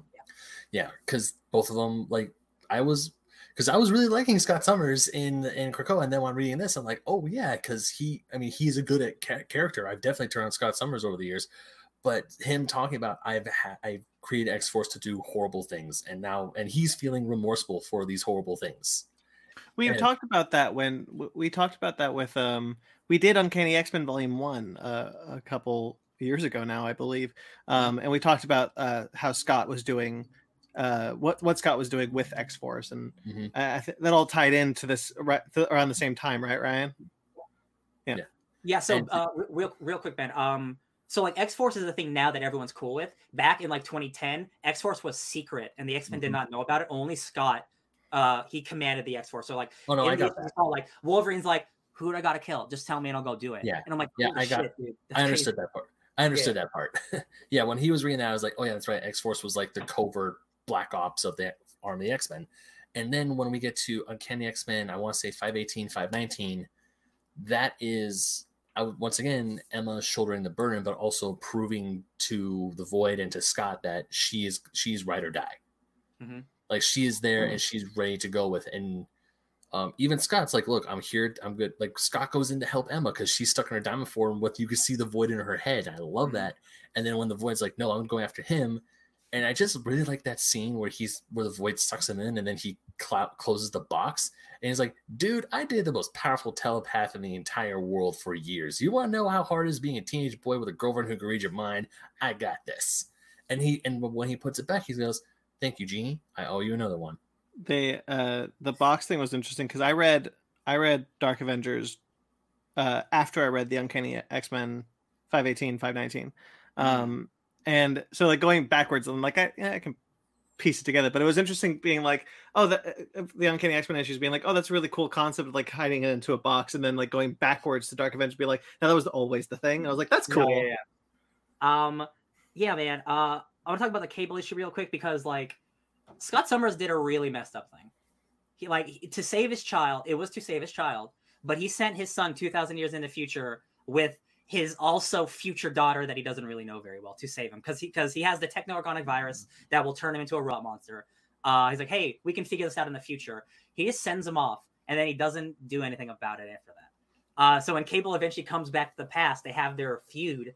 Uh, and like things don't get resolved for a long time. And it's nice that that cable issue is like, you did what you had to do, but it's like it's still a messed up thing. And Emma recognizes that too. Um, Well, it's it's, like- it's interesting to see the two like having having Scott being torn up about what he did with Hope because of what he did with Cable. Yeah. Um, you know, have because he gave up both of his children uh, in very similar ways, and uh, seeing him like deal again with the guilt that has even say in dialogue of the of the, of the issue being like he forgave me, uh, but I never I never forgave myself, and like seeing that like the stuff with Hope is bringing up all this old wounds with what happens to Cable, so you get this interesting dynamic between the two time periods. I just thought all of that worked really well. Um, and and it's unfortunate you didn't read them in order, but like it doesn't it doesn't change too much up. Uh, no, like you see like a progression of the relationship of like because this happened like each issue is like they were like like a, like a couple months or a year apart from the last one. Mhm. Um, and I the, what I love about this is like you also Hank. Hank is a side character in all these books that you get to see his progression of who how he turns into the the genocidal monster that he is today. And it's Scott Summers' fault. It's such a bummer, y'all. Hank used to be the bouncing beast, and then he had to grow up because Scott Summers told him to grow up, and they need to be adults about this shit. Oh, Brandon, keep running into stuff. But like Hank, Hank is not Hank is not cool with X Force. He because like there's a scene. Hold on, I gotta pull it up when he's talking to, to Wolverine, and uh, he overhears like Scott, I wasn't eavesdropping, but I'm not tracking the arm, uh, Bishop's arm to sentence him to death, right? I haven't turned the X Men into killers, have I? And Scott just like gives him like a sullen look, and I'm like, that's the start of Hank going down the road because of because of Cyclops. And then afterwards, uh, in the confession, Hank's like, "So many secrets, Emma. We can't have this in our lab." I'm like, "Oh my god, Hank, you're turning into this monster. I love it." Mhm. Uh, and now in 2022, he's literally genociding an entire entire country people. Well, it's interesting seeing that progression, like Uncanny X Men 518, 519 too, because he's more conflicted than he was in the first two issues. He's he's looking at like the stuff with Magneto and and being like, you know, what, what are we doing here? What am I? What am I to Scott? You know, what Scott's taking me down this path. Like he's dealing with it. He's like having his own introspective arc in these two issues that culminated in him like, I'm leaving. I'm not doing this anymore. Yeah, he just straight up walks out, and he eventually comes back. He also, after this, like he he sides with the Avengers and the Avengers vs X Men, and he sides with the Inhumans, and he tries to kill the mutants in, in the Inhumans. And I'm like, Beast has had a rough go about it, uh, but that's because uh, this is like Beast hates himself, and he doesn't. He hates being a mutant, and it's very much like a very uh like a, a visual thing. Like he hates being a blue person. It's very much the anti Mystique.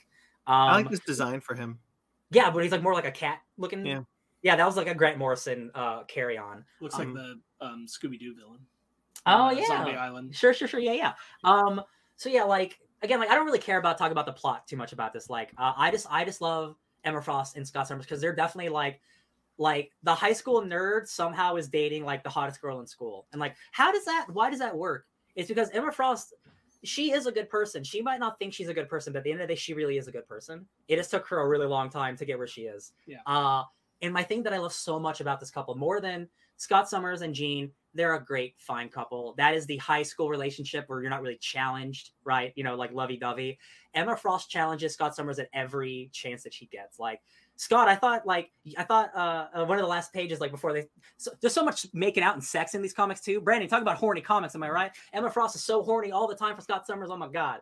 Um, and I lost my point because they're too horny. Um, Well, Uh, it. if, if it's okay, I, I want to jump in with something that I, I I really appreciated when it when you can see how Scott has changed Emma, uh, and just in the in the note that she leaves, like I'm gonna go kill someone, I might I come back, uh, blah blah blah, and then she's just still at the front door. She couldn't leave. She couldn't do it. Um, now that was a really sweet moment. Just her crying that vulnerability that she has developed with Scott. It's awesome. Great moment. Yeah. Um, I think that the cable issue has a pretty good example of Scott needing to try and consciously keep things from Emma. I think they do a really good job of Mhm. writing that. I like the confession. I like where their uh, stuff mixes into each other and you're They're different the stories. And the- yeah, mhm. uh, I thought all that art was done really well. Yeah. and I really like the last two issues where uh, Cyclops is played by Hugh Grant. sure, yeah.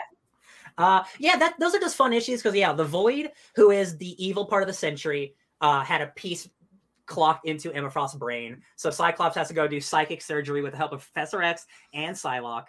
Uh, there's a great point where you think like Cyclops is like he's on the verge of being taken over, so Psylocke is ready to chop his head off, and Emma. Oh yeah, look at that. This is Hugh Grant. Oh yeah. Grant Oh my God. Cyclops. So like all the art has been good in all these issues, but like I this is peak Dodson's. Terry and Rachel Dodson. I love their their their heavy line work.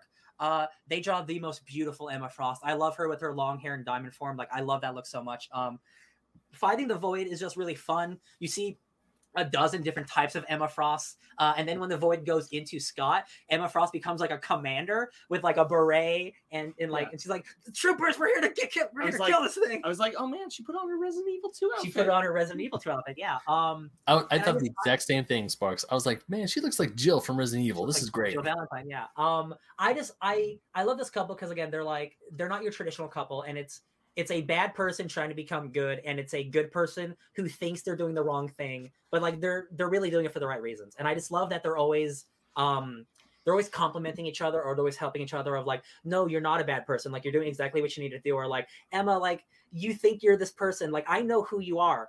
And i forgot that she did sleep with Namor and tony stark. Uh she has a restraining order with tony stark in the future.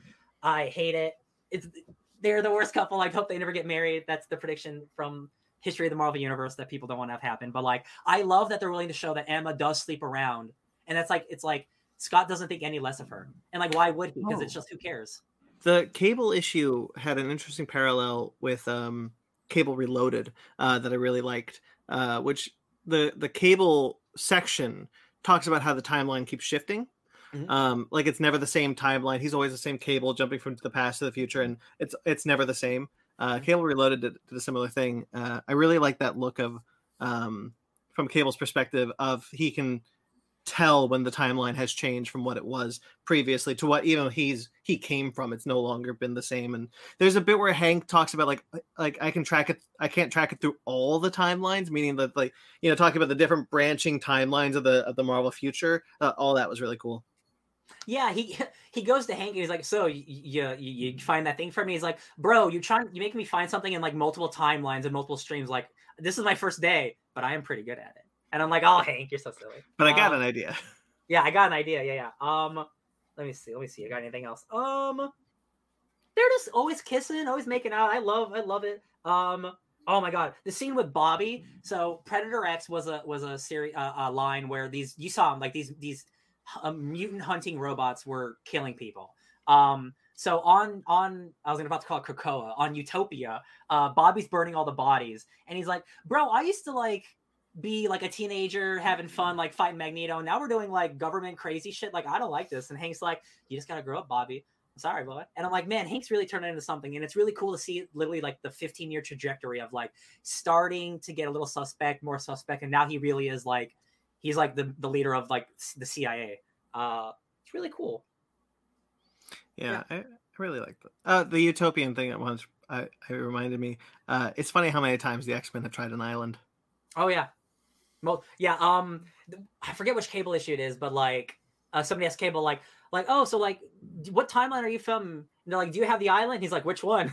yeah That was- I think- I think Cable- i think that was cable reloaded Okay, yeah, yeah. Um, yeah, man. Uh, I just I love Emma Frost, and I, I love that like this like badass bitch who is like she knows what she wants. She can get any man she wants, and she's like, no, I love I love this Boy Scout who is trying to help his people because at the end of the day, that's all she wants is to help her people and help the children, and he's the best person for it. Uh, she's great. Love her, love her and Scott, and now you guys know why I love her. And then Yeah, these were really nice issues. yeah, love is Uh, love. All right. Uh, next week, my turn. Um, I I chose a Star Wars Boba Fett Blood Ties. This is the first uh, Star Wars Boba Fett written by Tom Taylor. Mm, it's my favorite romance novel. Um, I don't I don't I go in for that. I'm sorry. I want to talk about Star Wars. Um, Mm. you know, Star Wars is an epic and it's an epic love story. Um, yeah. Anyway, so it's the first thing Tom Taylor wrote for Marvel, Star Wars uh, Blood Ties. So we'll see. You know, I was just curious about doing a, Star, a Boba Fett book. I thought an old one cool. So I mean, It's- someone's gonna talk about Boba Fett, right? it, it's talking it's fr- it's it's available you can find it in print on the uh boba fett legends uh epic collection that marvel put out recently should you want it uh okay next week we're also talking about nightmare alley Ooh, I'm excited to watch it. uh yeah so uh Guillermo del Toro's new movie. Uh so if stay you tuned watch it, uh, so you can be part of the conversation, go to Hulu or HBO Max because it's on both. Nice. yeah that makes sense. It's fox. They did they probably had that deal. All right. Uh okay that's it. So bye guys. Bye mag uh mag put out a thing if you can. Yep.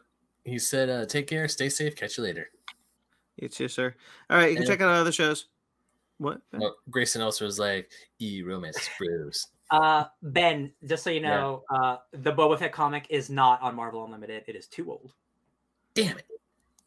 uh yeah this is a, probably also because it's not a dark horse it's dark horse book but what the dark horse books be on that whatever Yeah.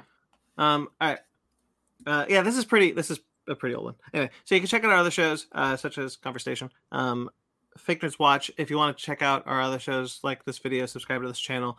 Uh, check out Fake Nerds Watch. That's our, our series where we go through other things.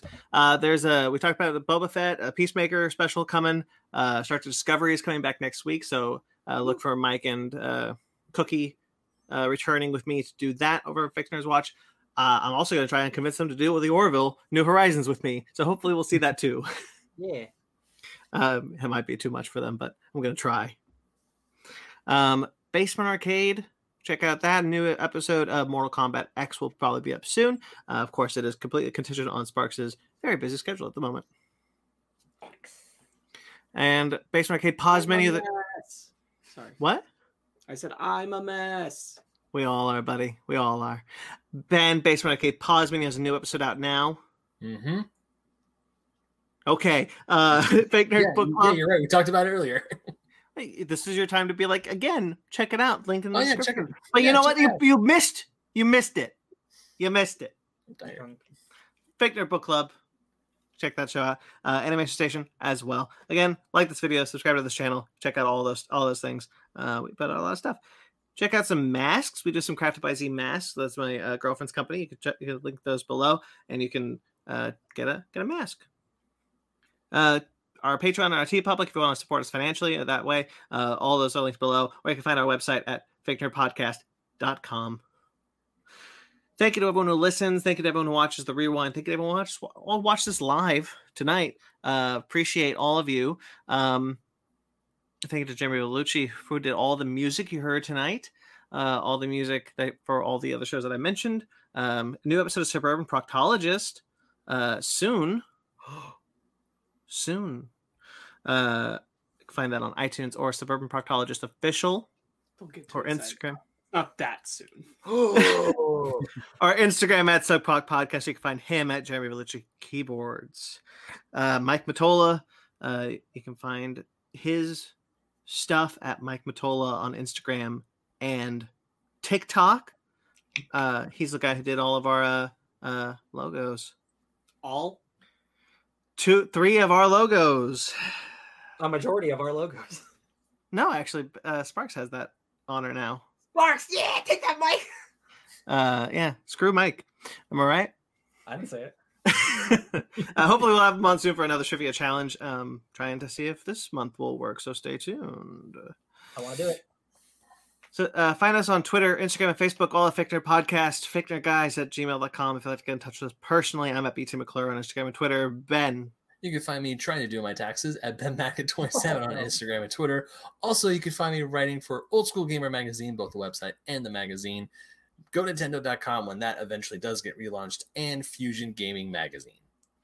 I write for Screen Rant. I have a lot more stuff to say now. I always forget. Like, I gotta promote myself. I gotta be better at promoting myself. Sparks. You can find me not doing anything that you can check out at Sparks Witty on Instagram and Twitter, S P A R K Z Witty. Hey, if you win this contest, my friend. You still can't check it out. Well, darn it. Damn it. I could check it out though. I'm your friend. You could just show it to me, I mean, I mean, shh, yes. Ryan. Hey guys, you can find me just loving Emma Frost and Scott Summers way too much at DJ Tony Snark. Subscribe to us on iTunes, Stitcher, Google Play, TuneIn, Spotify, iHeartRadio, Amazon Music, a podcast, and Pandora. Rate and review. Whoop. Did you guys know Emma Frost has a fake British accent? She's Yes. from Boston, Massachusetts. Uh, I, th- I think I saw that in the Krakoan Age stuff. Um, okay, rate and review wherever you get us. We greatly appreciate it. Like this video, subscribe to our channel. Until next time we see us, stay fake nerds.